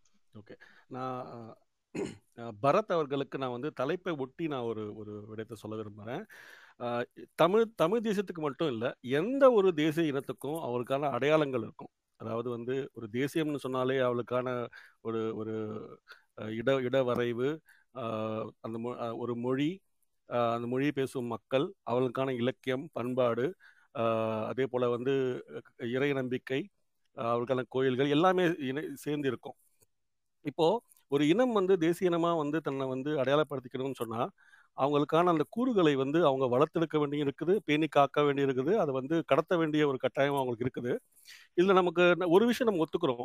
நிறைய விடயங்கள்ல வந்து ஆரியம் உட்புகுந்திருக்கிறது ஒரு சில இடங்களில் வந்து மடைமாற்றம் செஞ்சிருக்கிறதுன்னு சொல்லி விஷயங்கள் நம்ம கண்டிப்பா பார்க்குறோம் அப்போ ஒரு தேசிய தமிழ் தேசிய இன தேசிய ஒரு உரிமைப்பாளர் வந்து செஞ்சு அதை வந்து கட்டமைக்கிறோம்னு சொன்னா அதுல இருக்கக்கூடிய மூட நம்பிக்கைகள் அப்புறம் வந்து இடசிறுகைகள் இப்படிப்பட்ட விஷயங்கள் எல்லாத்தையும் வந்து நம்ம வந்து பகுத்து அறிந்து அவற்றை அகற்றி நம்ம வந்து அதை வந்து சரிப்படுத்தணும். ஓகே? சரிப்படுத்தி நம்ம வந்து கொடுத்தா எடுத்தா தான் அந்த தேசிய இனத்துக்கான விடயங்கள் வந்து அவர்களுக்கு முழுமையாக பெறும் பெ- பெறப்படும். ஸோ அப்போ நம்ம என்ன பண்ணணும்னா அதை வந்து பகுத்தறிவுன்றத நம்ம பயன்படுத்தும் போது இந்த இடத்துல அதை ப பகுத்து எந்த எந்த ஒரு இதா விடயமா இருக்கட்டும் நூலாக இருக்கட்டும் அவங்களுடைய சமயங்களாக இருக்கட்டும் அவங்களுடைய எந்த மொழியாக இருக்கட்டும் பகுத்து அறிந்து அதில் எதெல்லாம் வந்து இடசிறுகைகள் கலப்புகள் எது இருக்கோ அதை வந்து மூடநம்பிக்கை இருக்கோ அது எல்லாத்தையும் பகுத்தறிந்து அகற்றி விட்டு அவர்களுக்கான ஒரு பெருமித்த அந்த விடயங்களை வந்து அவங்க விட்டு செல்றது தான் அவங்க அடையாளத்தை வந்து நம்ம பேணி காக்கிற ஒரு விஷயமா இருக்கும். அதுதான் வந்து அவர்களுக்கு செய்யக்கூடிய ஒரு நியாயமும் கூட ஆக்சுவலாக ஆனால் அந்த மொழியை அந்த அந்த மொழியில் என்ன இருக்குது? ஆரியமயமாகிட்டு இருக்கு தூக்கி போடுங்கோ அந்த நூல்களில் என்ன இருக்குது ஆரியம் அதில் ஆரிய ஆரியம் கலந்துருக்கு தூக்கி போடுங்க. அந்த கோயில்களில் என்ன என்ன இருக்குது ஆரிய ஆரியம் ஆரியம் கலந்துருக்கு தூக்கி போடுங்க அப்படின்னு சொன்னால் அந்த அது அதை அதை விட ஒரு மிகப்பெரிய ஃபேசிசம் அந்த அந்த இனத்தின் மேலே செய்யக்கூடிய ஒரு வன்முறை வேறு எதுவும் இருக்காதுன்னு நான் நினைக்கிறேன். ஆக்சுவலாக பகுத்தறிவுங்கிறது அந்த இருக்க இருக்கக்கூடிய விடயங்களே வந்து தேவையில்லாத விடயங்களை அவர்களுக்கு ஒவ்வாத விடயங்களை பகுத்து அறிந்து அதுலேருந்து விடுவித்து கொடுப்பது தான் வந்து மிகப்பெரிய ஒரு பகுத்தறிவாக நான் நினைக்கிறேன். அப்படி செய்யாமல் இருக்கிறது ஒரு மிகப்பெரிய ஃபேசிசம்னு நான் நினைக்கிறேன். அப்படிப்பட்ட விடயங்கள் இங்கே நடந்திருக்கா அப்படின்னு நான் பார்க்கும்போது கடந்த ஐம்பது வருடங்களில் ஆரியத்துக்கு எதிர் எதிர் எதிர்நிலையில் அப்படின்னு உண்மையாகவே நடந்திருக்கான்னு பார்த்தா எனக்கு அவ்வளோ மிகப்பெரிய அளவில் நடக்கலைன்னு நான் நினைக்கிறேன். அ- அதுவும் ஒரு மி- மிகப்பெரிய தேவை தமிழ் தேசியம் ஆமா தமிழ் தேசியம் இந்த நிலத்துக்கு தேவை அப்படிங்கிறது. நன்றி. பரத்துடைய கேள்வி என்னன்னா தமிழ் தேசிய இருக்கிறவங்க வந்து பல்வேறு முரண்கள் இருக்கு. அவங்க அவங்க கொள்கை பேசுறவங்களுக்குள்ளேன்றது உம் நான் ஒரு எடுத்துக்காட்டு என்னன்னா பொது உடைமை சொல்லலாம். பொது உடைமை வந்து முன்னெடுத்து சென்ற பல்வேறு தலைவர்கள் இருக்காங்க. லெனின் உட்பட மாவோ உட்பட. அவங்களுடைய இலக்கு அடையிறதுக்கான அஹ், வழிமுறைகள் வந்து வெவ்வேறா மா மாற்றியமைச்சிருக்காங்க. அவங்களுக்குள்ளேயே சில சில கருத்து வேறுபாடுகள் இருந்திருக்கு. இப்ப தமிழ் தேசியத்துல நம்ம தமிழ்நாட்டுக்குள்ள வரும்போது இல்ல தமிழர்களுக்குள்ள வரும்போது பாத்தீங்கன்னு வச்சுக்கோங்களேன் இந்த தேசிய இன உரிமையை முழுமையா பெறணும் அப்படின்னு நினைக்கிறவங்க என்ன சொல்றாங்கன்னா இறையாண்மை என்ற கோரிக்கையை வைக்கிறாங்க. அது அது அதை சார்ந்த ஒருவர்கள் ஒருவர் வந்து தமிழ் தேசியத்தை முன்னெடுக்கிறாங்க. இன்னொரு இன்னொருத்தவங்க வந்து தன்னாட்சி ஆஹ் சுயநிர்ணயம் மட்டும் போன மட்டும் போதும் அப்படின்ற முறையில அதை இலக்க வச்சு ஒரு ஒரு சாரார் செயல்படுறாங்க. வேறு என்ன காரணத்தால இங்க மாற்றங்கள் இருக்கு? தமிழ் தேசிய அமைப்புகளுக்குள்ள ஒற்றுமை இல்லைன்னா இந்த அந்த ஒரு கேள்விதான். அந்த ஒரு கேள்விதான் இந்த எல்லாரையும் இணைய விடாம இருக்கிறதுன்றதுன்னா யார் தமிழன்ற வரையறை மட்டும்தான். அது அது சிக்கல்கள் என்னன்னா திராவிடம் சார்ந்து தமிழ் தேசியம் பேசுறவங்க இருக்கிறாங்க. திராவிடத்தை ஏற்றுக்காத தமிழ் தேசிய பேசுறவங்க இருக்கிறாங்க. அவங்களுக்குள்ள இல்ல இறுதி இலக்குல எனக்கு தெரிஞ்சு பெரும்பாலான அமைப்புகளுக்கு மாறுதல் இல்லை. ஆனா இந்த இந்த ஏற்பு ஸ்- மறுப்புன்னு இருக்கு. அந்த தலைவர்கள் இல்ல கருத்தியல் ஏற்பு மறுப்புல தான் அவங்களுக்கு கொஞ்சம் என்ன சொல்றது வேறுபாடுகள் இருக்கு. அதை தவிர இந்த தத்துவத்துல மாறுபாடுன்றது இல்லை. அவங்கவுங்க நிலைப்பாடு தான் என்ன ஒவ்வொரு ஒவ்வொரு அமைப்புக்கும் இன்னொருத்தங்க இப்ப பாத்தீங்கன்னா புயலை ஐயா தியாக ஐயாலாம் பாத்தீங்கன்னா அவங்க அவங்க ஒரு என்ன சொல்றது பெரியாரை எதிர்க்காம உம் இல்ல அவங்கள அவங்களுடைய பங்களிப்பை ஏத்துக்கிட்டு மணியரசனை உட்பட தம் நாம் தமிழர் கட்சி உட்பட எல்லாம் ஏத்துக்கிறாங்க. ஆனா ஒரு ஒரு பிம்பம் இருக்கு. இங்க சமூக ஊடகங்கள்லயும் சரி வெளியிலயும் சரி. அது அந்த சின்ன முரண் தான் ஆஹ் திராவிடத்தை ஏத்துக்கிட்டு தான் போயில ஐயா தமிழ் தேசியம் பேசிட்டு இருக்காப்புல. ஆஹ் தியாகையா வந்து அவங்க ஒரு வரையறை வச்சிருக்காங்க யார் தமிழர்ன்றதுக்கு.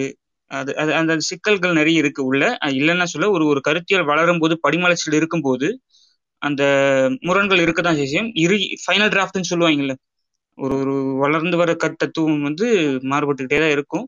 ஆனா இறுதி இலக்குன்றதை நோக்கி இறுதி இலக்கு மாறாம இருக்கணும் அவ்வளவுதான். அது மட்டும் இல்ல அந்த ஒரு கோர் ஐடியாலஜிஸ் சொல்லுவோம். அந்த கோர் ஐடியாலஜிஸ் வந்து மிகவும் வலிமையானதா இருக்கணும்னு நினைக்கிறோம். அப்படி நீங்க பார்க்கும்போது இயக்கங்களாக தமிழ் தேசிய இயக்கங்களாக இருக்கட்டும் கட்சியாக இருக்கட்டும் அவங்க வந்து கோர் ஐடியாலஜிஸ்ல அவங்க வந்து ஒன்றா தான் இருக்காங்க. ஒரு சில வித்தியாசங்கள் வந்து அது இயல்பு தான். ஒவ்வொரு ஒரு முன்னெடுக்கும் போது அது பரவாயில்ல அது நம்ம காலப்போக்கில் சரியாயிடும் தான் நினைக்கிறோம். ஒரு சின்ன கருத்து சொல்லிடுறேன். இப்போ நம்ம இது சார்ந்து இங்க மாநில உரிமைகள் சார்ந்து பேசும்போது இந்த தேசிய இனம் ஒடுக்கப்படுறதுக்கு ஒரு பெரிய எடுத்துக்காட்டு இந்த மீனவர்கள் தாக்கப்படுவது. அஹ் குஜராத்ல வேற எங்கேயாவது மீனவர்கள் தாக்கப்பட்டா அப்போ இந்திய மீனவர்கள் தாக்கப்பட்டனர் அப்படிம்பாங்க. தமிழ்நாட்டுல மீனவர் தாக்கப்பட்டா தமிழக மீனவர்கள் இல்ல ராமேஸ்வரம் மீனவர்கள் அப்படின்னு அதை பிரிச்சிருவாங்க. இது போன்ற போக்கு இங்கே இருக்குது இப்போ கூட அண்மையில் மூன்று நாட்களுக்கு முன்னாடி கூட இந்த மீனவர்கள் தாக்கப்பட்டிருக்காங்க. அதை பற்றி இப்போ ஒரு தமிழ் நேஷனலிஸ்ட் ஃபோரம் அப்படிங்கிற ஒரு இதில் தளத்தில் வந்து கிளப் ஹவுஸில் ஒரு நிகழ்வு நடக்க போது மீனவர்கள் சார்ந்து காளியம்மாள் வந்து பேசுகிறாங்க விருப்பம் இருக்கிறவங்க அதுலேயும் கலந்துக்கோங்க. நன்றி. ஆஹ் நான் ஒன்னே ஒன்று சொல்லலாமாண்ணா? அஹ் நீங்க ஆக்சுவலா ப- பரத் கம்ஃபர்டபுளா பேசுங்க பரத். கம்ஃபர்டபுளா பேசுங்க. நீங்க தயங்கி இதா பேசுங்க. பேசாதீங்க. ஏன் நாங்க உங்களை இல்ல இல்ல. அன்கம்ஃபர்டபுளா தான் நீங்க சொல்லுங்க. சரியா? நான் கம்ஃபர்டபுளா பேசுறேன். நான் உங்களை தாக்க மாட்டோம். சரியா? இல்ல இல்ல. ஆ, ஆ. ஜென்ரலாவே ஏன்னா கொஞ்சம் எங்களுக்கு ஆஹ் எங்களுக்கு நடக்கிற விடயங்களை வந்து நாங்க வந்து அஹ், எதிர் இருந்து யாராவது வராங்கன்னா அவங்களுக்கு அந்த மாதிரி நான் செய்யற பண்பாடு நாங்க வளர்க்க விரும்பல. நாங்க செய்ய மாட்டோம். நீங்க வந்து ஃப்ரீயா பேசுங்க. சரியா? தேங்க்யூ ம், ம், ஓகே நான் எதிர் தரப்புலாம் இல்லை. நான் ரெண்டையுமே ஆதரிக்கிறேன். அவர் ஒருத்தர் சொன்ன மாதிரி நான் திராவிடம் பேசுறதுனாலும் நான் கார்த்திகேயன் என்ன சொன்னார் திராவிடர்கள் வந்து ஒரு இடத்துல இணைஞ்சிடுறாங்க. நான் அதை எப்படி பார்க்குறேன்னா அவங்க மோஸ்ட்லி எந்த இடத்துல இணைகிறாங்கன்னா ஆரிய எதிர்ப்பு இந்த கேஸ்ட்டு இந்த மாதிரி சொல்லும்போது அவங்க இணைஞ்சிடுறாங்க. அதாவது எல்லாருமே மொத்தமா அகெயின்ஸ்டா நம்ம பேசுறோம். நான் என்ன பார்க்குறேன்னா நம்ம ஏன் இவ்வளோ நாள் நம்ம திராவிடம் பேசிட்டோம்? பெரியார் அண்ணாவும் தமிழ்ல இருந்து ஆரியத்தை எடுக்கணும். இந்த மாதிரி நிறைய விஷயம் பண்ணியிருக்காங்க. ஆனாலும் இப்போ என்னன்னா தமிழுக்கு ரெண்டு பிரச்சனை நான் பார்க்குறது ஃபர்ஸ்ட் வந்து ஸ்ரீலங்கால இருக்க அந்த ப்ராப்ளம் இன்னொன்று வந்து சில ஆரிய திணிப்பு இதெல்லாம் பண்றாங்க. இது ரெண்டையும் நம்ம ஏன் தமிழரா சேர்ந்து எதிர்க்கக்கூடாது இந்த பாயிண்ட்ல நம்மளால இணைய முடியுமா? இவ்வளவுதான். இதுக்கு மேல ஆஹ், இதுதான் என்னோட லாஸ்ட் கொஸ்டின் இதோட இதுக்கு மேல நான் சரி நன்றி. அதான் நிச்சயம் மன்னிச்சுமா தமிழர்லாம் நான் அதுக்கு தானே இப்ப நாங்க போராடி கொண்டிருக்கோம். என்றால் நாங்க இப்ப உள்ளுக்குள்ள இப்ப தமிழர் இல்லாம சில சின்ன சின்ன இப்ப இப்ப பிரிவுகளா பிரிஞ்சு கிடக்கும். அதாவது சாதிகளாக தான் பிரிஞ்சு கிடக்கும். அப்ப அதெல்லாம் சாதிகள் விட்டு போட்டு வாங்க தமிழரா ஒன்றிணைவோம். இப்படியான பிரச்சனைகளுக்கு நான் ஒன்றாக முன்னெடுப்போம் நம்ம ஈழம் சார்ந்த பிரச்சனையா இருந்தாலும் தமிழ்நாடுகளே எக்கச்சக்கமான பிரச்சனை இருக்கு. தமிழராக ஒன்றாக சேர்ந்து செய்ய வேண்டிய பிரச்சனைகள் கிடக்கு. அதுக்காக தான் தமிழரா எல்லாரும் தான் தமிழர் யார்? தமிழரா தானே நாங்க எல்லாரையும் கூப்பிடுறோம். தமிழரா வாங்க ஒன்றாகுவோம் சொல்லி. ஏன்? திராவிடரா நாங்க இது வரைக்கும் ஒன்றாக முடியாம போயிட்டு அதான் அந்த அந்த உங்களோட உங்களோட கொள்கை வந்து தோல்வி அடைஞ்சிட்டு திராவிடராக ஒன்றாகும் என்று சொல்லி கொண்டு நீங்க அதை சரியா கொண்டு முன்னெடுக்கல. அதனால அது வந்து செயற்கை அது நாங்கள் குறு- சொல்ற காரணம் தான் செயற்கையானது. திராவிடம்ன்றது செயற்கையானது. அப்ப இயற்கையானன்ற ஒரு ஒரு ஒன்றா ஒன்று இருக்குது. அதான் தமிழர்ன்றது. இயற்கையாவே எங்களுக்கு இருக்கிறது. அடையாளம். அப்ப அதை வச்சு கொண்டு வாங்க ஒன்றாகும்ன்றதுதான். அப்ப நாங்க அதை நிச்சயமா நாங்க தமிழராக ஒன்றாகி எங்களோட பிரச்சனைகளை அதை தீர்த்து வ- தீர்த்து வைப்போம் சகோ பரத்த நன்றிகள். ஆஹ் அடுத்தது ஆஹ் குகா அடுத்தது வந்து மோகன் நன்றி. அவரா இருக்காரு நன்றி இளந்திரையன்.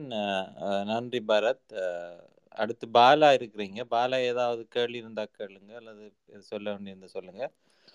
இல்லைன்னா நான் மூவ் மூவ் பண்ணலாம் பாலா? அஹ் வணக்கம். கேக்குதுங்களா? ஆமா ஆமா பேசுங்க அதாவது இந்த தலைப்போட்டி என்னுடைய கேள்வி இல்லை. இங்க தமிழ் தேசியவாதிகள் இருக்கீங்க அப்படிங்கறதுனால நான் கேக்குறேன்.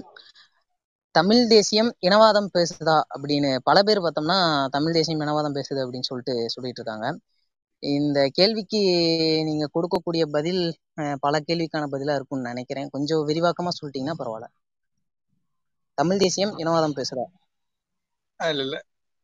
வாதம் இல்ல இல்ல வாதம் என்ற சொல் வந்து அவ்வளவு இதான இதான சொல் இல்ல. இப்ப தமிழ் தேசியவாதம் இல்லாட்டி பொதுவுடைமை வாதம் இல்லாட்டி அப்படித்தான் சொல்லுவாங்க. வாதம்ன்றது ஏதோ ஒன்ற ஏதோ ஒன்று அழுத்தமா சொல்றதான வந்து வாதம்.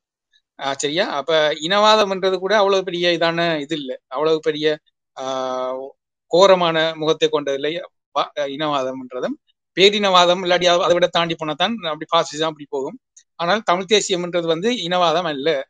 இன எங்களுக்கு இருக்கிற உரிமையைத்தான் கேட்கறது தான் இது. எங்களுக்கு இருக்கிற உரிமையை கேட்கறது ஆஹ் இதுதான் வந்து த- தமிழ் தேசியமே தவிர இப்ப இனவாதம் நாங்க மட்டும்தான் இப்போ உயர்ந்தவர்கள் நாங்க மட்டும்தான் இருந்தவங்க நாங்க மட்டும்தான் இருக்கணும் நாங்க மட்டும்தான் வாழணும். மிச்செல்லாம் எங்களுக்கு அடிமையாக பிறந்தவங்க. அப்படி என்று நினைக்கிறது தான் ஒரு வகையான இனவாதம். இல்லாட்டி பாசிசம் என்ற மாதிரி போகும் தமிழ் தேசியம் என்றது இனவாதம் இல்லை. அடுத்தது வந்து நான் இன்னும் சொல்லிக் கொள்றேன். இப்ப திராவிடர்கள் சொல்லி இதை என்றால் இவங்க ஆஹ் மற்ற மற்ற தமிழ்நாட்டில் இருக்கிற மொழி சிறுபான்மையினர்களை இவங்க தமிழர்கள் இல்லை என்று சொல்றாங்க. என்று என்றுதான் இவங்க திராவிடர்கள் முன்வைக்கிற இது அதை வச்சுதான் தமிழ் தேசிய இனவாதம் பண்றாங்க. இனவாதம் என்றது பிற தேசிய இனங்களை அழிச்சு ஒழிக்கிறது தான் இனவாத இனவாதம் இல்லாட்டி பாசிசமே தவிர பிற தேசிய இனங்களை அவங்களோட அடையாளங்களோட அவங்களோட அவங்களோட அவங்களுக்குரிய சகல உரிமையை பெற்று வாழணும்ன்றது அவங்களோட அவங்களோட ஒன்று தோளோட கைப்பட்டு போட்டு ஒன்றா நிக்கிறது வந்து இனவாதம் இல்லை. அது வந்து அதுதான் தேசிய தமிழ் தேசியம். அதாவது தேசியவாதம் என்ற நினைப்பேன் நாங்க ஒரு அடிமைப்பட்டிருக்க ஒரு இனம் இன்னொரு அடிமைப்பட்டிருக்க இனத்தை வந்து நாங்கள் கை கொடுத்து தூக்குவோம். நாங்க அடிமையா இருந்தாலும் கூட எங்களுக்கு கொஞ்சம் வலிமை இருக்குன்றால் அவங்களே கை கொடுத்து தூக்கி நீங்க மேல வாங்கடா எங்க எங்களை எங்களை போல வாங்க இல்லாட்டி எங்களை விட மேலுக்கு இன விடுதலை அடையுங்கன்னு சொல்லி கை கையை கொடுத்து மேலெழுப்பி விடுறதான் வந்து தேசியவாதம் தமிழ் தேசியம். சரியா? ஒரு இனத்தை அடையாளம் கண்டு அவங்களுக்குரிய உரிமைகளை நீங்க அப்படி நீங்க இனம் மாற தேவையில்ல உங்களோட உங்களுக்குரிய மொழி இருக்குது உங்களோட பண்பாட்டு இருக்குது கலை இலக்கியம் இருக்குது நீங்க உங்களோட அடையாளத்துறை வாழுங்க அதான் உங்களோட உங்களோட இன நீங்க உங்களோட உங்களோட தொடர்ச்சி உங்களோட உங்களோட உங்களோட முன்னோர்கள் செஞ்ச உங்களோட முன்னோர்கள் உங்களுக்கு காட்டி கொடுத்த அடையாளத்தை விட்டு விடாதீங்க. அந்த அடையாளத்தோட இருங்க என்று அதை ஊக்கப்படுத்துறது தான் தமிழ் தேசியமே தவிர அவங்களையும் அவங்களோட இன அடையாளங்களை அழிச்சு ஆஹ் உண்டாக்குறது வந்து தமிழ் தேசியம் இல்லை. இப்போ எடுத்துக்காட்டுக்கு நான் சீனாவை எடுத்துக்கொண்டா சீனாவில் கிட்டத்தட்ட ஐம்பத்து ஐம்பதுக்கு மேற்பட்ட தேசிய இனங்கள் இருக்குது. ஆனால் அவங்க அவ்வளவு பேரையும் வந்து தற்போது இது இந்த சீன பொது உடைமை கட்சி வந்து என்ன செய்யறால் அவங்க உண்டாக்குது. அவங்களுக்கு அவங்களுக்கு இன அடையாளங்களை விதைஞ்சு நீங்க எல்லாரும் சீனர்கள் எல்லாரும் ஒன்றரை தான் படிக்கணும் அப்படின்னு சொல்லி அவங்க இதை உதைகிறாங்க இனத்தை உண்டாக்குறாங்க. அதாவது இன அவங்க இன உருவாயான இனப்படுகொலை தான். எத்தினி கிளீன்சிங் தான் அது. அந்த உய்கூர் எதிக்காங்க இப்போ இப்ப ஆஹ், உய்கூர் முஸ்லீம்கள் சொல்லி சீனாட இஞ்சால பகுதி. என்றால் கிட்டத்தட்ட ஆஹ், மங்கோலியாவுக்கு பக்கத்துல உய்கூர் முஸ்லீம். அவங்கள போட்டு சரியான கொடுமை அவங்க தனி இனம் வந்து தனி இனம் ஆஹ், அவங்கள வந்து சரியான கொடுமைப்படுத்தி அவங்கள இதை சித்திரவதை செய்யறாங்க அது அதான் வந்து இனவாதமே தவிர நாங்க மிக பிற தேசிய இனங்களை வந்து நாங்க அடையாளம் கண்டு அவங்களுக்கு அவங்களோட அடையாளங்களோட அவங்களோட அவங்களும் உரிமை பெற்று வாழணும்ன்றது வந்து அது வந்து தான் தமிழ் தேசியம். அதான் வந்து தேசியவாதம். ரெண்டுக்கும் நிறைய வேறுபாடு இருக்குன்னு நினைக்கிறேன். நன்றி. நன்றி இளந்திரன் நன்றி பாலாக்கு பாலாக்கு இது ஒரு விஷயத்த ஆட் பண்ணிக்கிறேன். ஒரு இனத்தை அடிச்சு ஒடிச்சு அதுதான் ஆள ஆளணும்னு நினைக்கிறது தான் இனவாதம். அதுதான் கரெக்டான இனவாதம். இதைத்தான் எல்லா நாடுகள்லயும் நம்ம பார்த்திருப்போம். இதனால வந்து வார் அப்படின்ற ஒரு விஷயம் நடக்குதுன்ற இதுதான் இனவாதம். நம்ம அந்த விஷயத்த பண்றோமான்றதுலாம் முதல்ல இருக்குது. இனவாதம்ட்டு பொத்தாம் பொதுல யாரும் வேணாலும் பேசிட்டு போயிடலாம். ஆனா அங்க அந்த செயல்பாடு இருக்கான்றதுல தான் இருக்குது. அந்த செயல்பாடே இல்லாத போது ஒருத்தர் அவதூறு பரப்பணுன்றதுக்காக பேசுறாங்கன்னா அதை கடந்து செல்றது தான் நம்மளுடைய இயல்பா இருக்கணுமே கண்டி அதற்காக நம்ம அங்க போயிட்டு பேசி அதை மேற்கொண்டு ஒரு வலு சேர்த்து ஒரு ரெண்டு ஹவர் மூணு ஹவர் எங்கேஜிங்கா வைக்கிறது தான் தவறுன்றதை நான் சொல்ல வரேன். அதை பண்ணாதீங்க யாருமே. நன்றி.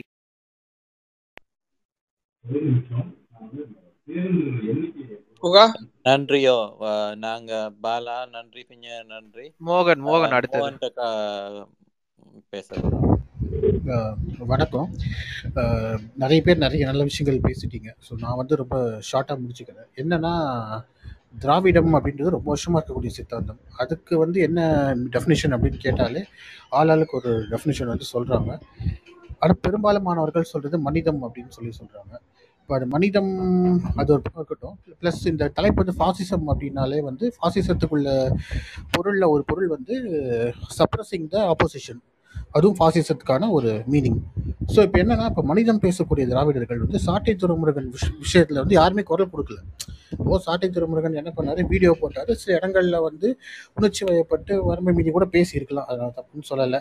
அதுக்கு வந்து என்ன பண்ணணும்னா வழக்கு தொடரணும். கோர்ட்டு வந்து என்ன தண்டனை கொடுக்குதோ அந்த தண்டனை நிறைவேற்றணும்.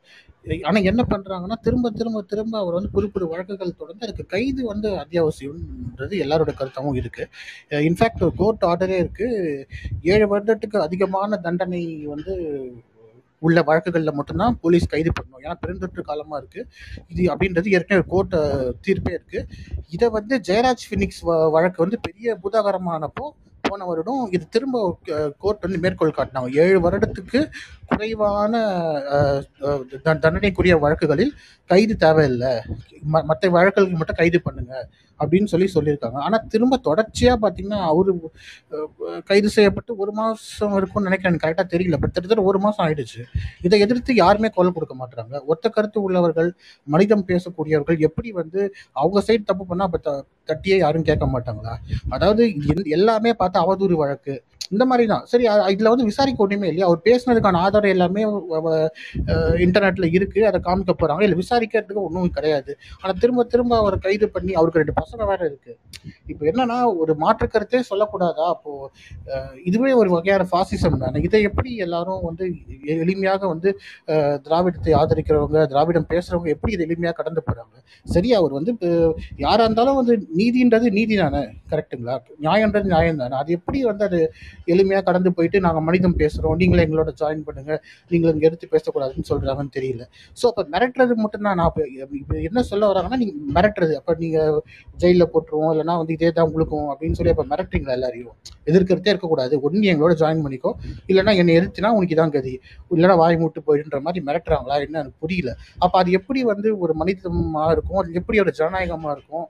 அப்போ இது தலைப்பு கரெக்டு தானே என்னை பொறுத்தவரையிலும்? என்னை பொறுத்தவரை அது கரெக்ட் அதுன்னு நான் பார்க்குறேன். இது ஒருவேளை இதை இதை உடைக்கிற மாதிரி நான் திமுக வேற திராவிடம் வேறன்னு சொல்றவங்க அப்ப திராவிடத்தை சேர்ந்தவங்க இது குரல் கொடுத்துருக்கணும் இந்த மாதிரி நிகழ்வுக்கு. இது வந்து தவறு. பெருந்தொற்று காலத்துல இந்த மாதிரி பண்ற வேண்டிய அவசியம் கிடையாது. அவர் வந்து கிரிமினல் வழக்குல சம்மந்தப்படல எதுவுமே. எல்லாமே இந்த மாதிரி இந்த யூடியூப்ல இந்த பேசின விஷயங்கள் தான் அது ஒரு கெட்ட வார்த்தை பயன்படுத்திருக்க மாட்டாரு. கொஞ்சம் கொஞ்சம் எமோஷனலா வேற ஏதாவது ஒரு மாதிரி பேசியிருக்கலாம். கொஞ்சம் இதுவா.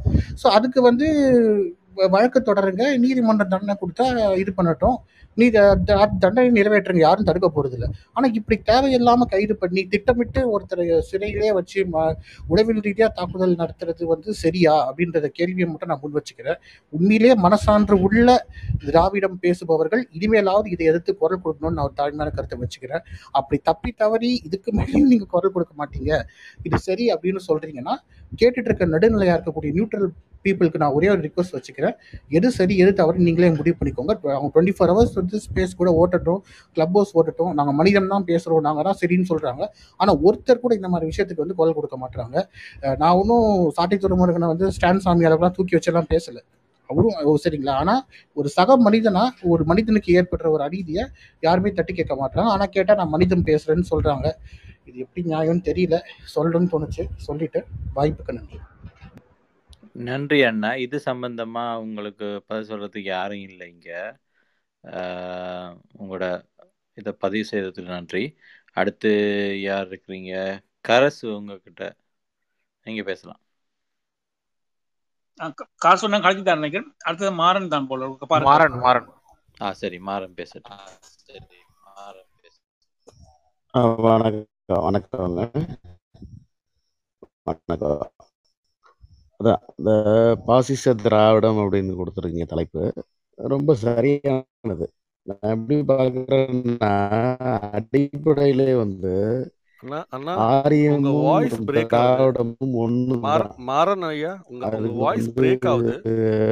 வேற்றுமை இருக்கிற மாதிரி காமிச்சுக்கிறாங்களே தவிர மாறன் மாறன் சகோதரா. வாய்ஸ் கட் ஆகுது வேற்றுமைலாம் சகோதரா. ஒன்றும் கிடையாது. அதாவது ஆரியதை ம், சொல்லுங்க. மாறன் நீங்க பேசுறது சரியா கேக்குது இல்ல வெளியே போயிட்டு உள்ள வரீங்களா? உங்க மைக் தரோம். வெளியே போயிட்டு வாங்க நாங்க மைக் தரோம். ஆ ஆ ஆ ஆ. ஆ, இப்ப கேக்குதுங்களா? ஆமா ஆமா இப்ப கேக்குது. பேசுங்க. இப்ப கேக்குதா? ஆமா இப்ப பே- கேக்குது பேசுங்க.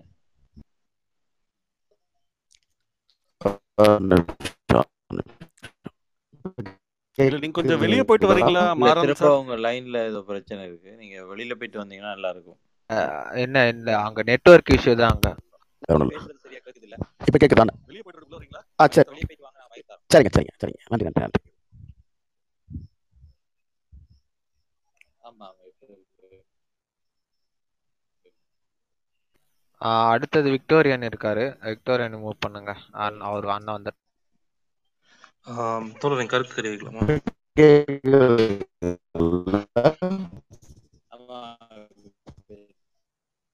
சகோதரர் இப்ப வரையுமே அப்படிதான் இருக்கு. என்னன்னா வாய்ஸ் வந்து ஃப்ளோவா வரல. ஃப்ளோவா வரல. அடிப்படை தமிழர் கடவுளர்கள் கொஞ்சம் வெளியே போயிட்டு வரீங்களா? என்ன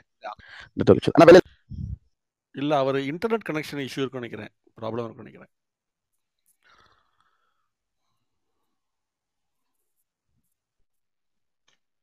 எனக்கு இந்த ஆ நம்ம ஓகே விக்டோரியன் மூவ் பண்ணலாம். விக்டோரியன் நீங்க பேசுங்க.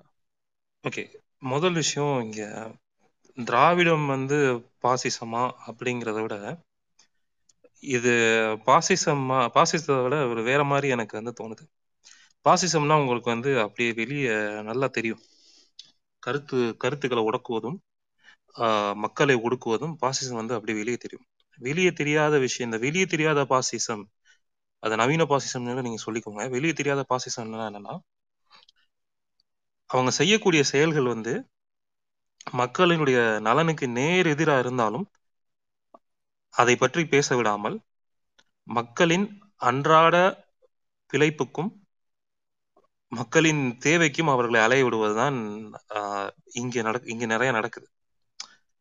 இதுல முக்கியமா பாத்தீங்கன்னா தமிழ்நாட்டில் வந்து இவங்க நான் ஒரு குறிப்பிட்ட கட்சியை பற்றி பேசல. ஒரு முக்கியமான பிரச்சனை வருதுன்னா ஒரு ஜோக்கர் ஒரு ஜோக்கரோ இல்லை ஒரு நகைப்புக்குரிய விஷயத்த வந்து நம்ம கண் முன்னாடி நிறுத்திட்டு நம்ம கண்ணை வந்து அதை அதை வச்சு மறைச்சிட்டு பின்னாடி வந்து இந்த நாசகர திட்டங்கள் மக்களின் மக்களின் நலன் சம்பந்தப்படாத திட்டங்கள் இயற்கைக்கும் சம் இயற்கை நலனுக்கும் சம்பந்தப்படாத திட்டங்களை வந்து வெளிப்படையா எக்ஸிக்யூட் பண்ணிட்டு போயிடுறாங்க. இதுக்கு நான் உதாரணம் வந்து சொல்லலாம். ஆஹ் அது யாராவது தப்பா இருந்தா பின்னாடி வரவங்க எனக்கு கரெக்ட் கூட பண்ணுங்க. உதாரணத்துக்கு இங்க வந்து ஒரு ஐ- மின்சார தடை அதாவது மின்சார மின்வெட்டு வந்து நடந்துகிட்டே இருந்துச்சு. மின்வெட்டு நடந்ததுக்கு வந்து நமக்கு ஒரு இந்த ஒரு ஒரு உயிரினம் தான் காரணம் அந்த மின்வெட்டுக்குன்னு சொல்லிட்டு நம்மளை வந்து சொல்லிட்டு மக்கள்கிட்ட சொல்லிட்டு அது ஒரு நகைப்புக்குரிய விஷயமாக எல்லா ஊடகங்களையும் அதை எதிர்ப்பவர்களும் அதை ஆதரிப்பவர்களும் என்று பேச்சுக்கள் போய்கொண்டிருக்கும் போதே இயற்கைக்கும் மக்களுக்கும் ஆபத்தான ஒரு நாசகர அணு உலை திட்டத்தை மக்கள் மத்தியில் ஒரு பெரும் செய்தி அல்லாமல் ஆஹ் அதை எக்ஸ்டென்ஷன் பண்ணிட்டாங்க. இதுல என்ன விஷயம்னா அந்த போராளிகளுக்கு இது இந்த வழக்குல இருந்து வி- விடுதலை கொடுத்து போராளிகளையும் அது- அந்த போராளி எதனால நான் அவங்களை தனியா போராளின்னு சொல்றேன்னா இதற்கு முன்னர் வரைக்கும் அவர்கள் பல்வேறு அரச அரச அரச பயங்கரவாதத்துக்கும் அரச கொடுமைகளுக்கும் வந்து ஆட்பட்டு இந்த விஷயத்த வந்து செஞ்சிருக்காங்க. அதாவது இந்த போராட்டத்தை செஞ்சிருக்காங்க. அதனால அவங்க போராளின்னு சொல்றாங்க. அந்த போராளிகளுக்கு வந்து என்ன ட்ரேட் ஆஃப் பண்ணி இப்போ பாசிசம் தான் என்ன இருக்குன்னா போராளிகளை கண்டுக்காது. இப்ப நேரா அதை கொண்டு போய் இந்த இந்த இந்த இந்த மாதிரியான ஒரு டைவர்ஷனை ஏற்படுத்தாது. நேரா போய் அந்த யூனிட்டை வந்து எக்ஸ்டெண்ட் பண்ணிருப்பாங்க. அதுதான் பாசிசம் இப்ப இங்க நடக்கிறது வந்து பாசிசம் கிடையாது. அதுக்கும் மேல. இல்ல இது இது பேர் இது பேர் இந்த இந்த- இந்த மாதிரியான மெக்கானிசத்துக்கு எனக்கு பேர் என்னன்னு தெரியல. நேரா போய் அந்த அணு உலை ஏற்படு அணு உலை கொண்டு வந்துடுறாங்க. முதல் விஷயம் இந்த அணு உலை இந்த நிலத்தில் வருவதனால் இந்த நிலத்துக்கு என்ன பயன்? இல்ல என்ன கேடு? அப்படிங்கிறது இந்த நிலத்துல இருக்க மக்களுக்கு வந்து தெரியுமா? நமக்கு செர்னோபில் ஆஹ் செர்னோபில் கூட பழைய விஷயம். ஒரு ஒரு பத்து வருடக்குள் பாத்தீங்கன்னா ஜப்பான்ல நடந்த விஷயம் தெரியும். அணு உலை வந்து கிரீன் எனர்ஜியா இருந்தாலும் அணு கழிவு வந்து ரொம்ப ஹார்ட் டு மெயின்டைன் சஸ்டைனபிலிட்டி வந்து ரொ- ரொம்ப கஷ்டம். அதுக்கு அவ்வளவு காசு கொடுத்து நம்ம பண்ணணுமான்னு சொல்லி பல்வேறு ஐரோப்பிய நாடுகள் பிரான்ஸ் எல்லாம் பாத்தீங்கன்னா தன்னுடைய அணு அணு உலை வந்து படிப்படியா குறைச்சு அணு உலை எனர்ஜியை படிப்படியாக குறைச்சு மொத்த முழு முழுக்க முழுக்க வந்து ரினியூ ரினியூவபிள் எனர்ஜி அப்படிங்க போய் நியூக்ளியர் எனர்ஜில இருந்து ரினியூவபிள் எனர்ஜி போயிட்டு இருக்காங்க. இந்தியா போன்ற இரண்டாம் உலக நாடுகளுக்கு ஐரோப்பிய நாடுகளின் அவர்களுடைய மிஷினரியை விற்கிறதுக்கு நம்ம வந்து ஒரு ஒரு அடிமைப்பட்ட மக்கள் கிடையாது. இந்த மக்களுக்கும் வந்து உயிர் ஐரோப்பாவில் வாழும் அல்லது ரஷ்யாவில் வாழும் இல்லை அமெரிக்காவில் வாழும் ஒரு சாதாரண குடிமகனுக்கு என்ன உரிமை இருக்கோ அந்த உரிமை இங்க இருக்க மக்களுக்கும் வேண்டும். அந்த மனித உரிமையும் அவர்கள் வாழ்வு உரிமை இங்க வேணும். இது வந்து நான் ஒரு உதாரணத்துக்காக அணு உலையை பத்தி பேசினேன். இது மாதிரி பல்வேறு விஷயங்கள் இங்கு பாசிசத்துக்கு மேலாக நடத்தப்படுகிறது. பாஜக இந்த விஷயத்த வந்து அவங்க பெரும்பான்மை அவர்களுடைய கொடூரமான மூர் ஆஹ் மூர்க்கத்தனத்தில் வந்து செய்கிறது. இங்க அதை வந்து நம்ம அத மனித குலத்துக்கு எதிரான விஷயங்களை வெளிப்படையாக செய்வதால் அதை முழுக்க முழுக்க பாசிசம் பாசிச பாஜக என அழைப்பதில் நான் இருநூறு சதவீதம் ஒத்துப்போகிறேன். ஆனால் இங்க நடக்கிறது பாசிசம் கிடையாது. இதுல முக்கியமான விஷயம் என்னன்னா இங்க இருக்கிற மாஸ் மீடியாஸ் ஒரு சாஃப்ட் கார்னர் இங்க காமிக்கிறத வந்து தனிப்பட்ட முறையில் என்னால காமி பார்க்க முடிகிறது. ஆஹ் அது எவ்வளோ போயிடுச்சுன்னா சோசியல் மீடியாலையும் ஒரு இண்டிகோ ஒரு தனிப்பாங்களோ அப்படிங்கிற பயம் இந்த இருக்கிற சோசியல் மீடியால கொஞ்சம் பொது உடைமை கொண்ட ட்விட்டர்ல கூட இப்போ வந்துருச்சு. இவங்கள பத்தி நம்ம பேசினா வந்து நம்மளை அரெஸ்ட் பண்ணிடுவாங்களோ பொதுவெளியா ஸ்பேஸ்ல பேசும்போதே நான் வந்து உன்னை அரெஸ்ட் பண்றேன். உன்னோட பேர் என்ன? அப்படின்னு கேட்கிற அளவுக்கு ஒரு குறிப்பிட்ட கட்சிக்காரர்கள் ஆஹ், தமிழகத்தில் செய்வது வந்து இதுதான் முதல் முறை. இந்த மாதிரி ஒரு பொதுவெளியில வந்து ஸ்பேஸ்ல வந்து நான் உன் பேரை கேளு நான் நாளைக்கு உன்னை வந்து அனலைஸ் நான் வந்து அரெஸ்ட் பண்றதுக்கு எங்க டீம் வேலை செய்யும். அப்படின்னு பொதுவெளியில பயமுறுத்துறது பாத்தீங்களா? அந்த பயம் தான் இங்க இங்க வந்து மக்களுக்கு மக்களை வந்து அடுத்த அளவு அரசியலுக்கு உள்ள அரசியலுக்குள்ள வராம தடுக்கிறது. அத அத வந்து அத அத அத விதைக்கிற எண் அந்த விதைக்கிற செயல்கள் அத்தனையும் பாசிசத்துக்கு பாசிசத்தை விட மேல மேலா மேலதிகமான ஒரு நீங்க சொன்னதோட ஒண்ணே ஒண்ணு. ராஜபக்சேவை இணைக்கிறதுன்னு சேர்த்துக்குங்க. இல்ல நான் குறிப்பிட்ட ஒரு கட்சி சம்பந்தமா பத்தி பேசலங்க. நான் பொது பொதுவா சொல்றேன். இதுல இதுல வந்து திராவிட கட்சிகள் தான் இதை செய்யுதா அப்படின்னு கேட்டா திராவிட கட்சிகள் திராவிட கட்சிகளும் செய்யுது. இதை தவிர வந்து இந்திய தேசிய கட்சிகளான காங்கிரஸ் மற்றும் பிஜேபி இதுவும் செய்யுது. ஆனா இந்த தமிழகம் என்ற நிலத்துல திராவிட சித்தாந்தத்துக்கு இருக்கிற ஒரு அதிகார பகிர்வு தேசிய கட்சிகளுக்கு இங்க கிடையாது. அத மக்கள் நலத்துக்காக பயன்படுத்தாத வரைக்கும் அந்த அதிகார பகிர்வு பாசிசம் மக்களுக்காக ப- பயன்படுத்த வேண்டும். நன்றி. வாய்ப்பு அளித்ததுக்கு மாடரேட்டர்ஸ் விக்டோரியன் அடுத்து உதய் இருக்கிறீங்க. உதய் நீங்க பேசுங்க. வணக்கம். நல்ல தலைப்பு. நன்றி. சிறப்பாக நடத்திட்டு வர்றீங்க. பாராட்டுக்கள். எனக்கு ஒரு ஒரு சந்தேகம் தான் ஒரு கேள்வின்னு கேள்விதான். தான் பா- இப்போ பாஜக வந்து ஃபாசிசம் சொல்றதுக்கு ஆன எல்லா காரணமும் நமக்கு தெரியும். எனக்கு என்னன்னா திராவிடம் என்ன திராவிடம் ஏன் பாசிசம் சொல்லக்கூடாது? அது சரிதானே? அப்படிங்கிறதுக்கு நான் கேட்குற கேள்வி வந்து உலகத்துல எங் முத உலகத்துல ஒரு இனத்துக்கான வரையறையை ஐநா வந்து சொல்லியிருக்கு. அது எதன் அடிப்படையில் சொல்லியிருக்கு? அடுத்தது வந்து உலகத்தில் எங்காவது ஒரு நாடு தன் மொழி இல்லாமல் வேறொரு அடையாளத்தோட அந்த நாட்டை அடையாளப்படுத்துகிறாங்களா நாடோ இனமோ ஒரு குடிமக்களையோ? இப்போ சைனான்னு எடுத்துக்கிட்டா அவங்க அந்த மக்கள் அந்த சைனீஸ்ன்னு சொல்கிறாங்க காரணம் அவங்க சைனா சீன மொழி பேசுகிறாங்க ஸ்பானிஷ் மொழி ஸ்பே- ஸ்பானிஷ்னு சொல்கிறாங்க அந்த மாதிரி வேற அந்த அந்த மொழி அவங்களோட மொழி ஒண்ணா இருக்கும். ஆனா அவங்கள அடையாளப்படுத்துறது வேறையாகும் அப்படி எங்கேயாவது உலகத்துல அங்கீகரிக்கப்பட்டிருக்கா? இந்த ரெண்டு கேள்வி இருக்கு. அப்ப இதை செய்யறத நம்ம பாசிசம் ஏன் சொல்லக்கூடாது? இதுதான் என்னோட கேள்வி. ஆஹ் நன்றி சகோ. ரெண்டாவது கேள்விக்குன்னா முதலா முன்னுக்கே பதில் சொல்றேன். வேற நாடு அப்படியே நாடுகள் இருக்கு மொழி அடையாளம் பின்னர் இல்லாம கொஞ்சம் வேற சொல்லுங்க. சரி ஓகே. வேறு அடையாளங்களை கொண்டிருக்கிற நாடுகள் நிறைய இருக்குது. இப்போ வட அமெரிக்கா கண்டத்தில் இருக்க எல்லா நாடுகளுமே அப்படித்தான் மொழி அடிப்படையில் இல்லை. அது குடியேற்ற நாடுகள்ன்றபடியால் அவங்க மொழி அடிப்படை இல்லாமல் அவங்க குடியேறிய அந்த இதில் வச்சு கொண்டு தான் அடையாளம் காட்டுறாங்க கனடா சரி அமெரிக்கா சரி யுஎஸ்ஏ சரி இப்போ மெக்சிகோ சரி மற்ற எத்தனை நாடுகளும் மொழியை அடையாளம் கொண்டுல அவங்க குடியேற்றவாசிகள் கொண்டு வந்து ஒரு ஒரு ஒரு அவங்க உருவாக்கிய ஒரு தேச தேசத்தை தான் வந்து அப்படி கட்டமைக்கிறாங்க.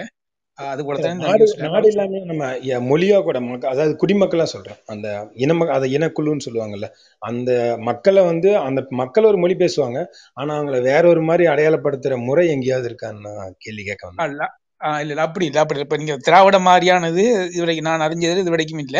இப்ப குடியேற்ற நாடுகள் அவங்க ஒரு ஒரு மாதிரி செய்யறாங்க இப்ப அரபியர்கள் இருக்கிற அந்த அவங்க கூட அவங்க அரபிய பண்பாடு அரபிய எல்லா மொழி ஒன்று தான் அவங்களுக்கு வேற வேற நாடுகள் இருக்குது. ஆனால் இப்ப அவங்க அரபி அரபி அரபுன்றதை வந்து எங்கேயுமே விட்டு கொடுக்க மாட்டாங்க. எந்த காரணத்தை கொடுத்தும் விட்டு விட்டு கொடுக்க மாட்டாங்க. கிட்டத்தட்ட ஏழு எட்டு நாடுகள் அவங்களுக்கு இருக்கு. ஆனா இப்ப நீங்க இப்ப நமக்கு நகல் நடந்த எங்கட இனத்தை உண்மையான இயற்கையான அடையாளத்தை விட்டுப்பட்டு வேற ஒரு அடையாளத்துக்குள்ள போன மாதிரியான இதுகள் வந்து நான் இது வரைக்கும் கேள்விப்படல நமக்கு தானே நடந்திருக்குமென்னு நான் நினைக்கிறேன். இதுல இதுல இது வந்து இந்த பாசிசம் வந்து இதுல இதுல வந்து மிகப்பெரிய துயரம் என்னன்னு சொன்னாக்கா தமிழர்கள் ஆயிரக்க ஆயிரக்கணக்கான ஆண்டுகளாக எதிர்த்து எதிரியாக எதிர்த்து கொண்டிருக்கும் ஆரிய ஆரியர்களுடைய ஒரு ஒரு பெயரை இனத்துக்கு சூட்டப்படுவது தான் இங்கே இருக்கிற மிகப்பெரிய பிரச்சனையாக இருக்குது. இப்போ நீங்கள் ஒரு ஐம்பது இப்போ நீங்க நாட்டில் பாரத சித்தாந்தத்தை கொண்ட பாஜக எப்படி இப்போ பல அஹ், வேகமா வந்துகிட்டு வந்து கொண்டு இருக்கிறது இப்ப கடைசியா வெயிட் பண்ணிட்டு இருக்குது இது என்னோட கேள்வி வந்து அதை ஒட்டி தான். என்னோட எப்படின்னா நான் எதை வச்சு ஒப்பிடுறேன்னா இப்ப பாஜக வந்து இந்தியா முழுக்க இருக்கிற பல்வேறு மக்களுக்கான பழக்க வழக்கங்கள் தேசிய தேசிய சொல்லுங்க. கரெக்டா இருக்கும். தேசிய இனங்களுக்கான தேசிய இனங்கள்னு வச்சுக்கலாம். நான் அதை எதை குறிக்க வரேன் எதை சொல்ல வரேன்னா இப்ப மதம்னு சொல்றது அப்படியே இந்துன்னு சொல்லி மூடுறது இருக்குல்ல. அத அந்த அந்த மாதிரிதான் இப்ப இவங்க மொத்தமா ஒருமைப்படுத்திடுவேன் அவ்வளவுதான். எல்லாமே இந்து. அவ்வளவு அப்படின்னு சொல்றது இருக்குல்ல. ஆஹ் அந்த அந்த அது எப்படி பாசிசம் நான் பாக்குறோமோ அதே மாதிரி இந்த மக்களுக்கான அடையாளங்களை எடுத்துட்டு நீ மொத்தமா நீ வேற ஒண்ணு திராவிடம் சொல்றது. அதை நான் எப்படி பா அதை சமீபமா எனக்கு ரொம்ப உறுத்துனது வந்து ஆஹ் தேர்தல் முடிஞ்சு பதவி ஏற்கிற பதவி ஏற்கிற நொடி வரைக்கும் தமிழ் தமிழ்னு டிஷர்ட் போட்டுக்கிறது எல்லாமே மக்கள் தமிழ் உணவு தமிழ் கலாச்சாரம் எல்லாமே விளம்பரங்கள் எல்லாமே அதுதான். பாடல்கள்ல இருந்து எல்லாமே அதுதான் வந்துச்சு. பதவி ஏற்றுட்டு முப்பது நிமிஷம் உடனே மாறிடுச்சு. நான் பிலாங் டு டிராவிடன் ஸ்டாக்னு அதை ஏன் மக்கள்கிட்ட நேரடியா தேர்தலுக்கு வரும்போதே சொல்லல? அது ஏன் சொல்ல முடியல? நாங்க வந்து திராவிடர்கள் அப்படின்னு சொல்லியிருக்கலாம்ல. இல்ல இங்க அப்ப இங்க சகோ வந்து ரெண்டு பிரச்சனை இருக்குது. நான் நான் கற்றிருந்த வரைக்கும் இங்கே இருக்கிற பிரச்சனை என்னன்னா அந்த திராவிட அடையாளத்தில் இருக்கிற பிரச்சனை என்னன்னாக்கா ஒன்று அந்த சொல் வந்து நம் தமிழ் இனத்தை குறிக்கிற சொல்லே கிடையாது. தமிழ் இனத்தை மட்டுமே இல்லை இங்கு இந்த இங்க மெட்ராஸ் பிரசிடென்சின்னு சொல்லக்கூடிய அந்த அந்த மா ஒரு மாபெரும் நிலம் இருக்கு இல்லையா? அந்த மக்கள் தொல்குடி சமூகங்களான மக்களுக்கு வந்து குறிக்கிற சொல்லே கிடையாது. ஏதோ ஒரு சிறிய இனக்குழு நார்த்லேருந்து சவுத்துக்கு வந்து செட்டில் ஆன அந்த ஒரு அந்த ஒரு வ- வைதிக பார்ப்பனர்களோட இனக்குழுக்களோட பெயர் பஞ்ச திராவிட அப்படிங்கிறவங்க தான் வந்து அந்த பெயரே வருது. நீங்கள் வே- வேதங்கள் அந்த இதெல்லாம் பார்த்தீங்கன்னா கூட இந்த தரவை தான் வந்து அவங்க எடுத்து அந்த மொழி குழுமத்துக்கு வச்சிருக்காங்க. பெயரை வந்து நமக்கு வைக்கும்போது அந்த ஒரு இனக்குழுவோட பேரு நமக்கு சுமத்திட்டு நம்ம எதிரிகளான பேரு இப்ப நான் என்ன இப்ப வாழ்ற உதாரணமாவே இந்த கிரிக்கெட் விளையாடுற டிராவிட் இருக்காரு ராகுல் டிராவிட்னு அவரே சொல்றாரு நாங்க திராவிடம்னு சொல்லிதான் எங்களோட பரம்பரை என்னது. நான் அதனாலதான் நான் திராவிட்னு வச்சிருக்கேன் அப்படின்னு சொல்லி அவர் சொல்றாரு. சோ திராவிடம்ங்கிறது பஞ்ச திராவிடர்கள் கேள்விப்பட்டிருப்பீங்க. அவங்க ஆமா. அதான் இத வந்து நீங்க இவ்வளவு தூரம் எதிர்க்கிறது இவ்வளவு தூரம் எல்லாம் பண்றதுன்னு ஆனதுக்கு அப்புறம் எதுக்கு அவ்வளவுதான் எல்- எல்லாமே செஞ்சது நீங்க தான் சொல்றக்கூடிய அளவுக்கு தைரியம் இருக்கு எல்லாமே இருக்குது. அவங்களுக்கு அந்த பகுத்தறிவு அங்கெல்லாம் வேலை செய்யும் போது தேர்தல் நேரத்துல மட்டும் ஏன் வந்து இவ்வளவு பம்பல் நீங்க இந்த இந்த இந்த முட்டை அந்த அயோக்கியத்தனம் எதுக்குன்னா நீங்க நேரடியே சொல்ல வேண்டியதானே நீ ஓட்டு கேட்கிறப்ப நான் நாங்க நான் வந்து I belong to Dravidian stock அப்படின்னு சொல்லிட்டே வாங்க நீ போட இடம்னா ஐ பிலாங் டு நாங்கள் திராவிடர்கள் தமிழர்கள் அல்ல. அப்படின்னு சொல்லுங்களேன். இதுல என்ன இன்னொரு தரவு என்னன்னாக்கா இன்னொரு இன்னொரு இன்னொரு பிர- பிரச்சனையான விஷயம் என்னன்னாக்கா அண்ணாதுரை அவர்களோட ஒரு சில ஸ்பீச்சஸ் நீங்க கவனிச்சிருப்பீங்களா இல்லையா தெரியல. அவர் என்ன சொல்றாருன்னா இந்த ஒரு ஹிந்தி எதிர்ப்பு போராட்ட போ- போதும் அவர் மென்ஷன் பண்றாரு. என்னன்னா இந்த ஹிந்தி வந்து தமிழ் தென்னகத்துக்கு வருது. இது ஒரு மிகப்பெரிய இடியா விழப்போகுது. இதை நான் கொண்டு போயிட்டு தமிழ் மக்கள்கிட்டயும் திராவிட மக்கள்கிட்டயும் நான் போய் இதை போய் விலக்கி சொல்ல போறேன் அப்படின்னு அவர் சொல்றாரு. அப்ப அவர் சொல்லும்போது என்ன சொல்றாருன்னா திராவிட மக்கள்னா தமிழ் அல்லாதோர் அப்படின்றது அதுக்கு பொருள் வருது. ரைட் இப்போ எனக்குமே விஷயம் பாருங்க. எனக்கு ஒரு நிமிஷம் கொடுத்துருங்க நான் சொல்லிடுறேன். இன்னொரு விஷயம் பாருங்க. அபிஷியலா வந்து பிரிட்டிஷ் வந்து இந்த நிலத்துக்கு ரெண்டு மிகப்பெரிய சொல்லாடல்கள் நம்ம எல்லாம் ஆட்டி படைக்க சொ- சொல்லாடல்களா ரெண்டு சொல்லாடல்கள் அவங்க புகுத்தினது நான் பார்க்கறேன். ஒன்னு ஹிந்துயிசம் அப்படிங்கிற ஒரு கூறுச்சொல். ஒரு கூறுச்சொல். அதாவது எல்லா மதங்களையும் வந்து இணைச்சு சைவம் இப்படி இப்படிப்பட்ட மதம் சைவம் வைணவம் சாக்திகம் இப்படிப்பட்ட மதங்கள் எல்லாத்தையும் சேர்த்து அந்த மூன்று பர்சன்ட் அல்ல அஞ்சு பர்சன்ட் இருக்கக்கூடிய அந்த வைதிக மதமான ஸ்மார்த்தத்தோட இணைத்து ஹிந்துயிசம் அப்படின்னு கொடுத்த ஒரு சொல்லாடல். ஓகே? அதை வந்து என்ன செய்யுதுன்னா ஆரியம் வந்து அதை பிடிச்சிக்கிட்டு ஆர்எஸ்எஸ் அவங்கெல்லாம் வந்து அதை பிடிச்சிக்கிட்டு ஹிந்து ஹிந்துயிசம் அப்படிங்கிற வார் சொல்லாடலில் அரசியல் செஞ்சுக்கிட்டு நாட்டையே விழுங்கிட்டு இருக்குது ஒரு பக்கத்தில். இன்னொரு பக்கம் திராவிட மொழி குழுமம் திராவிடர் திராவிடியன் இப்படின்னு சொல்கிற ஒரு சொல்லாடல் ரெண்டுமே வந்து அஃபீஷியலாகவே ஏறிட்டது. அது வந்து மொழி ரீதியாகவும் ஏறிட்டது மக்கள் குளிக்கிற குளிக்க குறிக்கிற சொல்லாவும் ஏறிட்டது. ஒரு சிறு குழுவோட பேரை வந்து ஒரு பெரும் என்ன சொல்கிறது நேட்டிவ்ஸ்க்கு வந்து சூட்டப்பட்டிருக்குது பழங்குடியினருக்கு எல்லாத்துக்கும் சூட்டப்பட்டிருக்குது. இப்போ நம்ம எல்லாமே வந்து அந்த சொல்லை வந்து சுமந்துக்கிட்டு இருக்கோம். இப்போ நாளைக்கு ஆரியம் வந்து இந்தியா இந்தியாவை என்ன செஞ்சிட்ருக்குன்னா ஒரே நாடு ஒரே மொழி அந்த மாதிரி கொள்கையில் வருது. ஸோ என்னென்னா அவுட் சைடில் பார்க்கும்போது இந்தியாங்கிறது ஒரு தேசம் மாதிரியும் அது ஒரு நாடு ஆக்சுவலாக அது தேசம் கிடையாது. தேசம் மாதிரியும் தேசம்னு சொன்னால் இங்கே இருக்கிற மக்கள் எல்லாருமே வந்து ஹிந்தி மொழியை வச்சு அவங்க அவங்க பேசுகிற பேசுகிற மாதிரியும் நம்மளோட சினிமாக்கள் எல்லாமே வந்து ஹிந்தி படங்கள்ன்ற மாதிரியும் வேறு வேறு வேறு மொழி இனங்கள் இங்கே இல்லாத மாதிரியும் தான் ஒரு தோற்றம் வெளியே இருக்குது. நெக்ஸ்ட்டு அஃபிஷியலாக எல்லா இடத்துலையுமே வந்து இங்கே வந்து திரவிடியன்ஸ் திர- திராவிடியன் மூமெண்ட் இந்த மாதிரி பேர் பேர் பேராற்றல் இருக்கிறதுனால அரசாங்கத்து ஏடுகள் இருக்கிறதுனால நாளைக்கு இதையும் வந்து விழுங்கிடுச்சுன்னு வச்சுக்கோங்களேன் ஆரியம் அவங்களுக்கா அவங்க என்ன ஈஸியாக வந்து சொல்லுவாங்க நெக்ஸ்ட் நம்ம பேர பிள்ளைங்கள அவங்கெல்லாம் வந்து ஒரு ஐம்பது வருஷம் நூறு வருஷம் கழிச்சு அவங்களுக்கு அவங்களுக்கு சொல்லப்படுற விஷயமே வந்து இது ஃபுல்லாகவே வந்து திராவிடிய திராவிட இது ஃபுல்லாகவே வந்து பிராமின்ஸோட தான் இது ஃபுல்லாகவே வைதிக மதத்தை அவங்களோட மக்களோட தான் இந்த நாடு ஃபுல்லாக அவங்களது தான். பாருங்க தென்னக மக்களும் நூறு வருஷத்துக்கு மேலே வந்து திரா- திரா- திராவிடர்கள்னு சொல்லி தான் அழிச்சுக்கிட்டாங்க. திராவிடத்தோட கூறுகள் பார்த்தீங்கன்னா இங்கே பாருங்க மெக- இவர் வந்து ஒவ்வொரு அறிஞர்களும் எங்கே எங்கே காமிச்சிருக்காங்க பாருங்க. அதெல்லாம் நாங்கள் வைதிக மதத்தில் தான் வருது. நாங்கள் அவங்க எல்லாம் வைதிகர்கள் தான் சொல்லிட்டு இப்பயுமே அது இருக்கு. இன்னமும் சொல்லிட்டு தான் இருக்கிறாங்க. இப்பயும் அதே மாதிரி தான் சொல்றாங்க. ஆஹ் எனக்கு இன்னொரு இது என்னன்னா இப்ப நாம இங்க இருக்கிற இப்ப நீங்க மாடரேட்டர் ஆகட்டும் நான் ஒண்ணு இப்ப கேக்குறது வந்து இப்போ நம்ம வந்து ஆஹ் ஒரு ஒரு கட்சி வந்து திராவிடம்னு ஒரு கொள்கை வச்சிருந்தா நாம அதை எதிர்க்க போறதே இல்லை. அப்படிதானே ஒரு கொள்கை வச்சிருந்தேன் இப்போ இந்து இந்துசம் சொல்லிட்டு இந்துத்துவான்னு ஒரு கொள்கை வச்சிருக்கிற அந்த கொள்கையை மட்டும்தான் நம்ம எதிர்க்கிறோம். ஒவ்வொரு சொல்லுக்கும் ஒவ்வொரு சொல்லுக்கும் ஒரு ஒரு நான் சொல்ல வர்றது ஒரே நிமிஷம் நான் அதை வந்து சொல்ல வர்றது என்னன்னா இப்போ ஒரு கட்சி வந்து ஒரு கொள்கை வச்சிருந்தா நமக்கு அது பிரச்சனை இல்லை. எனக்குமே அது பிரச்சனை இல்லை. இப்போ திமுகவோ அதிமுகவோ அந்த திராவிட வேற எந்த திராவிட கட்சியும் எங்களோட கொள்கை திராவிடம் சொல்றப்ப எனக்கு எந்த பிரச்சனையுமே இல்லை.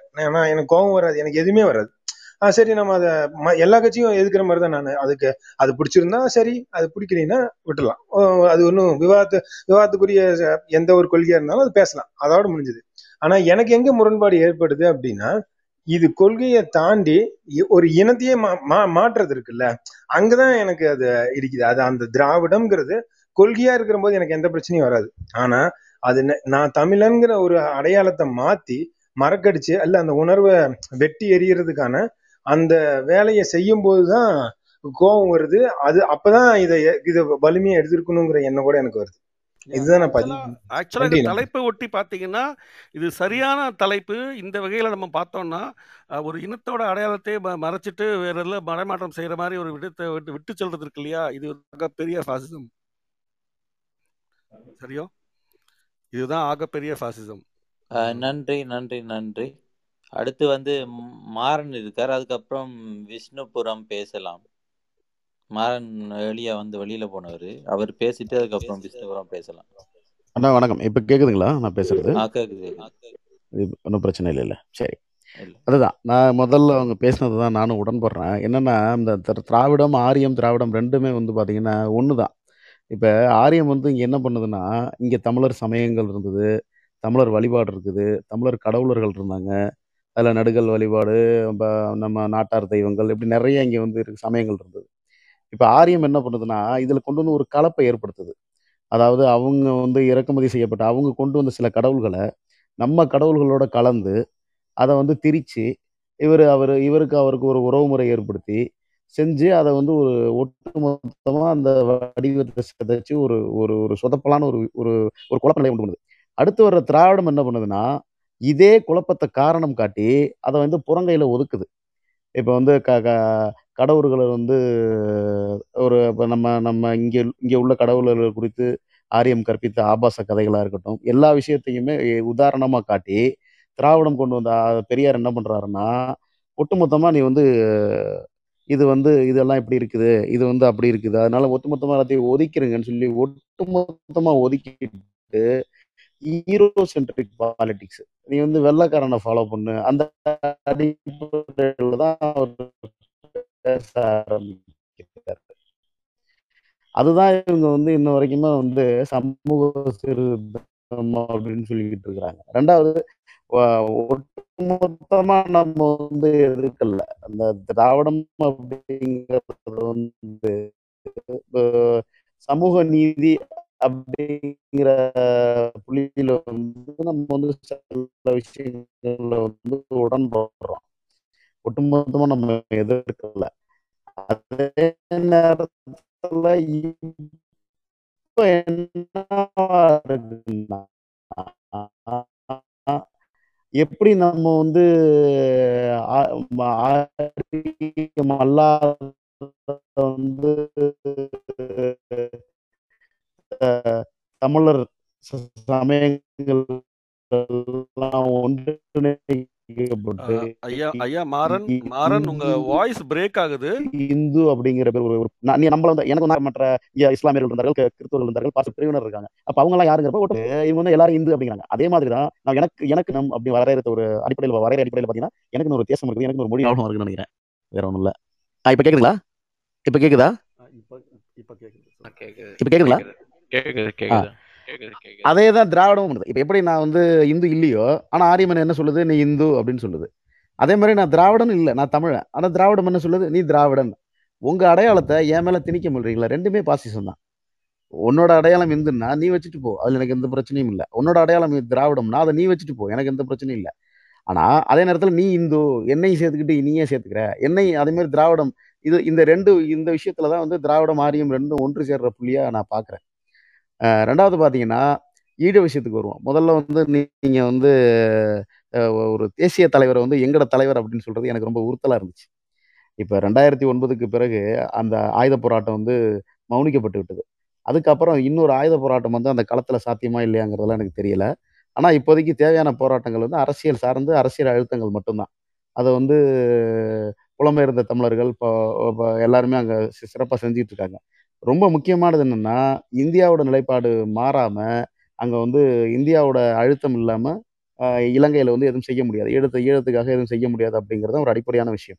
அப்படி இருக்கிறப்ப இந்த மண்ணில் தமிழ்நாட்டில் வந்து நீங்கள் வந்து ஒரு ஈழ அரசியல் வந்து இங்கே முக்கியமாக தேவைப்படுது. அந்த அடிப்ப அடிப்படையில் தான் நாம் தமிழர் வந்து இந்த ஈழ அரசியல் வந்து எடுத்துகிட்டு போகிறாங்க அப்படி எதுக்க எடுத்துகிட்டு போகிறப்ப எதுக்கக்கூடிய தே தேவை திராவிடத்தை எதுக்கக்கூடிய தேவை இங்கே வந்து இங்கே தானாகவே வந்துடுது ஏன்னா இது வரைக்கும் வந்து திராவிட இயக்கங்களில் வந்து நிறைய வந்து ஈழ ஆதரவு நிலைப்பாடு எடுத்திருக்குது. நிறையா நிறையா பண்ணியிருக்காங்க. ஆனால் இப்போ வந்து எல்லாருமே கைவிட்டுட்டாங்க. குளத்தூர் மணியன் வந்து நேரடியாகவே சொல்கிறாரு நாங்கள் இப்போ- எப்போதுமே ஈழக்கு ஈழ ஈழ ஈழத்துக்கு வந்து ஆதரவாகவே பேசிக்கிட்டு இருக்க முடியாது. ஆதரவு கொடுத்துட்டு இருக்க முடியாதுங்கிற வார்த்தையை நேரடியாக அவர் வந்து பயன்படுத்துறாரு. அப்போ இங்கே இருக்கிற திராவிடர்களை எதுக்க வேண்டிய தேவை வருது. திராவிடத்தை அது ஒரு சித்தாந்தம். தமிழ் தேசியம்னு ஒரு சித்தாந்தம் வந்து இந்த மண்ணில் வந்து ஒரு அ- அதிகாரத்துக்கு வந்தால் மட்டும்தான் இந்த ம மண்ணோட நிலைப்பாடு இந்த மண்ணோட நிலைப்பாடு வந்து ரொம்ப ஸ்ட்ராங்காக இருந்தால் மட்டும்தான் இந்தியாவோட நிலைப்பாடு என்பது மாறும். நம்ம வந்து அதுக்கு வந்து நிறைய காரணங்கள் இருக்குது நம்ம அரசியல அழுத்தம் கொடுக்க முடியும். இங்கே இருக்கிற திராவிட கட்சிகள் செய்யாத நிறைய விஷயங்களை செய்ய முடியும். இந்த அடிப்படையில் தான் இங்கே நாம் தமிழர் கட்சி அப்படிங்கிறது வந்து பார்த்திங்கன்னா தமிழ் தேசியம் அப்படிங்கிறத பன்னிரெண்டு கோடி மக்களுக்கான தமிழ் தேசியம் தான் பார்க்குது அதுதான் இங்கே உண்மையானது. அதாவது ஒவ்வொரு நாட்டில் வாழ்கிற தமிழருக்கும் ஒவ்வொரு தமிழ் தேசியம்ங்கிறது அது அப்படி இருக்க வாய்ப்பு இல்லை ஒட்டுமொத்தமாக உலகம் தழுவி வாழ்கிற பன்னிரெண்டு கோடி பேருக்குமான ஒரு விஷயம் பொதுவான விஷயம் தான் தமிழ் தேசியம். அப்படி தான் நம்ம அதை பார்க்குறோம். அப்போ அதில் அந்த பிரிவினை தேவையில்லை. எங்கட தலைவர் அப்படிங்கிற அந்த ஒட்டுமொத்தமாக அவர் அவரோட வந்து நாங்கள் அதாவது ஒ- எந்த ஒரு இப்போ ஈழம் அப்படிங்கிற ஒரு நாடு அமைஞ்சிச்சுன்னா அங்கே வந்து தமிழை பற்றின ஆய்வு நடக்கும். தமிழை பற்றின தொன்மை வெளி உலகு வெளி உலகுக்கு வந்து ஆய்வு ஆய்வுபூர்வமாக ஆய்வு வந்து நம்ம வந்து நிறுவ முடியும். அப்போ எ- எல்லாமே பொதுவான விஷயம் தானே? இப்போ இப்போ எல்லாமே நமக்கு தானே நல்லது? பொதுவான விஷயம் தானே. இப்போ வந்து அடிப்படையில் பார்த்தீங்கன்னா இப்போ நம்ம உலகம் தழுவி வந்து நிறைய மொழிகளுக்கு வந்து தாய்மொழி வந்து தமிழ் அப்படிங்கிறத இப்போ நம்ம கேள்விப்படுறோம். இப்போ வந்து பார்த்தீங்கன்னா அந்த நீ ஒரு நீ- நீக்ரோக்கள் கூட அந்த ஏதோ ஒரு ஊர் சொல்லுவாங்க கேமரூன். அது வந்து காமனூர்னு சொல்கிறாங்க அங்கே உள்ள நீ நீக்ரோக்கள் தமிழில் பேசுகிறாங்க யூடியூப்ல வந்து அந்த வீடியோ வீடியோ எல்லாமே இருக்குது இருக்குது. அப்படி பார்க்கும்போது அதை வந்து நம்ம இது இது வரைக்கும் இங்கே இருந்த ஆட்சி செய்த திராவிடம் வந்து அதை வந்து ஒன்றுமே நம்ம தமிழர் தமிழ் தமிழர்னு சொல்லி ஆட்சிக்கு வந்தாங்களே தவிர ஆனால் தமிழர்களுக்காக அவங்க எதுவுமே செய்யலை. ஒரு பேரளவில் இவங்களை வந்து ஆளணும் அப்படிங்கிற ஒரு நோக்கத்தில் மட்டும்தான் அந்த வார்த்தையை அவங்க பயன்படுத்தினாங்களே தவிர உண்மையான அக்கறையோட அதை வந்து எதுவுமே செய்யலை. உதாரணமாக எடுத்துக்கிட்டிங்கன்னா இங்கே வந்து அகழ்வாராய்ச்சி பண்ணி எடுத்து வைக்கிற பொருட்கள் கிடைக்கிற பொருட்களை வந்து இங்கே வைக்கிறதுக்கு கட்டடம் கிடையாது. அது வந்து பெங்களூரில் கொண்டு போய் வைக்கிறாங்க. இப்போ இப்போ வரைக்குமே அப்படி தான் இருக்குது. இப்போ கீழே எடுக்கப்பட்ட பொருளே வந்து வைக்கிறதுக்கான அந்த ஒரு கட்டட அமைப்பை இப்போ தான் வந்து உருவாக்க போகிறாங்க தமிழ்நாட்டில். இதுக்கு வ- இது இது வரைக்கும் கிடைத்த அகல் அகழ்வாராய்ச்சி முழுக்க பார்த்தீங்கன்னா பெங்களூரில் கொண்டு வச்சிருக்கிறாங்க. அவன் எப்படி நம்மளோட பொருளை பாதுகாப்பாங்கிற ஒரு அடிப்படை ஒரு ஒரு இது கூட அவங்களுக்கு இல்லை. அதாவது அவங்களோட அது இல்லை. அதுதான். அப்படிதான் நம்ம எடுத்துக்கணும். இப்போ வந்து இப்போ எங்கள் ஒரு ஒரு ரெண்டு ரெண்டு தலைமுறைக்கு முன்னாடி எங்கள் தாத்தா பயன்படுத்தின ஒரு ஒரு பொருள் எங்கள் வீட்டில் இருந்ததுன்னா அது என் வீட்டில் தான் வச்சுப்பேன். அது பக்கத்து வீட்டில் நான் கொடுக்க மாட்டேன். பக்கத்து வீட்டில் வச்சுன்னு சொல்லி கொடுக்க மாட்டேன். அந்த மாதிரி நிறைய விஷயங்கள்ல வந்து திராவிடம் வந்து தமிழர்களுக்கு தொடர்ச்சியாக வந்து என்ன சொல்றது ஒரு சூழ்ச்சி. அது திராவிடம்ங்கிறது வந்து ஒரு இது- ஒரு உ- உ- உருமாறும். அப்பப்போ தேவைக்கு ஏற்ப வந்து தன்னை வந்து வடிவத்தை வந்து மாற்றிக்கும் அது வந்து பிஜேபி ஆதரிக்கும் போது பார்த்தீங்கன்னா ஆர்எஸ்எஸ் வந்து சமூக இயக்கம்னு சொல்லுவோம். அது வந்து ஆரியத்தை எதிர்க்கிற மாதிரி சொல்லுவோம். ஆனால் ஆரியத்தை ஆரியத்தில் உள்ள நிறைய விஷ் கோட்பாடுகளை வந்து அப்படியே பின்பற்றுறோம். இந்த வர்ணாசிரமம் அப்படிங்கிறது நான் அப்படி தான் பார்க்குறேன் வர்ணாசிரமங்கிறது இப்போ பார்த்தீங்கன்னா இப்போ அந்த நம்ம த- திராவிட கழகத்துக்கு வந்து அவர் ஐயா வீரமணிக்கு பிறகு அவர் பையன்தான். அதே மாதிரி திமுகவில் பார்த்தீங்கன்னா கருணாநிதி அதுக்கப்புறம் ஸ்டாலின் அதுக்கப்புறம் உதயநிதி ஸ்டாலின் அடுத்தது இன்பநிதி ஸ்டாலின் வருவார். இது வர்ணாசிரமத்தோட ஒரு அம்சம் தானே. அப்போ ஒரு அப்போ அதுக்கப்புறம் அப்பா வேலையை தான் அவன் செய்யணும். வேற அவனுக்கு திறமையே இல்லைன்னா கூட அந்த வேலையை தான் அவன் செய்யணும் அப்படிங்கிற மாதிரி இது வர்ணாசிரமம் தானே. இப்போ ஆரிய கோட்பாடுகளை வச்சுக்கிட்டு முழுக்க முழுக்க திராவிடம் வந்து ஆரியத்தை எதிர்க்கிற மாதிரி நடிக்கும். அதாவது முழுக்க முழுக்க இவங்களுக்கு தேவை என்னன்னா இங்க இருக்கிற வளங்களை சுரண்டி இந்த மக்களை வந்து ஆளணுங்கிற ஒன்றை தவிர வேற எந்த நோக்கமும் கிடையாது. அதனால அவங்க எப்படி வேணாலும் ஒரு உருமாறிக்குவாங்க. அவங்க அவங்களுக்கு வந்து ஒரு க நிலையான ஒரு ஒரு ஸ்டாண்ட் வந்து கிடையாது. பெரியார்ல இருந்து அப்படிதான் இருக்கு வெறும் எதிர்வினை அரசியலை மட்டும்தான் அவர் பண்ணிட்டு இருந்திருக்கிறாரு ஒரு விஷயத்த ஒரு ஒரு ஒரு ஒரு டைம்ல சொல்லுவாரு. பின்னாடி அவர் மாத்திக்குவாரு. அது இல்லம்பாரு. கொஞ்ச நாள் கழிச்சு. அது மாதிரி பெரியாரோட கருத்துக்கள் ஒரே கருத்துக்கள்னு ஒன்றுமே கிடையாது. அது கொஞ்ச நாள் கழிச்சு மாறி இருக்கும். இப்படி தான் அவரோட கருத்துக்கள் இருக்குது. அதே மாதிரி திராவிடம்ங்கிறதும் அப்போ ஆரம்பித்து சமூக நீதியில் வந்து சில விஷயங்கள் வந்து செஞ்சாங்க. ஆனால் இப்போ என்னவா இருக்குது திராவிடம் கரண்ட்டில் வந்து என்னவா இருக்குது அப்படின்னா நம்ம பார்க்குறோம் சாதிய கட்டமைப்பை வந்து ஒழிக்க ஒழிப்பதற்காக வந்த திராவிடம் என்று சொல்லி கொண்ட திராவிடம் வந்து இன்றைக்கி சாதியை இறுக்கமாக பிடிச்சிட்டு இருக்கிறது திராவிடம் தான் ஒவ்வொரு க இப்போ இந்த தொகுதியிலுமே பார்த்தீங்கன்னா சாதி பார்த்து தான் அந்த வேட்பாளரை நிறுத்துது. இப்போ சாதிய கட்டமைப்பு வந்து மறைமுகமாக வளர்க்குது. அது. அந்த மாதிரி நிறைய விஷயங்கள் வந்து அது செய்த முன்னே முன்னாடி முன்னாடி செய்த விஷயங்களே வந்து அது வந்து எது புரட்சின்னு சொன்னதோ அதே தவிர வந்து அதே பிற்போக்குத்தனத்தை திரும்பியும் வந்து அந்த திராவிடம் செய்யுது. இப்படிதான் நான் பார்க்குறேன். நன்றி. ஆ, நன்றி. கொஞ்சம் பத்து செகண்டா மாறானன் சொன்னெல்லாம் சரி அந்த அப்போதைய ராவணன் அண்ணன் வந்து கொஞ்சம் வித்தியாசமா காய்ச்சவர் தானே அதுக்கு கொஞ்சம் நான் பொறுத்து கொள்ளுங்க மன்னிப்பு கேட்டுக்கொள்றேன். அது கொஞ்சம் அப்படி சொல்லக்கூடாது. பிள்ளை அது. நான் அவர் இருக்கக்குள்ள ஆஹ், சொல்லலாம்னு நினைச்சேன்னா நிறைய பேர் காய்ச்சி கொண்டு வந்தபடியே நான் அதே இல்லை. அவர் எங்கட எங்கட சொன்னது அப்படி பிரிச்சு பாக்குறது கொஞ்சம் பிள்ளை நம்ம மெல்ல மெல்ல சொல்லி அவருக்கு புரிய வைக்கலாம். பிரச்சனை இல்லையா நிச்சயமா அது ரொம்ப என்னை வந்து வருத்தம் செய்யுது ஏன்னா என்னோட தலைவரா நான் நினைச்சிட்டு இருக்கிறேன். அப்படிதான் நான் உணர்றேன். அவர் அளவுக்கு வந்து இல்ல அது நம்ம தலைவர். ஆமா நம்ம தலைவர். தமிழ் தேசியத்தை பின்பற்றும் அவர் தலைவர். அவர் தலைவர் தலைவர். தமிழீழ தேசிய தலைவர் தமிழ் தேசிய தலைவர். அவ்வளவுதான். அந்த வார்த்தையை கூட சரியா பயன்படுத்தணும்னு நினைக்கிறேன் நான். தமிழ் தேசிய தலைவர். பன்னிரெண்டு கோடி மக்களுக்குமான ஒரே தலைவர் அது வந்து யாரும் தயவு சரி அது என்னன்னா மாறன் இது தமிழ் தேசிய பாசறை வந்து காளிய மக்களோட கலந்துரையாடல் ஆமா ஆமா ஐயாச்சி ஐயாச்சி உங்களுக்கு ஏதாவது கருத்து இருந்தா சொல்லுங்க. இதோட முடிக்கிறோம். நெக்ஸ்ட் நம்ம அங்க மூவ் பண்ணிக்கலாம். அக்காவோட மீட் போயிட்டு இருக்கு காளியம்மாள் அக்காவோடது. ஆமா ஆமா ஆமா. அவங்க கூப்பிட்டுட்டே இருக்காங்க. வாங்க ஆமா ஆமா. இப்ப அதை முடிச்சிடலாம். சரியா? என்னை பொறுத்த வரைக்கும் திராவிடம்ன்றது ஒரு கொள்கை வந்து தமிழனை பின்னோக்கி இழுக்கிறதான ஒழிய அது முன்னோக்கி என்னைக்குமே தமிழனை கொண்டு செல்லாது. இதுதான் என்னோட நிறைவு கருத்து. நன்றி. பங்கு பெற்று இந்த இந்த நிகழ்வை வந்து எல்லாரும் இருந்து பார்த்து